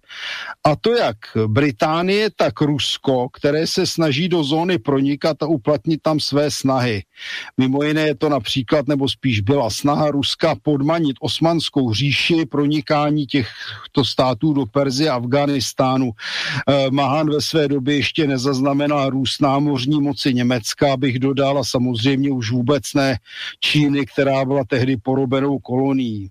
Mezi pozemní mocnosti řadil rovněž Francii, a k námořním Německo a Japonsko. Ovšem tehdy v roce 98 bylo Japonsko ještě poměrně zaostalé, teprve si budovalo loď, eh, loďstvo a teprve v roce, eh, v roce 1905 úspěšnou válkou s Ruskem se z něj stala námořní velmoc. Mahan jednoznačně schvaloval okupaci havajských ostrovů, zdůrazňuji slovo okupaci, ze strany USA a schvaloval angažování USA v Karibiku, které vyústilo ve španělsko-americkou válku. Po vítězství eh, v, v této válce získali USA nejen tedy eh, pozice pozice na Filipínách a na Kubě, ale rovněž například Guam, kde je dneska důležitá vojenská základna nebo americkou samou. Byl horlivým zastáncem vybudování průplavu ve středoamerické šíji, to znamená panamského průplavu. Jeho doporučeními se řídil oslavovaný a velmi úspěšný americký prezident Theodore Teddy Roosevelt – dneska mu nadávají a strhli někde jeho pomník. Eh, zájem Ameriky jako mořské eh, moci byl podle Mahana dán předpokladem, že USA se stanou nejdůležitější námořní mocností a vystřídají Velkou Británii. Tak to měl naprostou pravdu vážení a už to trvá déle než 100 let. Varoval předtím, aby se USA nedostali do konfliktu s Brity, protože tím by došlo k oslabování mořské moci. Tak to se, jim, to se mu samozřejmě podařilo vlastně poslední válka mezi Spojenými státy a Británií byla e, začátkem 19. století, to byl konflikt kolem Kanady a tak dále a nakonec to dopadlo e, tak, že, že to vlastně nějak zvlášť nedopadlo. Oba státy by podle něj měly pracovat a hatit námořní zájmy a oslabování mořské moci. A to je velmi důležité, když se podíváme na současnost, tak e, v porovnání s minulostí, tak vlastně do roku 1776 byla byly Spojené státy, tehdy budoucí Spojené státy britskou kolonií. No a na druhé straně, když se podíváme na období po druhé světové válce, tak se Británie do určité míry stala, stala americkou kolonií a můžeme říct hm, americkou základnou kde je údajně přes 120 amerických vojenských základen a pracoviště jakousi nepotopitelnou letadlovou lodí u pobřeží e, Evropy. Martina, nerád, ano. nerád se ruším, ale zdá se, že vůbec nevysíláme aktuálně. No to je výborný. Zase. Já se blížím ke konci, no, ale to je... A jak dlouho nevysíláme? No, ale asi tak pět minut snad, nevím. Jo, a dejte mi teda vidět, kdy to začne fungovat. To si, jak si na to přišel, že nevysíláme, když vysíláme? No, protože nemám žádný stream od teba nič netlačíš. No, mne, mne to odosiela. Aj, aj na Facebooku no. to vysiela, aj na Twitchi to ide. Na Twitchi, na Twitchi nie je nič. Na Twitchi to nejde práve, že už tých 5 minút aspoň. No ale audio stream ide, tak môžeš Martin kľudne pokračovať. Ja to... Dobrý. Dobrý, dobrý, dobrý. Slyším se mimochodem dvojmo. To a to jsem si mikrofon dal dál. To nebylo. Dobrý. Dobrý, takže, takže já jsem skončil tím oslabováním námořní moci a e, e, Mahan vycházel z toho, že z Británie a Spojené státy by měly hatit námořní zájmy Německa, aby nedošlo k jeho vzestupu. Mimochodem bych upozornil, že v roce 1948 před podpisem, před podpisem z e, Atlantické smlouvy uváděl Lord Ismay, první šéf NATO, že spojenci by měli držet Němce při zemi. Neudělali to a dneska je vidět výsledek. Německo je katastrofou pro celou Evropu a zásadním způsobem se dostává do určitého konfliktu i se, se spojenými státy. Američané eh, by měli podle Mahana podnikat kroky, kroky proti národům Ázie, které mohou být na vzestupu. No, to se jim také nepovedlo. Čankajšek to v Číně prohrál s americkou, eh, s americkou pomocí a Čína je dneska konkurentem Spojených států. Je každopádně vidět, že Mahan eh, byl velmi, velmi chytrý a to nemluvím tedy o Japonsku, které poměrně úspěšně, byť dočasně proti Spojeným státům bojovalo za druhé světové války. Eh, dále sledoval jeden důležitý cíl a to, že mořská moc musí porazit Rusko. Tady vidíme, že ať Mahan nebo Trump a nebo, nebo Biden s Kamálou mají stále jeden cíl, to znamená zničit Rusko a rozparcelovat ho. V tomto případě by mělo být zapomenuto na konkurenční zájmy mořských mocností, takže by měli spolupracovat i s Německem a Japonskem. Tato snaha, jak vidíme, je dlouhodobá. Nakonec, kdo, kdy, kdo vyvolal eh, druhou světovou válku? Byla to pomoc Spojených států a Británii německému zbrojařskému průmyslu ve 20. a 30. letech a potom eh, opravdu extrémní snaha Velké Británie obrátit německou agresi proti tehdejšímu sovětskému svazu. Nevyplatilo se jim to a pokud vyvolají válku znova, tak předpokládám, že se jim to nevyplatí znova. Po vítězství nad Ruskem by si měli mocnosti, to znamená Spojené státy, Británie, Německo a Japonsko rozdělit azijský kontinent. No myslím, že s tímto by se, by se Mahan shodl i s Hitlerem. Zatím jim to nevyšlo, doufám, že se tak ani nestane. Důležitým faktorem, které jsem už zmiňoval, byly ty, ty škrtící body Mahan tvrdil, že, že ani pro nejvýznamnější námořní mocnosti není možné kontrolovat světový oceán. Nikdo nemá takovou kapacitu. Řešení spočívá v kontrole škrticích bodů. To jsou místa, kde se koncentruje námořní doprava. Patří sem zejména průplavy a průlivy a také ostrovy, eh, a v, v té době, kdy byly poháněny lodě uhlím, potřebovali ostrovy, aby se, se ze zde mohly načerpat zásoby jako eh, podle Mahana, kdo ovládá škrtící vody, má kontrolu nad námořní opravou a tím pádem i obchodem a za, za, a zásadní vliv na tuto oblast. Jako nejdůležitější škrtící body, já už jsem nějaké uváděl, definoval Bospor a Dardanely, Gibraltarský průliv a Panamský průplav. E, k tomu celkem není co dodat, je to, je to velmi jasné, Doplň, doplňoval to ještě později hormuským průlivem a malackým průlivem. E, a zde se dostáváme k tomu, co jsem uváděl na začátku, k americkému odporu k vybudování dalšího průplavu než panamského, který by umožňoval transport lodí bez americké kontroly napříč, napříč americkým kontinentem.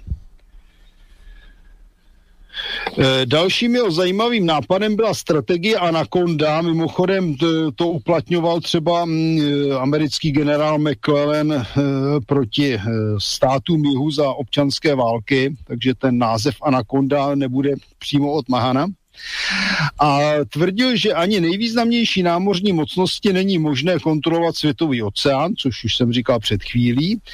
A Jde o ovládnutí přímořských prostor nepřítele, čímž dojde k oddělení nepřítele od ostatních států či částí kontinentu, kde by mohl mít potenciální spojence. E, to je poměrně zásadní faktor a je to to, co já říkám, rozděl a panu, rozděl a rozeštvy a akorát z, z praktického hlediska. To se povedlo vlastně na přelomu 80. a 90. let, kdy tehdejší sovětský svaz byl oddělen od svých spojenců mazanou politikou, no a tím pádem e, byl oslaben dlouhodobě e, z hlediska geopolitiky. To je příklad, který je celkem nepřehlédnutelný. Martin, eh, oddělení moc... Martin, mám tu ináč otázku k tejto téme celkom k veci, či by si ju zodpovedal, lebo Povidej. Pýta sa Martin, Eh, že jeho téza toho Mahana je o ovládaní svetových oceánov je správna, ale nepočíta s pokrokom.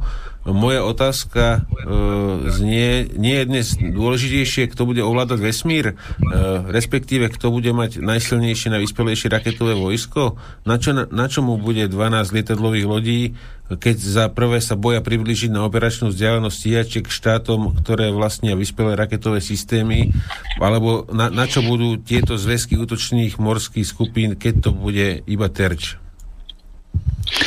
To je dobrá připomínka. V podstatě řekl bych, že je to ruská připomínka. A má to hlavu a patu. E, totiž e, to je, Mahan vybudoval svoji teorii na základě palebné síly bitevních lodí.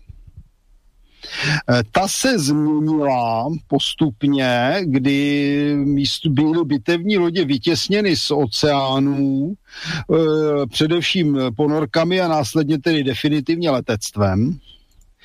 A na, bitevní lodě byly nahrazeny dvěma skupinami, a to letadlovými loděmi a jadernými ponorkami s raketovou výzbrojí. Nicméně je faktem, že značná část palebné síly a to jak u pozemních sil, tak u námořnictva se přesunula do vzduchu. Když bych to řekl tak nějak eh, obrazně, tak eh, námořnictvo dnes nestřílí granáty velké ráže, ale střílí na podstatně větší vzdálenost raketami, bezpilotními letouny a letadly. E, nicméně i z hlediska kosmu, který nakonec je v interakci s námořními silami, stále ještě platí. Ono bychom mohli se klidně vrátit předchozímu tématu a říct, ano, umělá inteligence všechny tyto problémy smaže. Uvidíme. Ale zatím zatím je situace taková, že stále eh, to americké loďstvo nemá protivníka, který by ho dokázal porazit. První protivník byl sovětský svaz, jenomže ten byl zlikvidován jednak tedy svojí nomenklaturou, jednak svojí slabostí, která vyplývala jak z menšího množství obyvatel, tak z neschopnosti vlastní nomenklatury, tak samozřejmě z celkového geopolitického, ekonomického a vojenského střetu. Eh, a v dnešní době tedy je na pozici tehdejšího Sovětského svazu Čína. Je otázka, jestli se Číně eh, zhledi, a to i bez ohledu na eh, geostrategickou pozici podaří převážit sílu Spojených států bez ohledu na, řekněme, kosmické a družicové systémy, tam bych řekl, že v zásadě nastává parita a je otázka, jestli tyto systémy dokážou zrušit námořní moc. E, to dneska nedokážeme ani odhadnout. Faktem je, že Sovětský svaz měl systém ponorek, které byly určeny vyloženě k likvidaci amerických letadlových lodí. Tento systém byl narušen, dneska je omezen. E, Čína patrně ještě nedosáhla těchto sil a jaká je vlastně realita, ne nějaké zkušební prototypy, ale realita z hlediska útočných prostředků schopných zničit námořní svazy, my vlastně nevíme. Nicméně připomínka je správná, je to vlastně odvozeno od pravdivého faktoru, že čím dál více palebné síly ozbrojených sil, jak pozemních, tak námořních, se přesouvá do vzduchu. Už v současnosti tvoří v eh, rámci z eh, moderních armád 60% palebné síly letectvo. Ano, mohu říct, že otázka sedla, může dojít ke změně, uvidíme, jaká bude realita, ale modleme se, aby jsme si to nemuseli vyzkoušet z praxi a koukat, jak přes nás nebo na nás padají jaderné hlavice. No, takže já jsem se dostal až k té strategii Anaconda, což je ovládnutí e, prostora oddělení od spojenců, což e, typickým příkladem byla třeba blokáda z hlediska e, loďstva severu proti jihu, což byly pokusy o blokádu, blokádu Británie z hlediska zásobování potravinami a tak dále. Z Mahanova přístupu vyplývá, že některé jeho myšlenky jsou poplatné dodnes, například škrtící body – jak tedy správně předběhl, předběhl eh, náš posluchač či divák, tak eh, už některé názory přestávají být zcela aktuální a, a kritika se dá rozdělit na představitele pozemní a mořské moci, přičemž je, je faktem, že dnes může pozemní moc, to znamená právě raketové systémy a kosmické systémy odpalované ze země, výrazným způsobem narušit eh, námořní síly.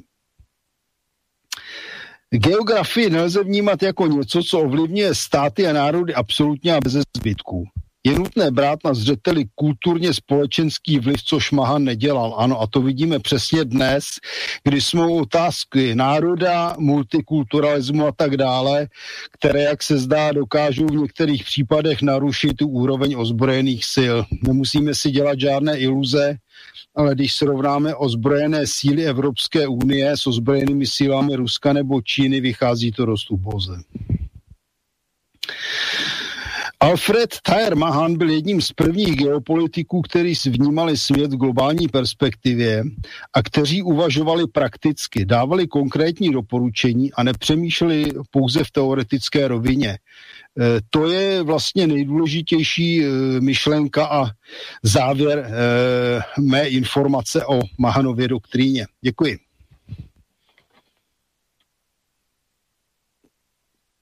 No ja som mal stlumené dva mikrofóny. E, dobre, takže uh, máme dokonca len 20 minút. To nač, začneš, načneš aspoň tie radary?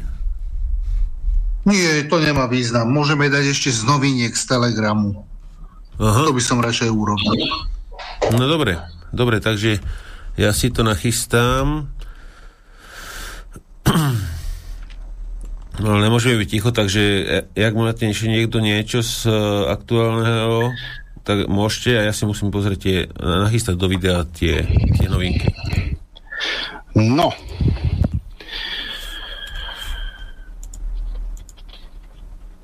Takže nikto nič, musíte, tak musíte vydržať teda.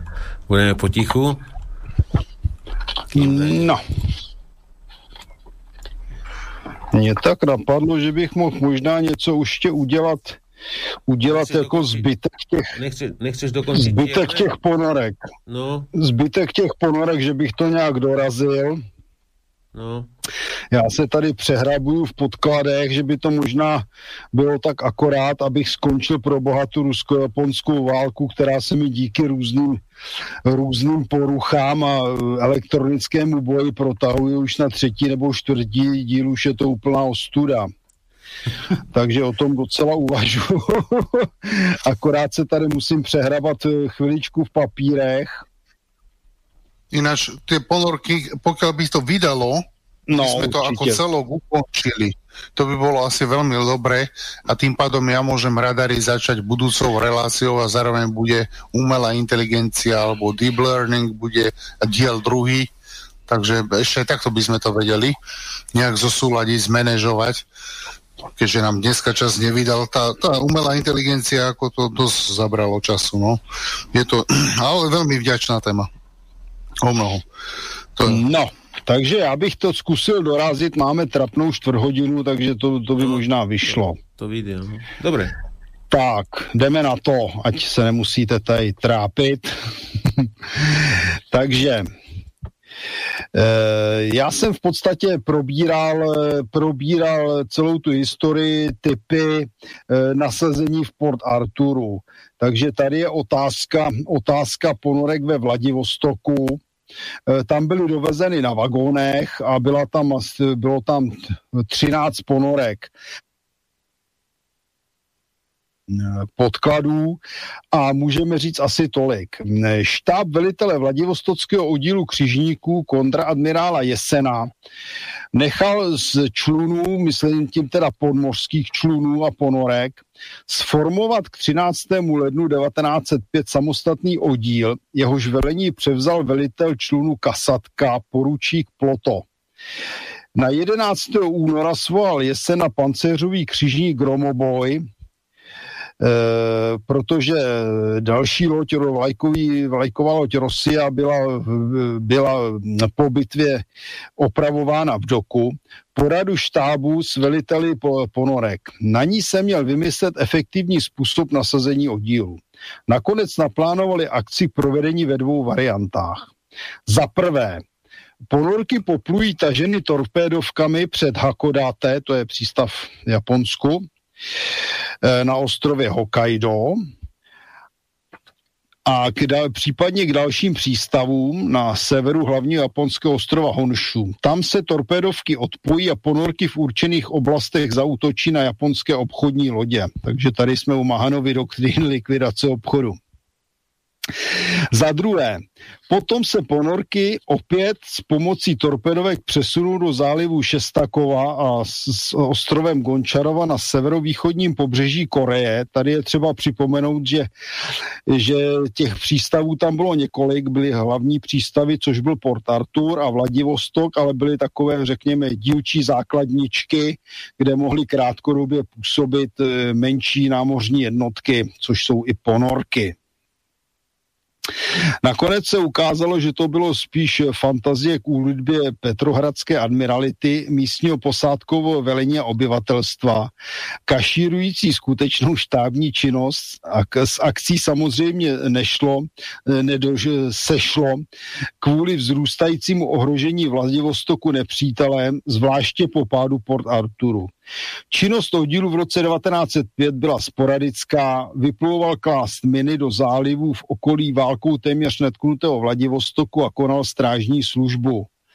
Byla to též ona prekerní situace s nedodanými nebo pozdě dodanými německými torpédy a tak když 22. února se přiblížili k Vladivostoku japonské křižníky a ponorka Som na ně měla zaútočit, musel být rozkaz zrušen. Bezbraná ponorka by nespůsobila e, žádné škody a na nejvýš by byla jako psychologická zbraň. E, k první válečné akci došlo 27. února 1905, avšak na krátkou průzkumnou plavbu se vydal jen Delfín, o tom jsme mluvili posledně jako o první ruské ponorce, a neozbrojený SOM, připomínám, že to byla americká ponorka typu Holland,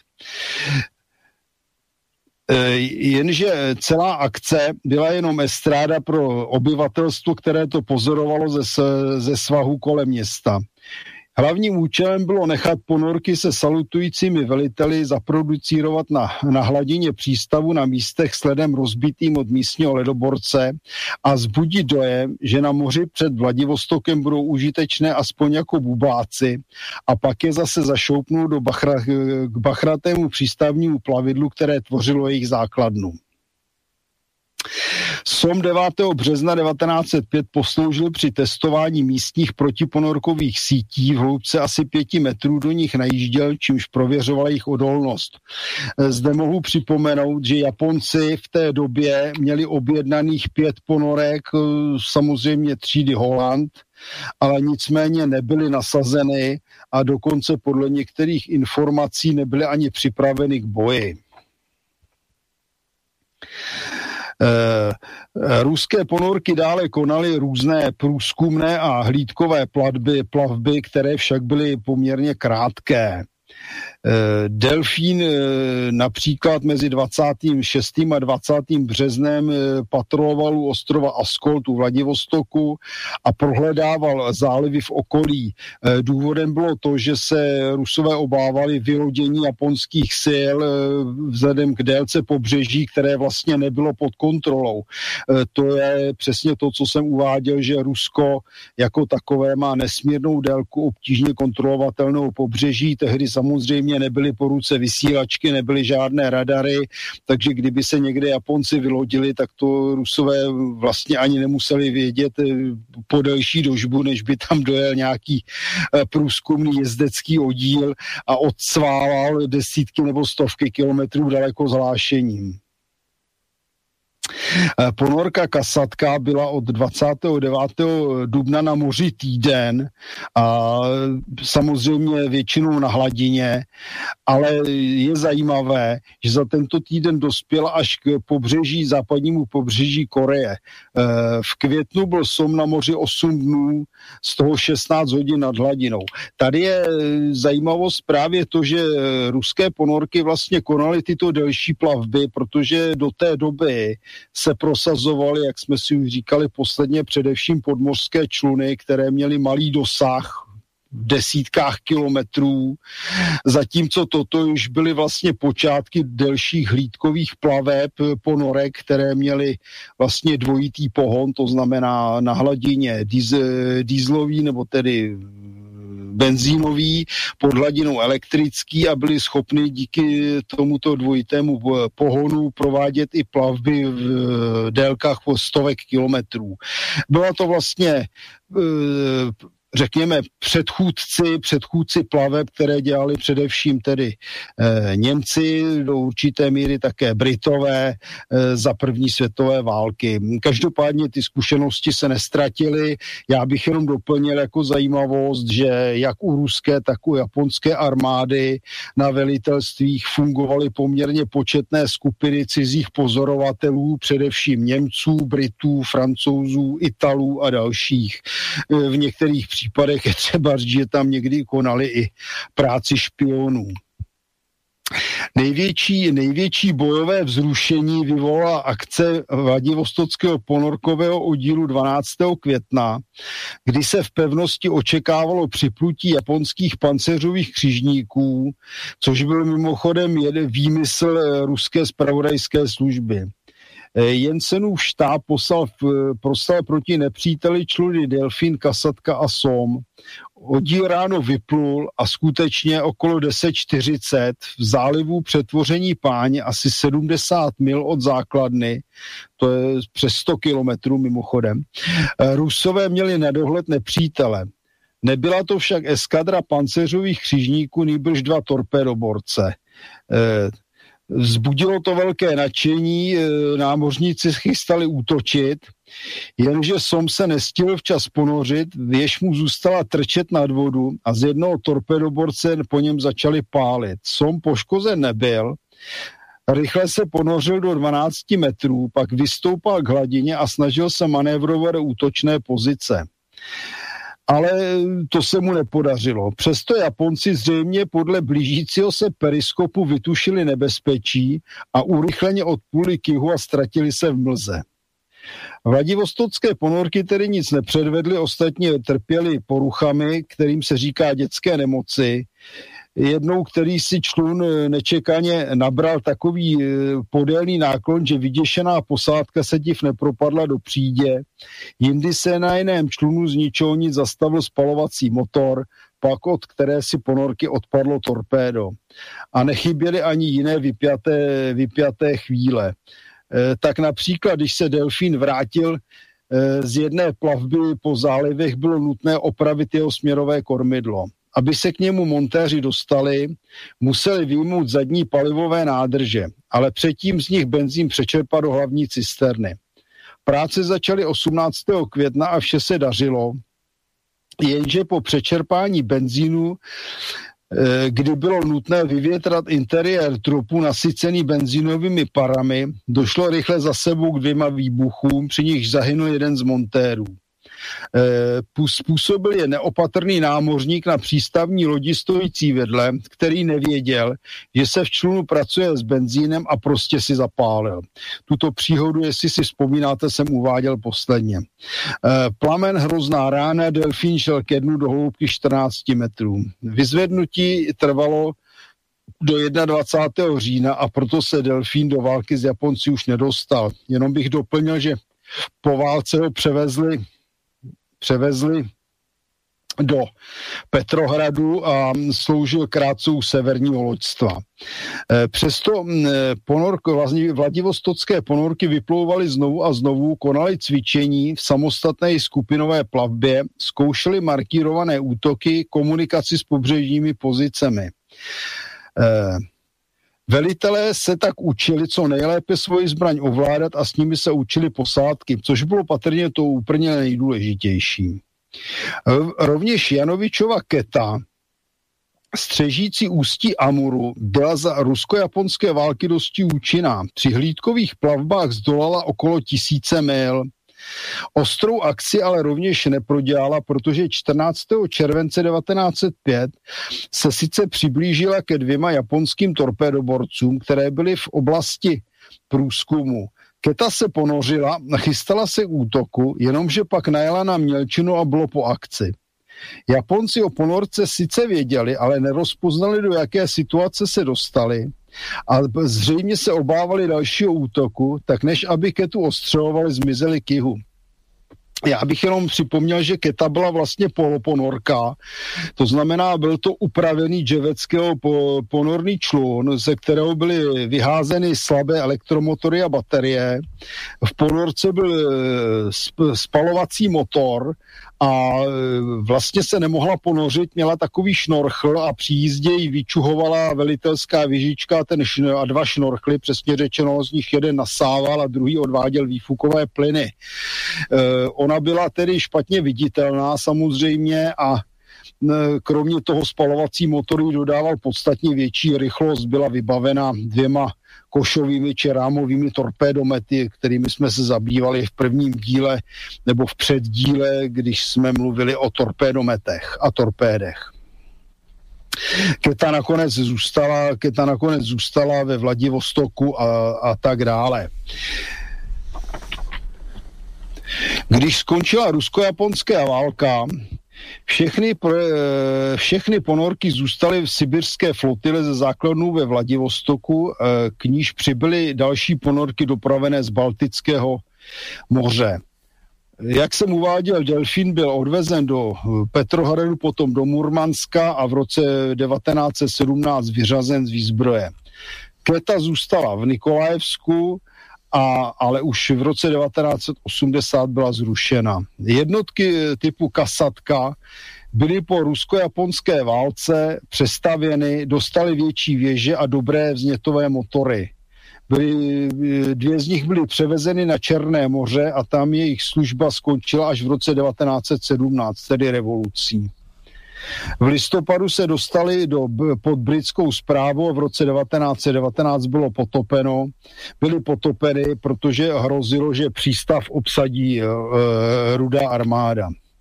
Další, další dvě lodi byly odvezeny v roce 1955, z, pardon, 1915 z Vladivostoku do Petrohradu a zařazeny k ponoru do ponorkové flotily Baltického loďstva. E, přitom Šeremetěv byl přejmenován na Keta. Jak jsem uváděl, tyto ponorky se vlastně přepravovaly pomocí dlouhých speciálních vagónů, takže byly přepravovány nikoli v povodě, ale skutečně po, ale po železnici v roce 1915 byl převezen do Petrohradu Som, který sloužil v Baltském moři a v roce 1918 eh, na základě kritického, kritického poškození přestal vyplouvat. Eh, jednalo se o, o srážku z lodí Angermanland. Eh, německý Forel, což byl vlastně elektrický podmorský člun, zůstal na Dálném východě a v roce 1910 se potopil. Patrně se jednalo o šlendrián posádky, ponorka byla sice vytažena, ale už se nedostala do služby a byla v roz, zrušena v roce 1911. Konstruktor Bubnov, který vlastně byl tvůrcem částí uvedených ponorek, mluvili jsme o něm také, jednalo se tedy o Delfína, Kasatku a další, eh, přednášel na Petrohradském politickém institutu a po revoluci se stal, e, dále se stal konstruktorem ponorek e, ruské sovětské, pardon, e, sovětského Ruska. V roce 1919 zemřel na tyfus. Toť vše. Mm-hmm. Okay. Takže máme za sebou trošku delší, trošku delší vyprávění o ponorkách v rusko-japonské válce, které byly vlastně, která byla vlastně prvním prototypem a pokusem o vojenské nasazení ponorek. E, dále už se tím budeme zabývat trošku jinak, méně podrobně a řekněme, vynasnažím se nacházet nejenom technické, ale i nějaké zvláštní zajímavosti z hlediska služeb ponorek za první a za druhé světové války a do současnosti. Mm-hmm. Tam by si mohl potom možno aj aký, aký prínos, ten rozmach bol dosť veľký teda aj v, v, tre, v Tretej ríši, no, že tam se toho budovalo... Samozřejmě, to bylo jak, to bylo jak tedy císařské Německo, tak e, vlastně nacistické Německo. Je třeba říct, že ty ponorky byly velmi kvalitní. Obecně můžeme říct, že se jednalo o nejlepší ponorky, zvláště o poslední typy, ale jako zajímavost bych uvedl i něco o třeba italských ponorkách, protože to se málo ví, Italové měli velmi kvalitní e, ponorkové konstrukce. Například hmm. jedním z hlavních odborů odběratelů produkce italských loděnic, například torpéd, bylo sovětské námořnictvo. Jasné. Dobre, pani, takže čas nám uplynul. Z mojej strany pozdravím všetkých divákov, poslucháčov, mluváme sa za ten výpadok a za nejaké tie zvuky to ešte poriešime, vyladíme. Takže rozlučte sa chalani teda v rýchlosti a musíme končiť. Těšilo mě jako vždy a přeju všem pevné zdraví. Dobrú noc Dobrú všetkým. Noc. Dobrú noc všetkým prajem. Tak nech vás Pfizer vchádza na ďaleko, ako hovorí Martin. Takže dobrú noc a budeme sa počuť a vidieť o dva týždne. Čaute. Táto relácia vznikla za podpory dobrovoľných príspevkov našich poslucháčov. I ty sa k ním môžeš pridať. Viac informácií nájdeš na www.slobodnyvysielac.sk Ďakujeme.